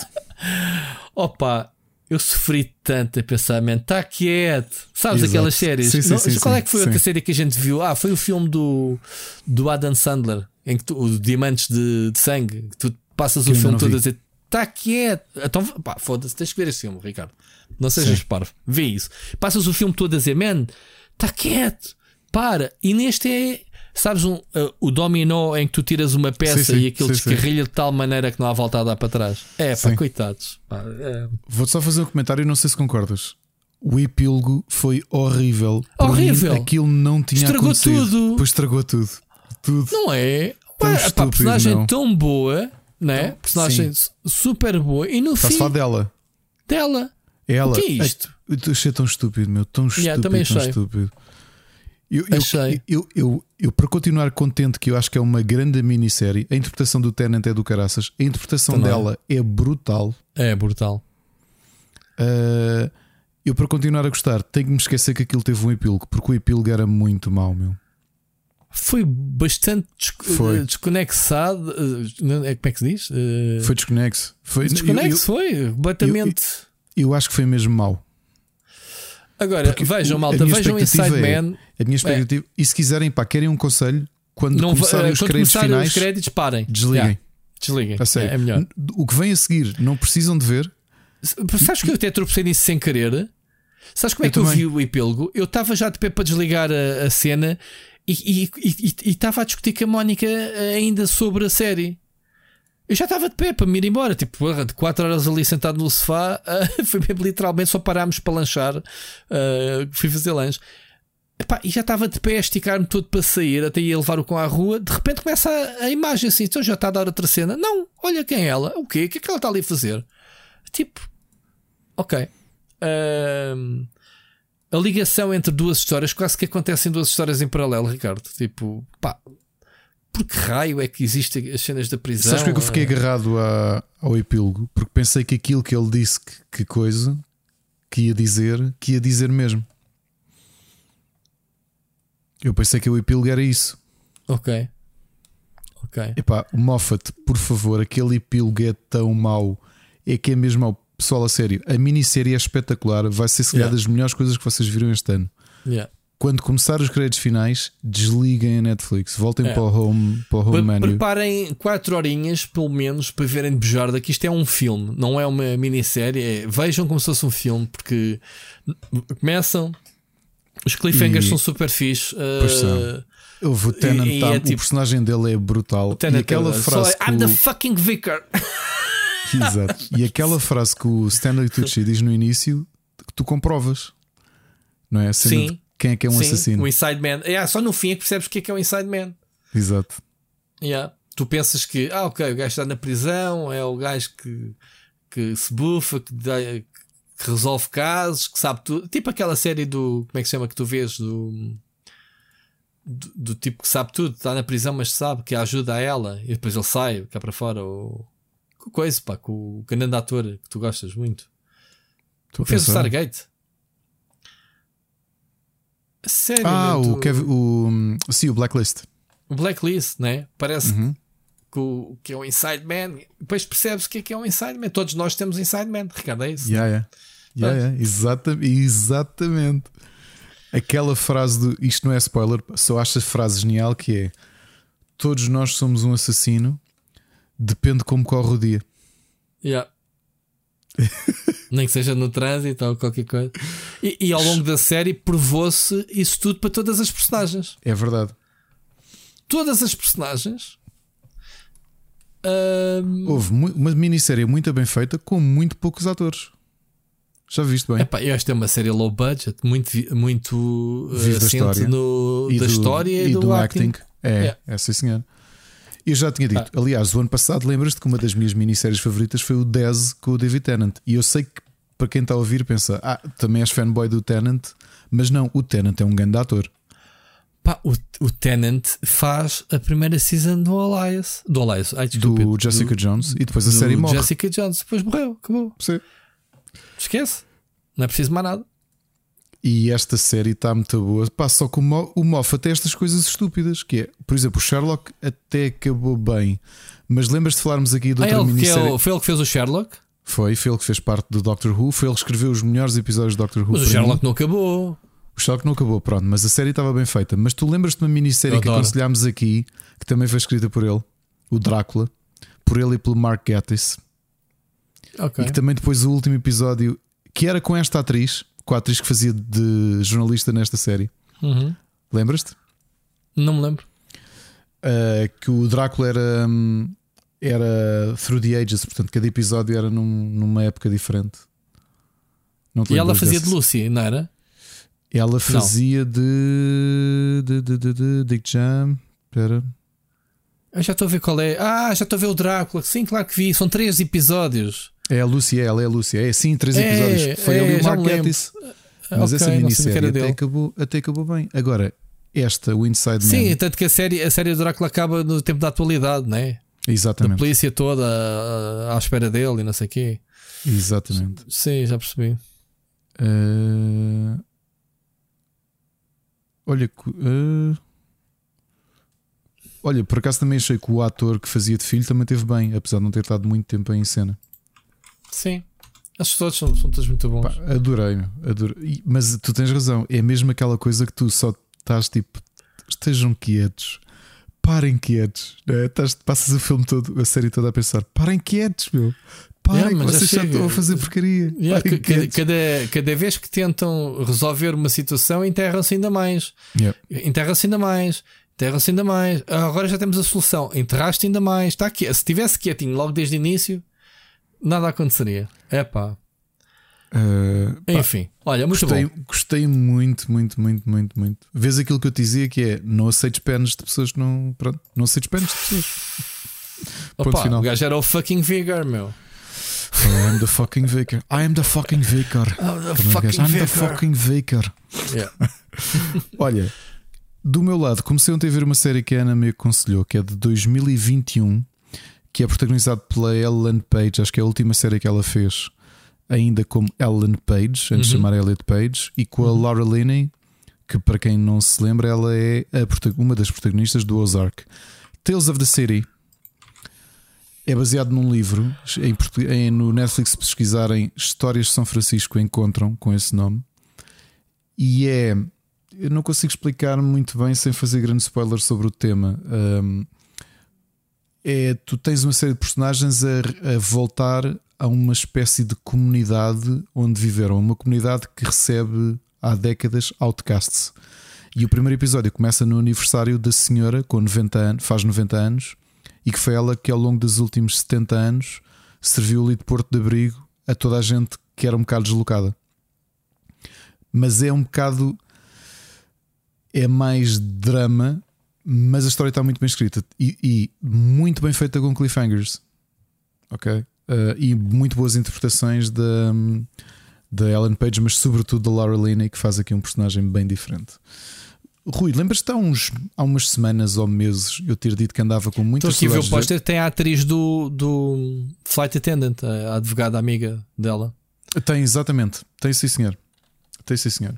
Portanto, isto é assim uma série que fala muito de, de, de living large, de, pá, de, de vejam, se querem assim um drama interessante e bem escrito, não é o típico dramalhão a cena de domingo à tarde é uma coisa bem escrita. Tem aqui Tales of the City. Uhum. Estava-te a dizer, tu lembras-te de dizer que andava com saudades de ver X-Files, mas que só existiam as últimas temporadas? Disney Plus finalmente adicionou tudo. E eu vi a primeira temporada toda a semana passada. É pá, ainda há paciência. Tens paciência para ver isso? Pá, tem continuar a ter episódios. A primeira temporada de X-Files é muito boa mesmo. A primeira, está bem, mas quando aquilo entrou na entrou na, no, no, drama deles dois, não até se resolverem. Até chegar lá, eu se calhar desisto, mas o que eu te vou dizer é: eu, eu já sabia o resultado destes episódios, já vi quantas vezes X-Files.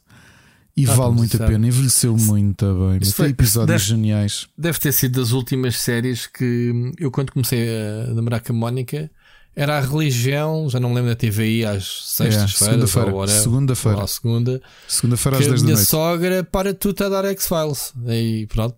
Vocês começaram a namorar em que ano? 94. Ah, então, ok. Apanhaste mesmo a primeira temporada a dar em Portugal. Pá, foi na, um na fenómeno TV. na altura. Yeah, mesmo muito grande. A música era. Eu era mais novo do que tu, não é? Tu tinhas, tu tinhas quantos anos? 18 anos? Sim, 17. Pronto, estava. 94 eu tinha 19 anos, vá. 19 anos. Pois tu és 10 anos mais velho do que eu. É isso. Eu nasci em 75. O meu avô deixava-me ver e eu via com ele X-Files. E era uma coisa que estava aqui a comentar com a Ana, que os pais dela, por exemplo, não a deixavam ver. E eu via e, e digo-te, até a música e o genérico eram. A música é talvez das músicas, das melhores músicas de série que alguma vez ouvi. Sim, icónica, sim. É mesmo, mesmo, mesmo icónica. E tem episódios muito bem escritos. Muito, muito, muito bem escritos. Há, há uns que, eu, que tu te Parece o homem do cigarro. Claro. Cigarro claro Man. Yeah. Uh, que episódios brutais. Brutais mesmo. Pronto, olha, para quem tem saudades de X-Files, já está tudo completo. Inclusive o filme, que é uma bela bosta, no, no Disney Plus. Rui, comecei a ver a temporada 4 de Manifest no Netflix. Até estou com medo. Está-me a custar tanto. Vi 20 é. minutos e não apetecia continuar a ver. Foi. Foi. Epá, é que nós, na, nós estávamos na, é na, A quarta é a nova, né? Estávamos na terceira é. a meio quando cancelaram. Então Sim. a gente também cancelou. Eu vi tudo. Eu vi a série não, toda. Não vou ver mais. Tipo, não vai acabar. Esquece-me, não daqui investir. Pronto. Depois, eu vi a temporada uh... toda e fiquei.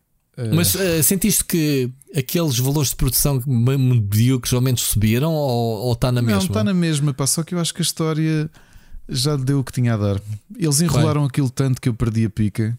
Felizmente, dos 20 minutos que vi, ainda não apareceu o miúdo que, que é capaz mais te irritava. É dos piores atores infantis que eu já vi. Tipo...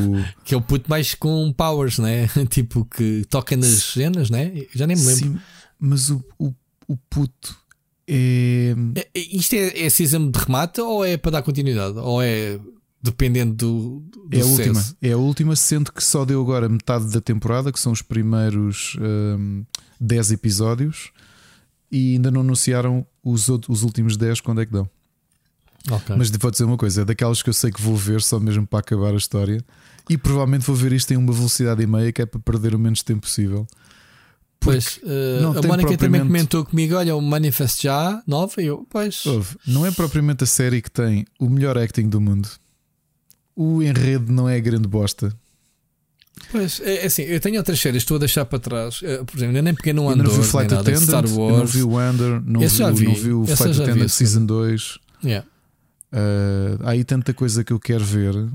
Pronto, agora andei, andei, andei, a limpar o palato por causa da, do documentário desta. Do caso, eh, só falta um episódio, são só seis. Este, acho que o FO é o quinto e falta-me um. Tens mais temporadas? Ah, esta é a primeira? Há várias? Esta é a primeira, são três temporadas, sim, sim. E ah, vais ter uns casos muito bons ainda. Ah, ok. Até eu, eu queria mais. Ok, estou sendo assim. Vais ter, vais ter uns casos. Não me apercebi que havia mais seasons, Ricardo. Não, não sabia. É, vais ter uns casos na. Se calhar estou a mentir, são só duas temporadas. Tu estás a ver agora o. Ah, ok. Tens a segunda parte desta temporada que tem. Aí não, houve. Rui, a próxima é boa. A próximo caso que tu vais ver é bom. Então, mas eu se calhar estou a ver já a terceira. Isto não, é, não estás, não. Como não, isto é tá, de tá antologia, tá isto, isto não, tem tá três certo. volumes. Está certo. Do segundo volume, eu vou-te dizer uma coisa: os dois primeiros episódios são dos melhores que tu vais ver. Então, mas como é que eu acedo aos outros volumes? Eu estava aqui a ver, pronto, não interessa. É só, não, não, não, é só mudares. Olha aqui. Já vi, já vi, já vi, já vi. Já, já vi. viste? Pronto, já. O volume 2, os dois primeiros episódios são dos melhores episódios que tu vais ver na É o Washington e Oslo. Inside okay. Murder e o Death in Oslo. Sim, sim. Pronto, uh, então já dessa temporada depois toda, vou-te já dizer que saltei todos, menos o Lady in the Lake. Vi o Death Row Fugitive e não gostei do, do episódio.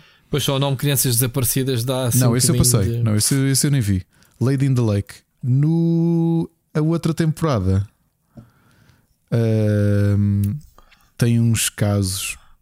Saltei muitos, mas há ali dois casos. O primeiro, o é Mystery é at the Mile Marker 45. como é que é o dos OVNIs? Ah, deve ser isto fica em aberto para ah, a gente mandar para lá. Vieste, os... vieste o Tsunami Spirits, mas parei a meio porque pá, não consigo, não, não me diz nada este tipo de episódios. Era, okay. Foi por causa do tsunami de, no Japão. Uhum. E malta a falar que vê familiares e não sei o quê. E eu, ok, next.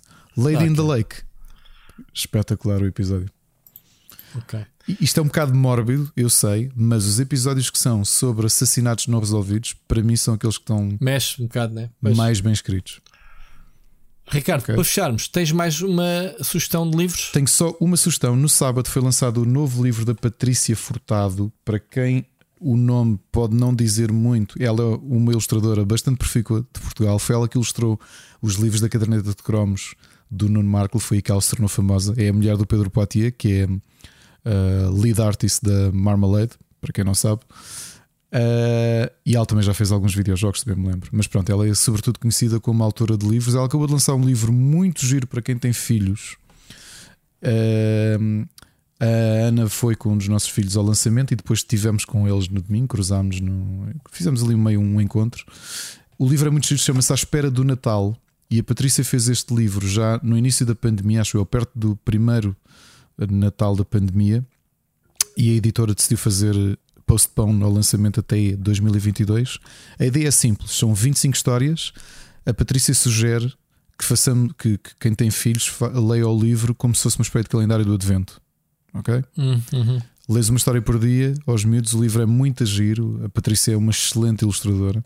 E portanto fica aqui uma sugestão para quem tem crianças ou quem não sabe um livro para oferecer a familiares mais, mais novos. À espera de Natal da Patrícia Furtado é da Penguin. Está à venda em todas as livrarias. O lançamento foi na FNAC do Colombo. E é isto, Rui. Ah, Rui, vou-te fazer, vou-te só trazer aqui uma coisa muito diferente que eu infelizmente não vou poder uh, não vou poder assistir, mas vou-vos deixar aqui uma sugestão de evento. Recebi hoje um mail da CP a anunciar que dia 19 e 26 de novembro vão fazer uma coisa muito diferente chamado Comboio Vintage do Tejo. E são duas viagens distintas pelo, pelo comboio com carruagens clássicas da Schindler. Lembras-te daquelas vermelhas e brancas? Uhum. Pronto. Uh, a ideia é tu compras o bilhete, vais, tens duas viagens que podes fazer, uma que é Lisboa entroncamento, outra Lisboa Castelo Branco, e depois tens uma hora específica, voltas a entrar no comboio, tens lá umas coisas para fazer, tens umas horas livres para, para passeares, voltas a entrar no comboio e regressas, e a ideia é fazer uma viagem, um percurso histórico uh, nas carruagens antigas da Schindler que estão a ser restauradas. Uh, daquelas com, com, aqueles bancos de, de, de couro, lembras-te? Uhum. E isto só para vos dizer os preços, só para, para terem ideia. Isto fica de Lisboa a Castelo Branco, uh, e volta, fica uh, 40 euros por adulto, e volta, para crianças 20. O do entroncamento 25, 15.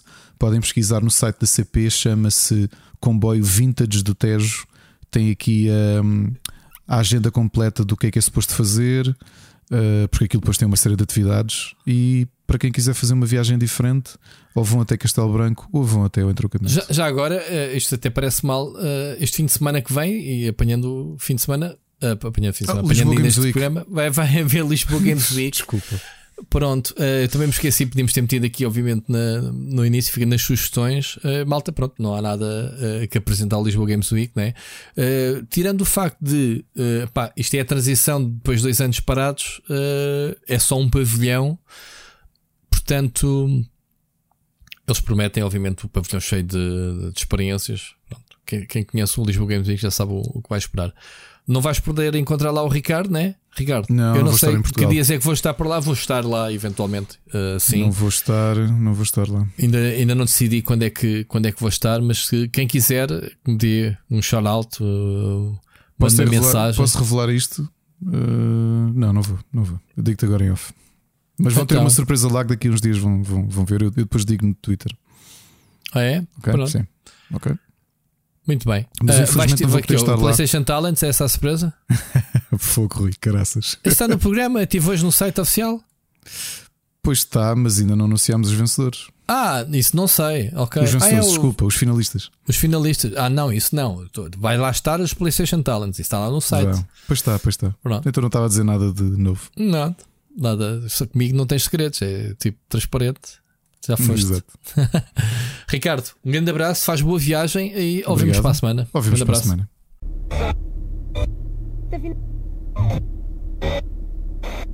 Okay.